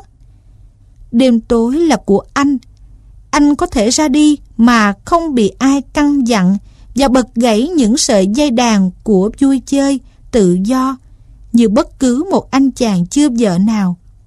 Anh có thể nhậu nhẹt, lang thang, ăn chơi lu bù cho đến sáng nếu anh muốn, và sẽ chẳng có một Cathy giận dữ nào chờ đợi anh, tay ôm cái cốc đựng cặn niềm vui của anh. Nếu anh muốn, anh có thể chơi bia ở tiệm McCloskey với đám bạn bè ồn ào của anh cho tới khi bình minh làm lu mờ các bóng đèn điện. Những sợi dây tơ hồng vẫn trói buộc anh những khi khu nhà Frogmore làm anh chán ngấy. Bây giờ đã lơi lỏng rồi, Cathy đã đi khỏi. John Perkin không quen phân tích cảm xúc của mình, nhưng ngồi trong căn buồng kích thước 1 bề 3 mét, 1 bề 4 mét, thiếu Cathy của anh, tất nhiên anh không thể trông thấy cái nguyên nhân chính đã làm anh phiền muộn. Bây giờ thì anh biết rằng Cathy là cần thiết cho hạnh phúc của anh. Tình cảm của anh đối với Cathy bị cái vòng quay tẻ ngắt của đời sống gia đình ru ngủ đến mức không còn ý thức gì về nó nữa. Tình cảm đó giờ đây đã bị khuấy mạnh lên vì sự vắng mặt của Cathy. Chúng ta đã chẳng rát cả tai vì những câu phương ngôn thuyết giáo và ngụ ngôn nói rằng người ta chẳng bao giờ biết được giá trị của âm nhạc trước khi con chim hót hay bay đi mất, hoặc những câu nói khác không kém văn hoa đúng đắn đó sao? Mình đối xử với Cathy như thế thật là một thằng ngu. John Perkin trầm ngâm. Ai lại đêm nào cũng tết đi chơi bia và bù khú với bè bạn, chẳng bao giờ ở nhà với cô ta. Tội nghiệp cô ta cứ dò dẫm một mình ở đây, chẳng có gì giải trí, mà mình lại cư xử như thế. John Perkin, mày là một thằng đồ tồi nhất hạng. Mình phải đền bù lại cho cô ta mới được. Mình sẽ đưa cô ta đi chơi, cho cô ta xem cái gì để giải trí. Và mình sẽ cắt đứt với bọn ở tiệm Maklowski ngay từ giờ phút này. Phải, thành phố này đang reo hò ngoài kia gọi John Birkin ra đi theo mô mút nhảy múa. Và ở đằng tiệm Maklowski, lũ bạn anh đang quể quải đẩy các hòn bia vào lỗ, chờ đợi giờ bắt đầu trận đấu đêm. Nhưng chẳng có con đường trải qua anh thảo nào, mà cũng chẳng có cái gậy bia lách cách nào có thể cám dỗ được tâm hồn hối hận của Birkin, con người côi cút. Cái của riêng anh mà anh đã hờ hững hầu như khinh khi đã bị đem đi xa anh, và anh cần đến nó. Lần trở về quá khứ, John Birkin, con người ăn năn hối hận đó, có thể tìm ra dòng dõi mình là dòng dõi một người đàn ông tên là Adam mà thiên sứ đã tống ra khỏi vườn quả thiên đàng. Gần bên tay phải của John Birkin có một cái ghế, trên lưng ghế có vắt chiếc áo sơ mi màu xanh của Cathy. Nó hãy còn giữ lại một chút hình dáng của chị. Khoảng giữa ống tay có những nếp nhăn nhỏ, đặc biệt do cánh tay chị cử động đã tạo ra trong khi làm lụng cho sự êm ấm và vui thú của anh. Từ chiếc áo toát ra một mùi hoa dạ hương lan nhẹ nhàng nhưng da diết. John Birkin cầm chiếc áo, điềm tĩnh dè dặt, nhìn hồi lâu chiếc áo lụa vô tình. Cathy chẳng bao giờ lại vô tình như thế. Những giọt nước mắt, vâng, những giọt nước mắt rưng rưng trong khóe mắt John Birkin. Khi nào Cathy trở về, mọi sự sẽ khác. Anh sẽ đền bù tất cả những sự lơ là của anh. Đời sống không có Cathy thì còn ra cái gì nữa? Cửa mở, Cathy bước vào, tay xách một chiếc túi nhỏ. John ngẩn người, trân trân nhìn vợ. Cathy nói: "Cha ơi, em rất mừng đã trở về nhà." "Mẹ ốm sơ sơ thôi. Anh Sam đã ra ga cho em biết là mẹ chỉ đau một chút và đã khỏi ngay sau khi đánh điện cho em. Thế là em đi chuyến tàu xa về luôn. Em đang thèm một tách cà phê đến chết đi được." Không ai nghe thấy tiếng lách cách lộc sọc của các bánh xe răng cưa chuyển động khi căn phòng mặt trước ở tầng 4 của khu nhà Frogmore chạy máy ù ù quay trở về trật tự của sự vật. Một băng dây chuyền tuột, một lò xo bị hỏng, nhưng rồi cỗ máy đã được điều chỉnh và các bánh xe lại quay trong ổ cũ. John Birkin nhìn đồng hồ, 8:15. Anh giơ lấy cái mũ và đi ra cửa. "Thế nào anh John Birkin? Em muốn biết anh định đi đâu đấy?" Cathy cào nhào hỏi. "Có lẽ anh đến đàn tiệm Max Klosky," John nói, "chơi vài ván bia với lũ bạn." Bên bị. Một người đàn ông tóc đỏ, râu không cạo, áo quần xốc xếch, ngồi trên chiếc ghế xích đu cạnh cửa sổ. Anh ta vừa mới châm tẩu thuốc và đang nhả ra những đám mây xanh một cách khoái trá. Anh ta đã tháo giày và đi một đôi dép rơm màu xanh đã bạc. Với sự thèm khát đã thành bệnh của một tay nghiện tin tức hàng ngày thực thụ, anh ta lóng ngóng gấp những trang báo của một tờ báo buổi chiều, háo hức nuốt những dòng tiết to đậm đen xì, rồi sau đó mới đọc đến những chi tiết nhẹ nhàng hơn, in bằng kiểu chữ nhỏ hơn, như ta chiêu nước sau một hớp rượu mạnh. Ở phòng bên cạnh, một người đàn bà đang nấu bữa ăn tối. Mùi mỡ khét và mùi cà phê đang sôi vật lộn với những làn khói thuốc lá sợi của tẩu thuốc buổi tối. Bên ngoài là một trong những đường phố đông đúc của khu Easterside. Ở đó cứ chạm vạng tối là quỹ dương đặt sở mộ quân. Một đám trẻ em rất đông nhảy nhót chạy chơi trên đường phố. Có những đứa quần áo rách rưới, có những đứa ăn mặc đồ trắng sạch sẽ, đầu thắt dải băng, có những đứa hung hăng và hiếu động như những con chim ưng non, có những đứa mặt mũi hiền lành và nhút nhát, có những đứa hét lên những lời lẽ thô bạo và tục tằn, những đứa khác lắng nghe để noi theo, sợ đấy nhưng rồi lại dạng ngay. Đó là những trẻ em đang chơi trong hành lang của ngôi nhà tội lỗi. Bên trên sân chơi luôn luôn bay lượn một con chim lớn. Những nhà khôi hài gọi con chim đó là con sếu. Nhưng dân phố Christie thông thạo về chim hơn, gọi nó là con diều hâu. Một đứa bé gái 12 tuổi rụt rè đi tới chỗ một người đàn ông đang đọc báo và nghỉ ngơi bên cửa sổ. Nó nói: "Bố ơi, nếu bố không mệt quá thì bố chơi với con một ván cờ nha." Người đàn ông tóc đỏ, râu không cạo, áo quần xộc xệch, chân không xỏ giày, ngồi bên cửa sổ, cau mặt lại trả lời: "Cờ quạt gì? Không, ta không chơi. Người ta đi làm quần quật suốt ngày, về đến nhà cũng không được nghỉ ngơi một tí nữa à? Sao mày không ra ngoài vỉa hè mà chơi với bọn trẻ con khác đi?" Người đàn bà đang nấu bếp đi ra chỗ cửa. "Anh John, tôi không muốn để con Lizzie chơi ở ngoài phố. Chúng nó học ở đó lắm điều không tốt đâu. Nó đã ở nhà suốt cả ngày rồi. Kể ra về đến nhà cũng nên bỏ ra một chút thì giờ mà chơi với con nó chứ. Nó muốn vui đùa, cứ cho nó ra ngoài ấy chơi với lũ trẻ." Người đàn ông tóc đỏ, râu không cạo, áo quần xộc xệch nói: "Và đừng có quấy rầy tôi nữa." "Chúng mày có đồng ý không?" Kit Merlali nói: "Tao cuộc $50, ăn 25 là tao sẽ đưa con Annie đi nhảy đó, đặt tiền ra đi."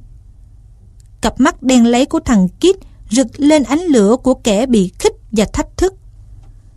Nó rút cuộn tiền của nó ra và đập 5 tờ $10 lên mặt quầy rượu. 3-4 gã thanh niên bị lôi kéo bỏ tiền cuộc ra chậm chạp hơn. Người bán rượu ở quầy nguyên là một tay gá cuộc, cầm lấy tiền cẩn thận gói lại, ghi số tiền cuộc bằng một mẩu bút chì chừng một đốt tay, rồi nhét cái gói vào một góc cuốn sổ quỷ. "Ồ, được cả chỗ này tiêu gì cho hết," một gã tham gia đánh cuộc nói, chưa chi đã khấp khởi khoái trí. Thằng Kit sẵn giọng: "Đó là việc của tao. Này Michael, rót đầy cốc cho tất cả đi." Sau tuần rượu, thằng Berger tay che tàn, điếu đóm, bạn thân quân sư và quan đại thần của thằng Kit bảo nó ra ngoài chỗ quầy đánh giày ở góc phòng khách, nơi giải quyết mọi vấn đề của câu lạc bộ xã hội đêm khuya. Trong khi Tony, lần thứ 5 trong ngày hôm ấy, đánh bóng lộn đôi giày da thuộc sáng màu của chủ tịch và thư ký câu lạc bộ, thì Berger nói cho sếp của nó nghe điều hơn lẽ thiệt.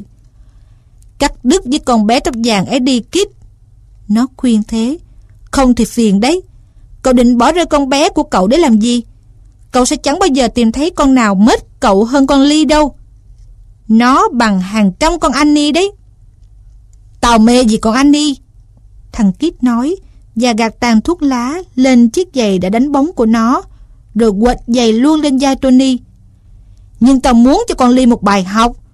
Nó cứ tưởng tao thuộc quyền sở hữu của nó. Nó đi khoe ầm lên rằng tao không dám nói chuyện với một đứa con gái nào khác. Kể thì con Ly được lắm về những mặt nào đó, nhưng gần đây nó uống rượu hơi nhiều, lại nói năng những câu mà con gái nhà tử tế không nên nói." "Các cậu đã đính hôn với nhau rồi phải không?" Berger hỏi. "Tất nhiên, có thể sang năm là cưới thôi. Tớ thấy chính cậu đã cho nó uống cốc bia đầu tiên đấy, cách đây 2 năm, hồi nó vẫn đi đầu trần xuống góc phố Christie để gặp cậu sau bữa ăn tối. Dạo ấy nó còn là một con bé hiền lành, cứ động nói là đỏ mặt. Giờ thì đôi khi nó còn nổi tâm bành lên đấy." Kit nói: "Tao chúa ghét cái thói ghen tuông. Vì thế tao mới định nhảy với con Annie. Có thế nó mới mở mắt ra." "Thế thì cậu cũng nên về chừng một chút," Berger nói thêm một lần chót. "Nếu con Ly là người yêu của tớ, và nếu tớ định cất lẻn đi nhảy với một con Annie nào đó, thì tớ phải mặc áo giáp sắt bên trong bộ cánh của tớ mới được." Ly lang thang qua địa phận của con sếu diều hâu. Đôi mắt đen của cô ngó nhìn đám người qua lại một cách giận dữ nhưng lơ đãng. Thỉnh thoảng cô lại khe khẽ hát lên vài đoạn những điệu hát nhỏ ngộ nghĩnh. Giữa hai đoạn hát, cô cắn chặt hai hàm răng trắng nhỏ, nói những lời thô bạo mà khu Easterside đã bổ sung cho ngôn ngữ của cô. Giấy của Ly bằng lụa màu xanh lá cây. Áo cô may bằng một thứ hàng len kẻ ô to màu nâu hồng, vừa khít người và không phải là không có dáng. Cô đeo một chiếc nhẫn nạm một cụm hạt hồng ngọc to giả và một quả tim lồng ảnh lủng lẳng ở cuối một sợi dây chuyền bằng bạc đập vào đầu gối cô. Giày cô bẹp dí trên đôi gót cao dẹo dọ, chưa biết mùi xi là gì. Mũ cô đút vào một thùng bột chưa chắc đã lọt. Cửa vào gia đình của tiệm chim tước xanh tiếp đón cô. Cô ngồi vào một bàn, bấm nút chuông với điệu bộ một phu nhân rung chuông gọi xe.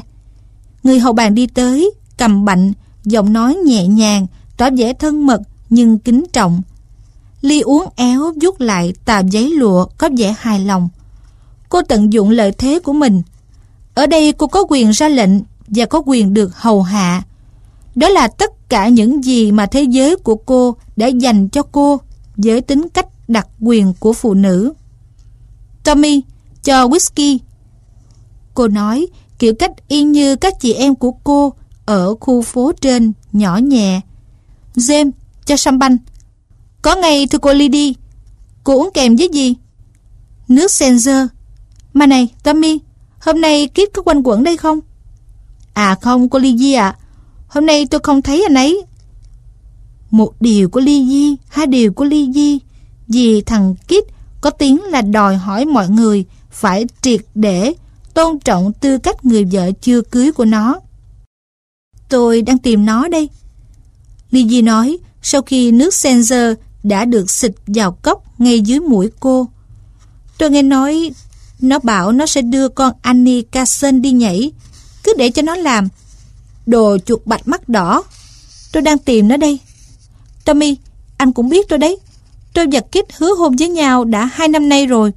Hãy nhìn cái nhẫn này. Nó bảo giá 500 đấy. Cứ để nó đưa con ấy đi nhảy. Tôi sẽ làm gì ấy à? Tôi sẽ moi tim nó ra. Một whisky nữa Tommy. Ở địa vị cô, tôi sẽ chẳng nghe những lời đồn đại ấy làm gì cô Lydie ạ. Anh hầu bàn ngọt ngào nói qua cái lỗ hẹp bên trên cằm hắn. Kit Melali không phải là con người bỏ rơi một cô gái như cô đâu. Kèm thêm nước seltzer chứ cô Lydie. 2 năm, Lydie nhắc lại, hơi dịu đi đôi chút nhờ nghệ thuật kỳ diệu của người nấu rượu. Chiều chiều tôi vẫn thường chơi ở ngoài phố vì ở nhà chẳng biết làm gì. Một thời gian dài tôi chỉ ngồi trên bậc cửa nhìn các ngọn đèn và người qua lại. Thế rồi một buổi chiều thằng Kit đến đánh giá tôi, và thế là tôi mê tít nó ngay lập tức. Cốc rượu đầu tiên nó cho tôi uống làm tôi về nhà khóc suốt đêm và bị một trận đòn vì tội làm ầm nhà. Thế mà bây giờ... Này Tommy, anh đã trông thấy cái con Annie Carson ấy bao giờ chưa? Nếu không có thuốc nhuộm tóc thì nó đã ra rìa từ lâu rồi. Ồ, tôi đang tìm nó. Thằng Kit có đến, anh bảo nó thế. Tôi ấy à, tôi sẽ moi tim nó ra. Cứ để đấy cho tôi. Một whisky nữa Tommy. Lydie đi ngược đường phố, hơi choáng choáng, nhưng cặp mắt vẫn chăm chú và long lanh. Một em bé gái tóc quăn đang ngồi trên thềm một ngôi nhà gạch, lúng túng với một sợi dây rối tung. Lydie ngồi thụp xuống bên cạnh em bé, một nụ cười méo xệch thoáng trên khuôn mặt đỏ bừng bừng. Nhưng mắt cô bỗng trong sáng và hồn nhiên hẳn lên. Để chị dạy em là một cái ổ cho mèo nằm nhé. Cô vừa nói, vừa cài chiếc giấy lụa xanh vào dưới đôi giày cũ. Và trong khi Lydie và em bé ngồi đấy, thì ở phòng lớn của câu lạc bộ xã hội đêm khuya, đèn khiêu vũ đã bật lên. Đây là buổi vũ hội thường kỳ 1 tháng 2 lần, một dịp khoe những bộ quần áo mà các hội viên rất hãnh diện. Và họ ra sức hò hét bằng cái giọng khàn khàn cho thêm phần rôm rã. Đến 9 giờ tối, vị chủ tịch Kit Melali bước ra sàn nhảy, tay khoác một cô gái, tóc cũng vàng óng như tóc của Lorelei. Tiếng dân của cô êm dịu biến thành tiếng dạ. nhưng cái ý đồng tình thì rất rõ, ngay cả đối với những cái tai Ái Nhĩ Lan chính cống. Cô giẫm phải đuôi áo của mình và đỏ mặt, và mỉm cười nhìn vào mắt Kit Merlali. Thế rồi trong khi hai người đang đứng ở giữa sàn đánh xi bóng lộn, thì xảy ra cái việc mà để ngăn chặn nó, biết bao nhiêu ngọn đèn đã đêm đêm thắp sáng trong các văn phòng và thư viện. Định mệnh mặc giấy lụa xanh, mang cái tên chiến đấu là Lee, đã từ dòng người đứng xem nhảy giọt ra. Mắt cô nhìn trừng trừng và đen hơn hạt quyền. Cô không la hét, cũng không hề do dự, hoàn toàn chẳng giống phụ nữ tí nào. Cô vang ra một tiếng chửi thề. Tiếng chửi thề của Kit hay dùng, với cái giọng trầm của riêng hắn. Rồi trong lúc câu lạc bộ xã hội đêm khuya nháo nhác chạy tán loạn, cô đã thực hiện đúng lời khoe với gã hầu bàn Tommy, thực hiện theo như chiều dài của lưỡi dao và sức mạnh của cánh tay cô cho phép. Rồi ngay sau đó, bản năng tự bảo toàn sâu xa tác động, hay đó là bản năng tự hủy diệt, cái bản năng mà xã hội đã ghép vào bản năng tự nhiên kia. Ly bỏ chạy ra ngoài phố, nhanh như một con dẻ gà bay qua một khu rừng cây non vào buổi hoàng hôn. Tiếp theo sau đó là sự sỉ nhục lớn nhất của cái thành phố lớn này. Sự đồi bại lâu đời nhất, thối nát nhất của nó còn rơi rớt lại.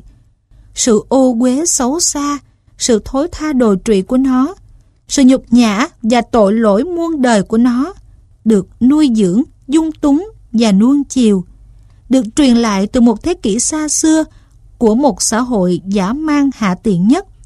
Đó là những tiếng la ó. Nó không còn sống sót ở đâu khác ngoài các thành phố lớn, và ở đây hơn bất cứ nơi nào khác, nơi mà văn hóa, quyền công dân và cái tính tự cho mình là cao quý hơn được phát triển đến trạng thái hoàn chỉnh cùng cực. Nó cũng gào thét tham gia vào cuộc săn đuổi. Một đám đông hò hét đuổi theo, gồm những ông bố, những bà mẹ, những cặp tình nhân, những cô gái, quát tháo, la lối, kêu gào, huýt sáo, đòi nợ máu. Rất có thể có con sói của thành phố lớn đó đang đứng ngoài cửa. Rất có thể trái tim nó còn hiền từ hơn, sẽ nao núng trước cuộc dây bắt. Ly vốn thông thạo đường ngang ngõ tắt và khao khát được giải thoát. Cô lao xuống những con đường quen thuộc, và cuối cùng chân cô dẫm lên mặt bến tàu xám xịt đã mục nát.